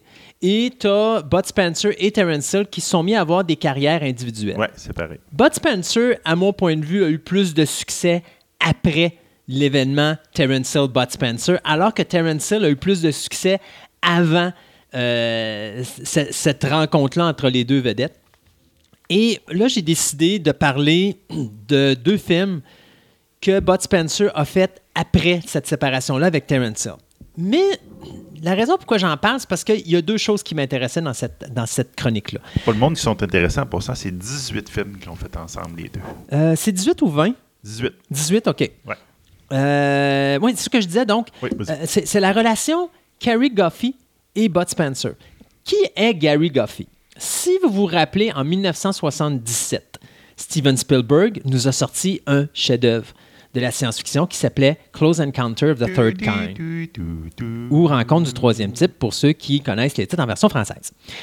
Euh, bien sûr, quand on connaît l'acteur Cary Goffey, euh, c'est pas un grand comédien. D'ailleurs, il n'y a pas une grosse carrière dans, sa carrière cinématographique. Là. Euh, ce kid-là, écoutez, à ma connaissance, il a fait euh, Close Encounter en 77, les deux films dont on va vous parler aujourd'hui. Il a fait deux autres films au, ben, trois autres films au cinéma, quatre autres films au cinéma, pardon. En 83, il a fait Cross Creek, Cross Creek et Stroker Ace. Et en 84, il a fait Mutant et The Bear. Et il a fait également deux films, trois films pour la télévision. Ben, deux films pour la télévision puis une mini-série. Soit en 83, il a fait Chiefs au pluriel. En 85, il a fait Poison Ivy avec Michael J. Fox. Et il a fait également, il a interprété dans la, il a joué plutôt dans la mini-série North and South avec Patrick Swayze. Donc, c'est sa carrière. Ça s'arrête là. Il n'a pas fait grand-chose, OK? Mais Carrie Goffey, euh, si vous vous rappelez de Rencontre du troisième type, c'est le petit kid super adorable dont la naïveté dans- est dans le visage. Là. Écoute, tu as l'impression que c'est un ange. Oui. Et quand il se fait enlever, tu es comme bouleversé. Puis tu peux vraiment t'identifier à la mère qui sort à un moment donné de la maison en criant Barry Ouais. Parce que son petit kid vient de se faire enlever par les extraterrestres. là. Euh, il était super adorable. Alors, quand arrive en 79, le film The Sheriff and the Satellite Kid, qui s'appelle en français Le shérif et les extraterrestres. Là, tout le monde, ils font Ah, le premier titre, ils font Hein? Ouais, c'est quoi ça? Moi, il a fallu que je le voie en français. En français, je- ben, tout le monde connaît le shérif et les extraterrestres dans ta génération et dans la mienne. Ben oui. Euh, Les gens, les jeunes d'aujourd'hui connaissent pas ça. Non, non, non. Euh, je trouvais que c'était tellement une bonne idée d'aller chercher le gros Bud Spencer qui, si mettons vous aviez euh, Popeye, ben c'est Bruto dans Popeye. Ouais, c'est Brutus. C'est Obélix. C'est Obélix dans Astérix C'est et Obélix. Obélix. effectivement. D'ailleurs, euh, Terence Hill et Bud Spencer, on pourrait dire que c'est le Astérix et Obélix italien. Oui, et oui, effectivement, tu peux pas dire que c'est mieux qu'un Obélix parce que tout ce qu'il fait, c'est passer des baffes et des coups de poing pour les... Tu sais, bon, C'est. Bud Spencer. Puis un peu, euh, tu sais, même, je te dirais le géant au grand cœur. Le, le- Ben oui. C'est ça. Puis euh, c'est- c'est c'est un gros nounours que tu veux prendre dans tes bras parce qu'il est super adorable.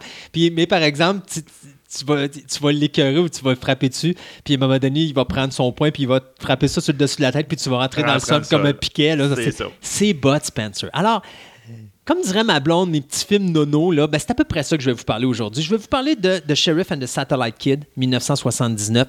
Et une suite que j'ai découvert il n'y a pas si longtemps, il y a moins de deux ans, que j'ai découvert que ce film-là avait une suite qui s'appelait euh, Why Did You Pick on Me ou encore Everything Happens to Me, Ouais.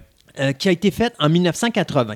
Je vous le dis tout de suite, c'est des films niaiseux, films italiens pour enfants, science-fiction. Euh, c'est Bon pas. C'est ça. C'est pas un grand film. C'est pas Alien. C'est pas Predator. C'est pas euh, Dog's Day Afternoon. C'est pas euh, Autant n'emporte le vent. OK, c'est Le shérif et les extraterrestres. Euh, c'est un film dont c'est fait en Italie, dont la moitié du film est réalisée en italien, puis l'autre moitié du film est, est réalisée en américain. Donc, quand vous allez écouter le film, toutes les séquences interprétées par Bud Spencer sont traduites. D'ailleurs, c'est même pas la même voix originale en anglais et en français. Ben, en français, je ne le sais pas, mais en, an- je pense qu'en français, il a gardé la même voix que quand il était avec Terrence Ouais, Hill. je pense que Je oui. pense que c'est le même acteur parce que la, la compagnie SND existait encore. Mais euh, je, je sais qu'en anglais, ce n'est pas la même voix de- que Bud Spencer avait à l'époque de, euh, avec Terrence Hill. Euh, ça dérange un peu, mais c'est pas grave. Quand on s'habitue, on s'habitue. Euh, mais quand même, c'est un beau petit film cute, amusant, rigolo. Ça, c'est juste si vous avez le goût de passer un genre une heure et demie, vraiment mettre le cerveau à off, puis juste rigoler. Puis l'histoire, ben, c'est un petit kid à un moment donné euh, qui arrive sur une planète parce que ses parents ont décidé qu'il allait prendre des vacances, puis ils l'ont dompé la terre tout seul. Et donc, euh, il dompe dans un petit comté. Et au début du film, tu as un shérif qui est interprété bien sûr par Bud Spencer. Et donc, euh, justement, le shérif arrive et il reçoit un appel au début du film pour dire Écoutez, shérif, on a perdu un enfant. Et euh, c'est tel, tel petit kid. Et là, ben, le shérif dit Bon, c'est correct, dites à sa mère que je sais exactement où est-ce qu'il est, je m'en vais le chercher. Et finalement, il est au terrain de jeu, euh, qui est un genre d'Expo Québec Ouais, un parc d'attractions. un parc d'attractions. Et donc, il arrive sur place et là, il voit un petit kid arriver avec une combinaison extraterrestre suivi d'un autre petit garçon inconnu. Et donc, le petit garçon dans la, combi- la combinaison c'est bien sûr le petit garçon que Bud Spencer cherche parce qu'il a emprunté la combinaison du petit kid qu'il vient de découvrir. Alors, bien sûr, la mère arrive entre-temps. Bud Spencer remet le, fils euh, de la, à la madame, il s'en va. Et là, dit euh, au petit kid, bon, d'abord, un, c'est quoi ton nom? Alors, bien sûr, Carrie Goffey de répondre Mon nom est H275. Et donc, mon père, c'est H274 et je viens de telle place dans la, dans la galaxie, tout ça. Alors, bien sûr, de Bud Spencer de faire son air à la.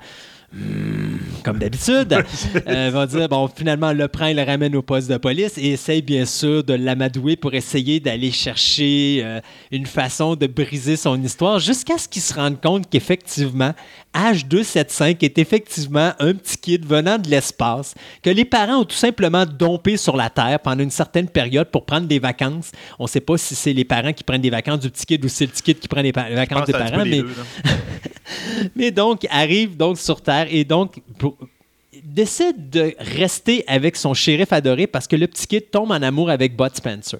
Et c'est là que la magie se fait.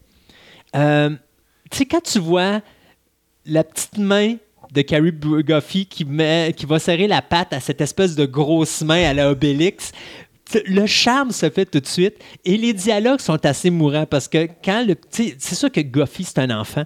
il a à peine 10 ans, donc c'est pas un grand comédien. Et, et, et il va pas démontrer ici un, un rôle, une prestation digne des Oscars, loin de là. Mais c'est quand même l'humour qui se passe entre. l'humour, puis la, la relation. Parce que quand tu dis, il y, a y une chimie entre deux acteurs dans un Oui, show, exactement. La chimie est très bonne entre ces deux personnages. Entre les deux, c'est vraiment superbe. Et d'ailleurs, tu écoutes le début du film, tu dis, ouais, bon, le film est moyen. Et dès le moment que Carrie Goofy arrive dans le film, c'est automatique. là. Les, Ouais. les dialogues sont amusants, tu rigoles, puis euh, des fois, tu sais, Bud Spencer est super content, puis tu y vois dans le visage, là, je t'ai eu, là, je t'ai eu, puis l'autre, il dit.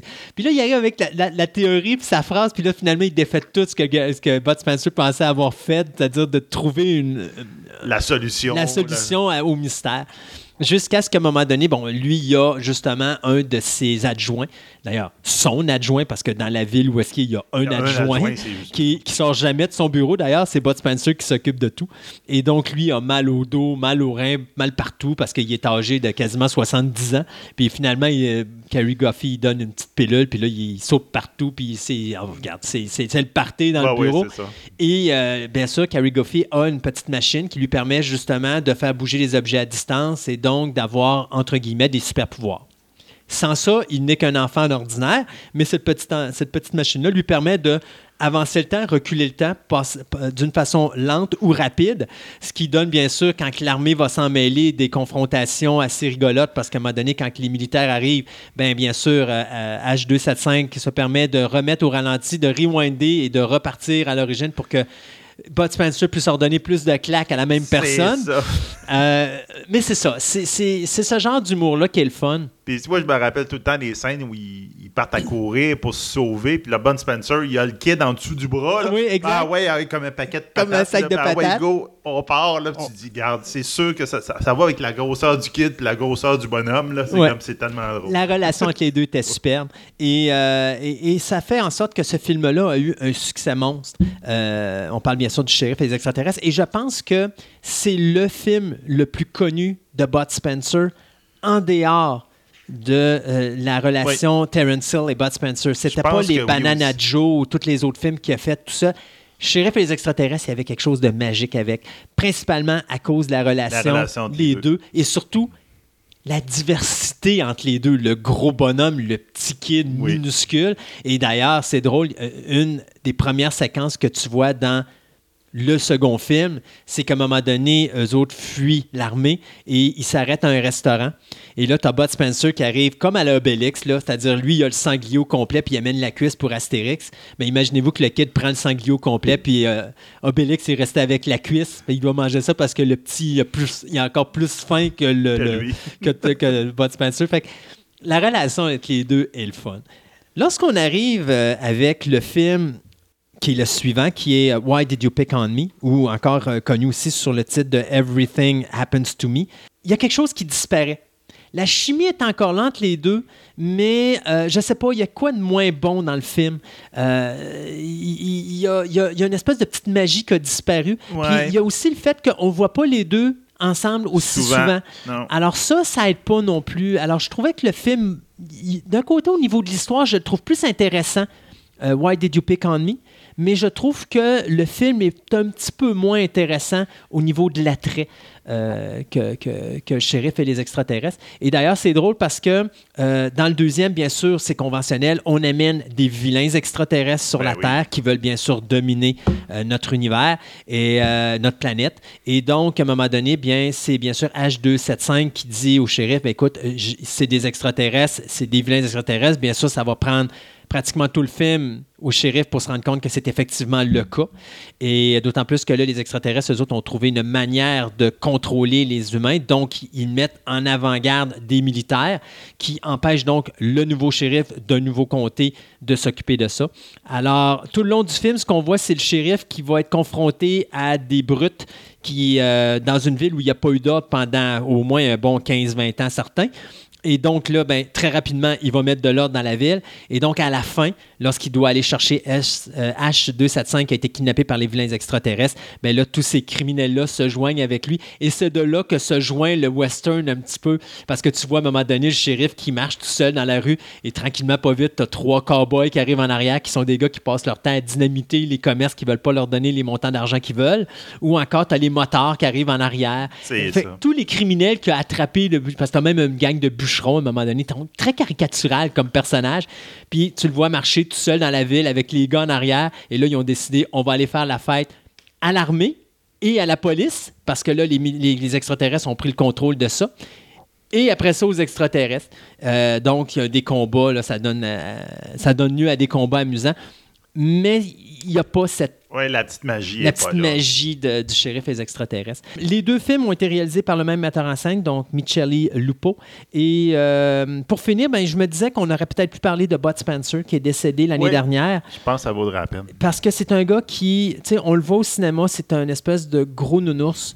euh, bougon, mais qu'on adorerait prendre dans nos bras, mais dans la vraie vie, c'est exactement ça qu'il était. Un gars qui a fait tellement de choses. Écoute, il a, il a- il a fait du sport. Ben oui, mais c'est ça, la fin- tu vois la carrure du gars, Ouais. etc. Puis là, tu te dis, regarde, ça va être un gars qui regarde sa... Tu le vois avec un sac de chips, mais sans sur le devant sa TV. là, Ouais, ça- non. Avec la, la carrure. Puis c'est pas pendant tout ça. Là, il a été aux Olympiques Oui. en 52 puis en 56 pour natation.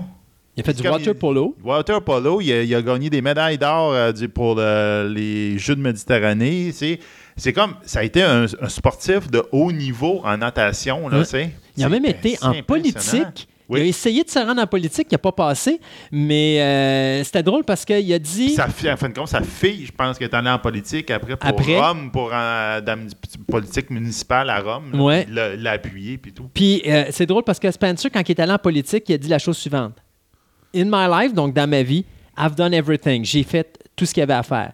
Mais il y a juste trois choses que je n'ai pas faites. J'ai pas été un danseur de ballet. j'ai pas été un jockey, puis j'ai pas été un politicien. Given the fact, donc donnant, euh, donnant le fait que j'aurais probablement pas la chance d'avoir une job dans les deux premières, je me lance en politique. Ouais, c'est même pas, c'est dire, les deux premières étaient impossibles. Ouais, je- quelque chose du Ouais, genre. ça, Je vois pas un cheval qui est capable de me toffer, puis oublier ça de voir un, un, tutu, puis de faire des, des pirouettes de balai. Exact. Euh, donc, euh, pour dire qu'il était décédé en juin 2016 à Rome, euh, son fils avait annoncé justement qu'il était mort sans, sans douleur, mais on n'a jamais vraiment eu de raison pourquoi que euh, de quoi il était De décédé. quoi il était décédé. ouais. Mais euh, c'était ça, ça a été une perte. Ça m'avait frappé lorsqu'il était, il était parti, Bud Spencer. Puis c'est, une génération là. C'est euh, une génération, c'est notre, notre génération des années 80 qu'on a vu tous ces films-là avec Terrence Hill, puis Ouais. lui, puis de la même. Exactement. C'était vraiment intéressant. Justement, que Terrence Hill, que durant les funérailles de Bud Spencer, Terrence Hill est allé en Italie et a fait un, un homélie euh, Ouais. euh, ben, à c'était, c'était quasiment des frères. Ah oui, c'est Ils ont ça. quand même travaillé longtemps ensemble. Ben 16 oui. films, mais c'est pas, ça s'est pas 16 surfait. films sur, attends un peu, j'ai ça, de 1959 à 1994. Donc, pensez-y, là, c'est énormément euh, de temps. Puis même 94, c'est, c'est, c'est, c'est un extra parce ouais, que. c'est un extra, sinon c'est réalité, ils ont arrêté- 85. là, à C'est ça, près, ils ont arrêté dans les années 80. Donc, c'est, c'est, c'est quand même une relation là, qui, qui a duré, le Terrence Hill et Bud Spencer. Et euh, ils ont tellement fait dans les années 70-80. Alors, euh, alors, Sheriff euh, et les extraterrestres, il faut pas pousser, ou The Sheriff and the Satellite Kids et Why Did You Pick on Me? Alors, Sébastien, une autre fini. défaite? Ben oui, Encore? c'est terminé. Ouais, non. Ben non, c'est pas terminé. On va revenir dans deux Ben, semaines avec celle-là, un autre. celle-là est terminée. Celle-là est terminée. Euh, merci vous, les auditeurs. Hey, en passant, on devrait, au moment où cette émission-là va être diffusée, on devrait avoir traversé le 1300 auditeurs. Oui. Donc, on s'en vient vers le 1500 bientôt. Ça s'en vient. Ça va vite, c'est incroyable. Euh, merci beaucoup à vous encore, les auditeurs, de nous écouter. Et on se dit à dans deux semaines pour une autre édition de Fantastica. Fantastica.